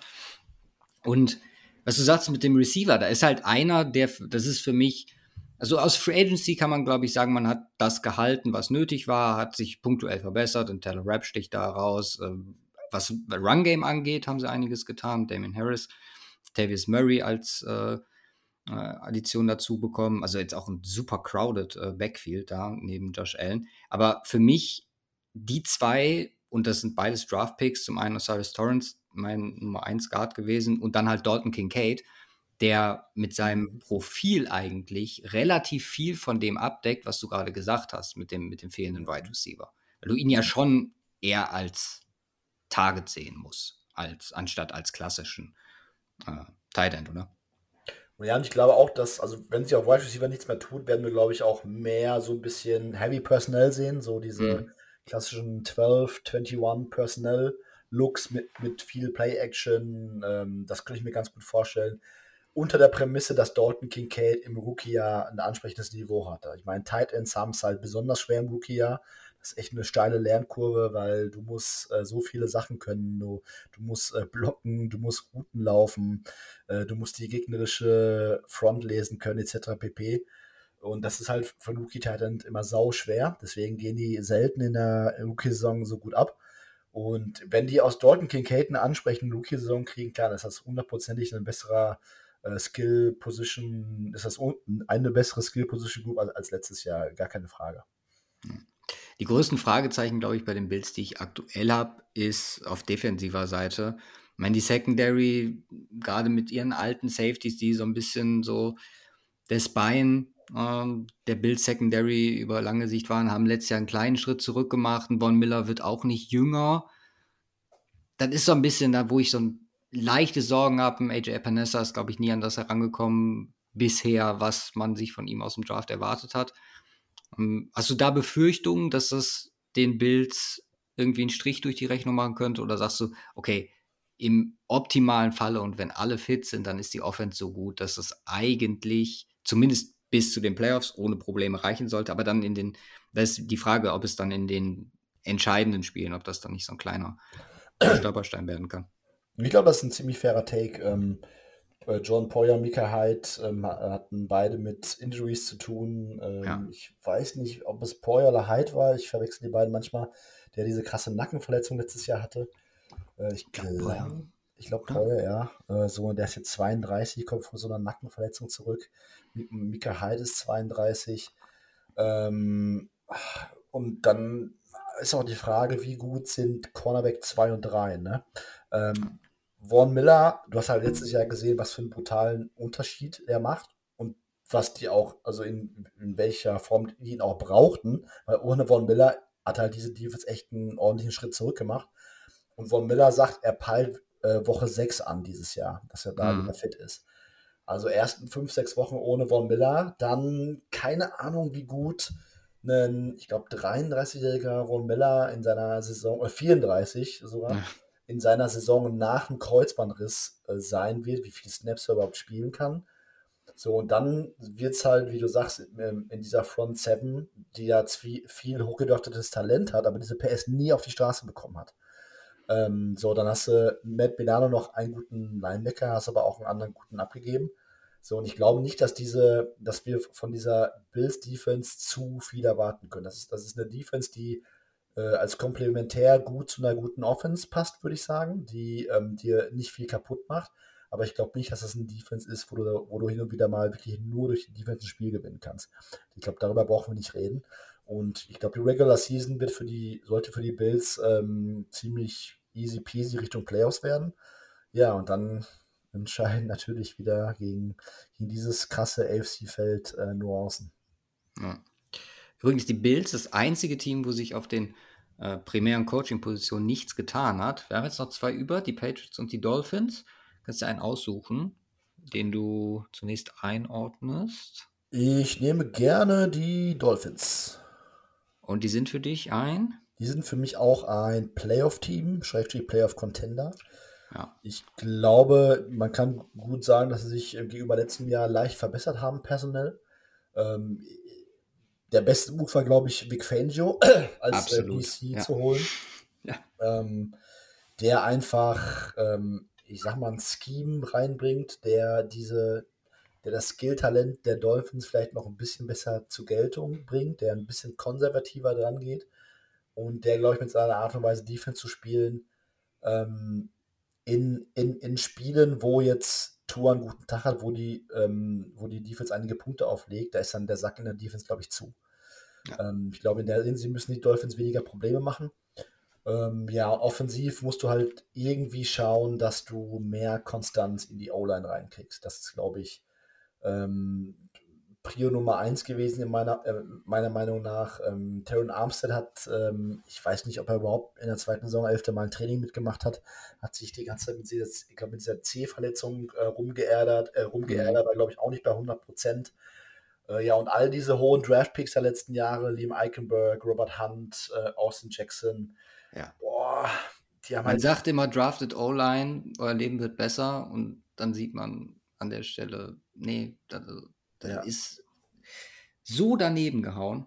Ja, ja. Also das war wirklich ein Ausreißer nach unten. Ich meine, wenn du so viel Draftkapital in die O-Line steckst, dann musst du ja warten, dass du eigentlich auch, dass auch mal ein guter Spieler mit dabei ist. Ne? Aber ich glaube, das kannst du über nicht wirklich äh, einen von den Spielern sagen. Ähm, mit Conor Williams hast du ein bisschen mehr Konstanz reinbekommen.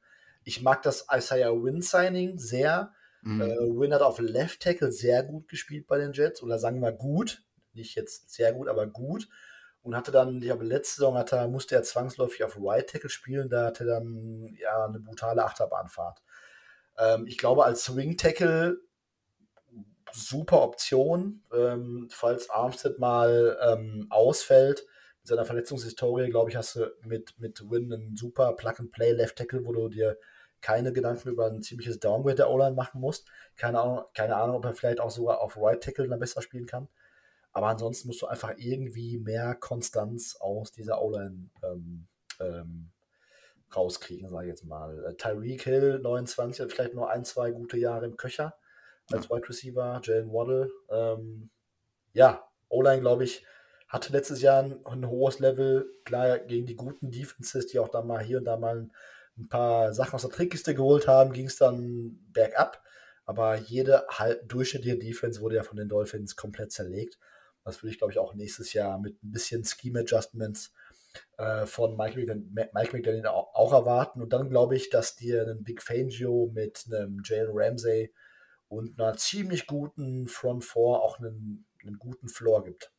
Ja, ich nur mal kurz zu, zu Fangio. Ich finde das, bei Fangio war das auch in Denver und äh, auch in seiner Zeit davor, finde ich, bei den äh, Bears vielleicht noch sogar etwas mehr der Fall, dass er Spieler durch sein Scheme, seine Defense so elevated hat, sage ich jetzt mal, also so weiterentwickelt, dass man theoretisch davon ausgehen kann, dass generell erstmal ein Vic Fangio unabhängig oder relativ unabhängig vom Material schon sehr gute Ergebnisse mit einer Defense erzielen kann. Und dann holst du letztes Jahr einen Bradley Chubb, dieses Jahr auch schon jemanden mit Malik Reed, der zumindest was die Front angeht, auch äh, die Defense kennt. Jane Phillips ist am Start und dann Jalen Ramsey als Krönung noch da drauf, wo du theoretisch sagen kannst, okay, den isolieren wir vielleicht sogar aus dem Scheme und äh, lassen den den besten, äh, den besten Receiver des Gegners äh, betreuen.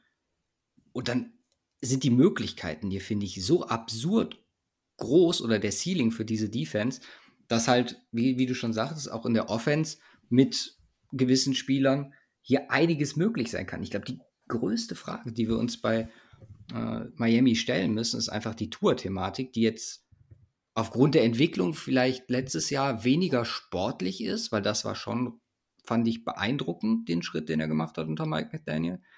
Da ist halt einfach die, die Gesundheitsfrage. Und man, das ist mehr ein moralischer Aspekt, aber findest du das, ja, wie will man das sagen? Findest du das legitim, dass man in Miami trotz der Ereignisse aus dem letzten Jahr sagt, okay, wir setzen hier trotzdem weiter voll auf ihn und setzen ihm oder ihn auch, wahrscheinlich sogar in Absprache mit ihm, oder gehen wir jetzt mal hoffentlich von aus, äh, der Gefahr äh, lang- und mittelfristig weiterhin aus?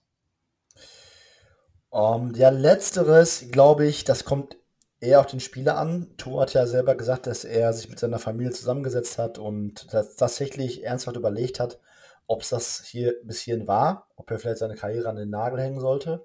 Ja. Hat sich dann entschieden, weiterzumachen. Ich glaube, in dem Moment, wo der Spieler die Entscheidung trifft, ähm, nimmt er dem Team, der Franchise, diese Verantwortung komplett ab.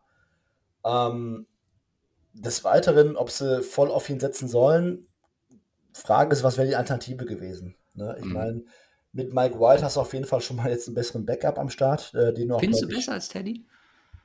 Ja, doch. Finde ich schon. Okay. Also äh, ich, ich, ich finde auf jeden Fall besser als Skylar Thompson und auch besser als das, was ähm, yes. Teddy zuletzt gezeigt hat. Also ich, ich war irgendwie, ich, ich habe wirklich letztes Jahr in dieser Offense von Teddy mehr erwartet, als er reinkam. Ich war wirklich ziemlich ähm, enttäuscht. Und Mike White hat jetzt zweimal ähm, gezeigt, dass du ihn reinwirfst und dass er ein gutes Scheme und offene Receiver mit einer ziemlich guten Effizienz bedienen kann. Ich glaube, genau das brauchst du, wenn du ähm, in dieser Offense ähm, einen, einen, einen, Backup haben willst. Von daher glaube ich, haben sie da schon ziemlich viel getan. Ich weiß nicht, was die Alternative gewesen wäre. Ich glaube, wenn du da einen, einen Quarterback reinholst, einen guten auf Tour-Niveau, wenn einer verfügbar gewesen wäre, ähm, greifst du ja auch Tour damit indirekt an. Ne? Sagst mhm. du jetzt, ähm, pass auf, wir haben jetzt hier nochmal eine, eine, einen, einen 1B-Quarterback und äh, vielleicht er sogar, lässt er sich sogar gegen dich durch. Ich glaube, es ist immer aus, aus Teamperspektive äh, ähm, schwierig, so eine Frage zu beantworten. Ähm, ich wollte noch irgendwas sagen. Ähm, genau, ja. Ähm, aufgrund dieser Verletzungshistorie mit diesen, mit diesen Gehirnerschütterungen glaube ich, dass, wenn man die kommende Saison projected, dass man schon für die Dolphins auf Quarterback ein höheres Risiko veranschlagen muss, weil ja. Wenn Aaron Rodgers sich eine Concussion in Woche 1 zuzieht, okay, dann sitzt er wahrscheinlich eine Woche aus und spielt dann wieder. Wenn Tour sich in Woche 1 eine Concussion zuzieht, kann es das gewesen sein. Ja, vor allem von ja. außen wird der Druck so groß werden, dass es Genau, und auch von den Ärzten her. Ne? Ich ja, meine, bei der letzten Concussion wurde er für das Playoff-Spiel, ich glaube, das war drei oder vier Wochen später, nicht mehr gecleared. Ne? Also von dem her hast du halt da schon, glaube ich, einen, ein höheres Injury-Risk als bei anderen Teams und das muss man natürlich auch irgendwo einpreisen, wenn man über die Dolphins als ähm, Contender spricht. Als Playoff-Contender sind sie für mich mit Tua Tagovailoa, aber bis zur, also A, wegen Tour, weil ich ja ihn auch hinter, hinter den deutlich noch in der Ecke hinter den guten Quarterbacks der AFC sehe. Ähm, sind sie für mich jetzt nicht in diesem Kreis der äh, Teams, die, von denen ich jetzt einen tiefen Player vorne erwarten würde. Ja. Ja, bleibt noch ein Team, was wir jetzt noch nicht besprochen haben, die Patriots, die ja mit ganzen zwölf Draft-Picks und auch einigen Free Agency-Verstärkungen aufwarten. Ähm, dazu auch was Coaching angeht, äh, bitter nötige Veränderungen mit Patricia als OCs Geschichte. Ich glaube, da machen alle Patriots-Fans drei Kreuze. Mit Bill O'Brien kommt jemand hinzu, der zumindest was die Offensive generell angeht, einen ganz soliden Track, Track Record hat. Äh, Jared Mayo wird als zum DC befördert. Wie hast du die, die Offseason generell von, von den Patriots wahrgenommen? Ich meine, da ist ja schon einiges passiert. Die, sagen wir mal, Baustellen waren relativ offensichtlich, sind meiner Meinung nach hier auch nicht zufriedenstellend gefüllt worden, gerade wenn man auf das, ja, was jetzt schon seit Jahren das Problem ist, Wide Receiver guckt. Klar, Mike Gesicki, aber gut, das ist halt einer, so Juju, der unter Mahomes jetzt vielleicht etwas besser funktioniert hat als zuletzt bei den Steelers, aber du verlierst halt auch mit Jacoby Myers, Nelson Aguilar, die zwei, die zumindest so annähernd die Fahne hochgehalten haben. Damien Harris ist nicht mehr da. Das ist schon Adalas Isaiah Wynn hast du angesprochen, der jetzt äh, in Miami spielt. Wie schätzen wir das ein? Klar, Christian Gonzalez und so sind auch jetzt äh, neu am Start, aber äh, für mich das Team, was sich im Vergleich zum Rest der Division, auch wenn wir bei den Bills vielleicht über ein anderes Niveau sprechen, wo Verbesserungspotenzial noch war, aber am wenigsten verbessert hat, oder?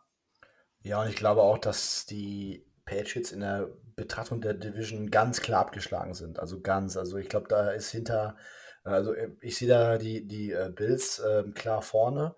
Dann hast du so ein Tier mit irgendwo Jets, Dolphins, wo ich die mhm. Jets mhm. äh, auf jeden Fall noch einen Schritt äh, vor den Dolphins sehe, auch jetzt wegen der Quarterback-Thematik. Und dann finde ich, hast du die Patriots, für die es einfach in dieser Division, in dieser Konstellation nicht reichen kann. Also selbst wenn die dieses Jahr besser sind, äh, von der Qualität her, hast du halt so eine brutale Division, so eine brutale AFC, AFC wo du halt, glaube ich, mit äh, Mac Jones und diesem offensiven Depth Chart einfach nicht viel reißen wirst. Ich glaube, Bill O'Brien ist gegenüber Matt Patricia ein monumentales Update, ja. äh, Upgrade, ganz klar. Aber wenn du dir sonst das Personal der Offense anguckst und was die diese Offseason gemacht haben, hast du quasi einem alten rostigen Polo einfach nur ein paar Rallye-Streifen verpasst. Und Sehr geiler Vergleich. Und ich weiß nicht, ob das reicht. Ne? Ähm, Jojo, klar, jetzt hast du ein, bisschen, ein bisschen besser auf Receiver besser, ähm, auf, äh, ähm, aufgestellt mit Jojo. Ähm, right Tackle Riley Reeve, boah, weiß ich nicht, der ist auch wieder ganz Zenit. Ähm, auch schon alt, wird glaube ich dieses Jahr 35 oder 36, keine Ahnung. Und dann sehe ich einfach nicht wie, also ich habe auch noch nie so viel von Bill O'Brien gehalten als er Deshaun mhm. Watson hatte. Ich glaube, dass, dass, die, äh, dass alle Texans Offenses mit Deshaun Watson unter Bill O'Brien gnadenlos underperformt haben. Und das gibt mir jetzt wenig Anlass zu glauben, dass Bill O'Brien mit Mac Jones, mit dieser O-Line, mit diesem Receiving Corp irgendwie in der AFC was reißen kann. Also ich sehe es einfach nicht. Ähm, Defense, von, von der Bill Belichick Defense kann man immer einen, sag ich mal, glaube ich, einen guten Floor erwarten. Du hast natürlich bis auf Cornerback brutal tief besetzt ähm, mit den ganzen Joneses, äh, Johnson Jones, Jack Jones, Marcus Jones. Jetzt hast du noch Christian Gonzalez dazu geholt, der vielleicht sogar am Anfang nur eine Cornerback-4-Rolle haben wird und locker reinkam. Also die, die Dime Formation, die, die Man-Coverage spielen kann, der Pats wird, glaube ich, sehr stark und kann auch, glaube ich, Offenses von, von, von allen drei Division-Konkurrenten hin und wieder mal auf die Probe stellen. Aber insgesamt glaube ich trotzdem einfach nicht, dass das reicht. Also weder offensiv ähm, noch ähm, hast du irgendwie, sehe ich jetzt defensiv eine äh, brutale Dominanz. Also für die Jets, äh, für die Patriots, äh, ich glaube, das wird so eine, einfach so eine No Man's Land, äh, What the fuck Season, was machen wir da eigentlich, äh, wo du nach der Saison fra die Frage stellst, ob es das für Bill Belichick war. Ja. ja. das ist halt die Frage, die ich mir auch heute äh, gestellt habe, weil unser Gewichtung ist Coaching halt hat einen relativ hohen Impact, sagen wir mal, auf das Gesamtergebnis, was dann im Endeffekt dabei rauskommt. Mhm. Und wir haben also bis zum letzten Jahr, bis zu den Mid-Season-Rankings, haben wir es eigentlich grundsätzlich vermieden, bei Bill Belichick äh, unter eine 9 vom, vom Rating her zu gehen, also auf einer Skala von 10. Mhm. Und sind dann das erste Mal in den Mid-Season-Rankings beide, sowohl Simon als auch ich, davon abgewichen. Findest du das Ganze, du hast es jetzt gerade sehr auf die Defense fokussiert, Ähm, findest du, Bill Belichick hat generell sein, seine Magie so ein bisschen verloren? Ich meine, also das Letzte, was ich will, ist, dass äh, ist äh, Bill Belichick als Coach irgendwo ähm, schlecht reden oder so, ne? Aber ja. ich glaube, es ist schon berechtigt, auch mal ein bisschen Kritik zu üben und mal diese Tom Brady-Ära einmal außen vor ähm, vorzulassen. Ja. Ich meine, was hat Bill Belichick in puncto Drafts so in den letzten Jahren gerissen? Nicht viel. Äh, die schaffen es nicht, einen gescheiten Wide Receiver zu äh, draften. Und wenn du auf die Idee kommst, Matt Patricia als deinen Offensive Coordinator einzustellen, puh, ich ja, weiß ich wollte gerade sagen, Stuff-Entscheidungen generell oh. in den letzten Jahren. Viel Familie, mit, mit Familienmitgliedern gearbeitet, Teil natürlich auch Adalas gehabt, also Spieler oder nicht Spieler, ähm, Coaches verloren. Aber das, das ist ein Punkt, wo ich auch mir gedacht habe, ey, so, will jetzt auch nicht sagen, wie du schon sagtest, vielleicht Brady Zeit eher außen vor lassen, aber das Ganze nochmal so ein bisschen neu zu bewerten, vielleicht die, die Kombi war insane, aber so im Vakuum ist das, wie du schon sagtest, jetzt nicht komplett zufriedenstellend, glaube ich, oder? Nee, absolut nicht. Und du hast auch so, wenn es so um Fourth Downs und sowas geht, ne, ist, finde ich, ist Bill, Belichick auch nie so in der Elite-Truppe mit dabei, ne, dass du jetzt sagst, der trifft immer irgendwie die ähm, korrekten Fourth Down-Entscheidungen. Da ist bei dem auch sehr viel Gut Feel, dass er womöglich ähm, wie kein zweiter hat, ganz klar. Aber dass, dass du dir halt trotzdem manchmal in den Spielen denkst, ey, what the fuck, warum kriegt er jetzt das Field Goal, warum wird jetzt hier gepantet mhm. und äh, solche Sachen. Ne? Und ich glaube einfach, dass so gut er auch noch als Coach ist, dass er einfach jetzt in der AFC East einfach überholt worden ist, was äh, insgesamt Teamqualität angeht und äh, auch äh, Coaching. Ne? Also McDermott, äh, die Bills haben exzellentes Coaching. Ähm, Mike McDaniel finde ich super, jetzt ja. mit Vic Fangio an der Seite. Und von der Qualität haben die Pets auch einfach nur den viertbesten Kader, muss man ganz klar sagen. Also ich glaube, es ist einfach eine, eine Situation, die Belichick so noch nie hatte. Ja, und ähm, die er mit der, wo er mit der jetzigen Qualität des Kaders auch einfach nicht mehr zaubern kann. Dann lass uns zum, zum Schluss nochmal so ein bisschen in die Zukunft gucken. Wir haben da bei, dem, bei der Jets-Thematik so ein bisschen darüber gesprochen, wie sustainable das Ganze ist. Wen siehst du denn hier langfristig so als, als Frontrunner vielleicht, also oh, sind wahrscheinlich offensichtlich die Bills aufgrund von Josh Allen, weil wir von ihm am ehesten was gesehen haben. Aber dahinter wird es, glaube ich, äh, schon ganz spannend. Wie gesagt, man hat äh, die Tour-Thematik, beziehungsweise die Dolphins mit einem vielleicht guten bis sehr, sehr guten Coaching-Staff, wo man sich die Frage stellen muss, hat Vic Fangio irgendwann nochmal Headcoaching-Ambitionen, würde dann dieses Konstrukt nochmal verlassen. Wie gesagt, Patriots mit Belichick und, und die Jets, die auch, komme ich zum Anfang wieder zurück, die das, das spannendste Team sind. Was passiert nach Rogers? Ähm, wie glaubst du, wird sich die, die East in den, in den Jahren, die jetzt so mittelfristig bis langfristig kommen, äh, gestalten?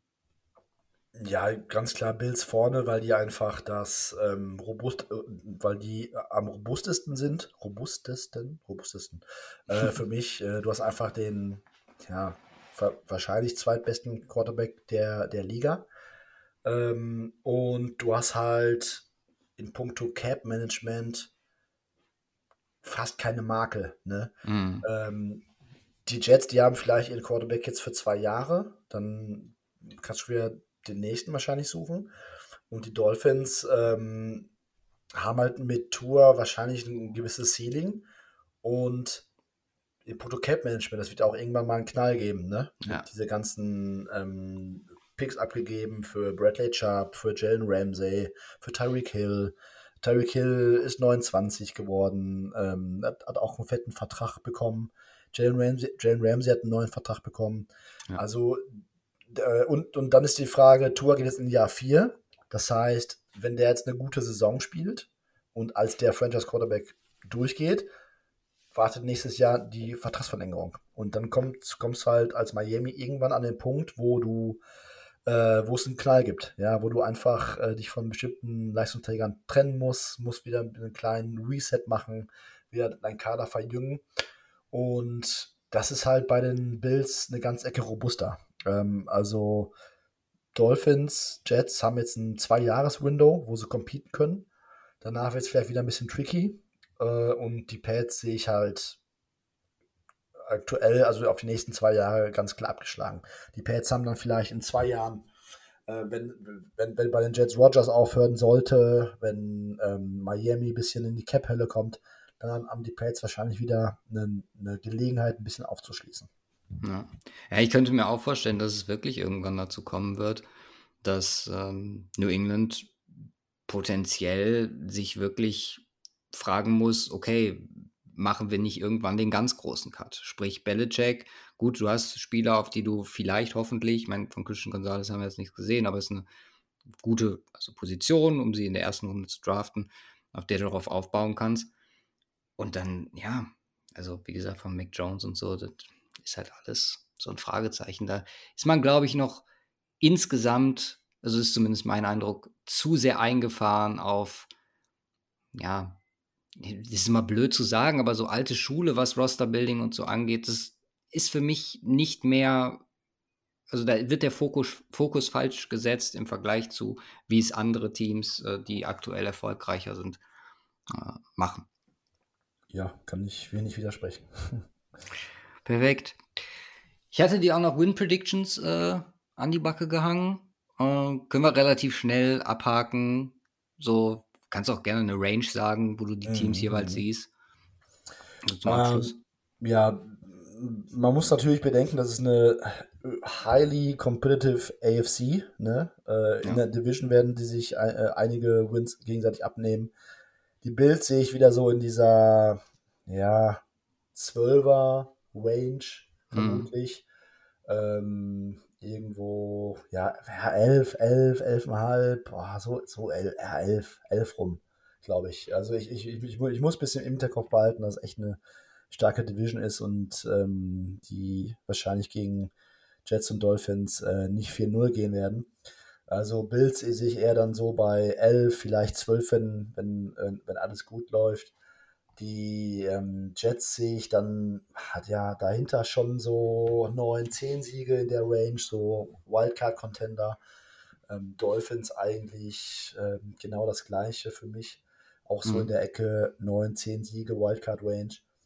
Und die Pads, boah, da bin ich schon eher so Richtung 6 bis 7. Also ich, ich sehe einfach nicht, wie die Pads da irgendwie in der Division mitgehen wie die in der Conference mitgehen und das, ich glaube, das reicht einfach nicht. Perfekt.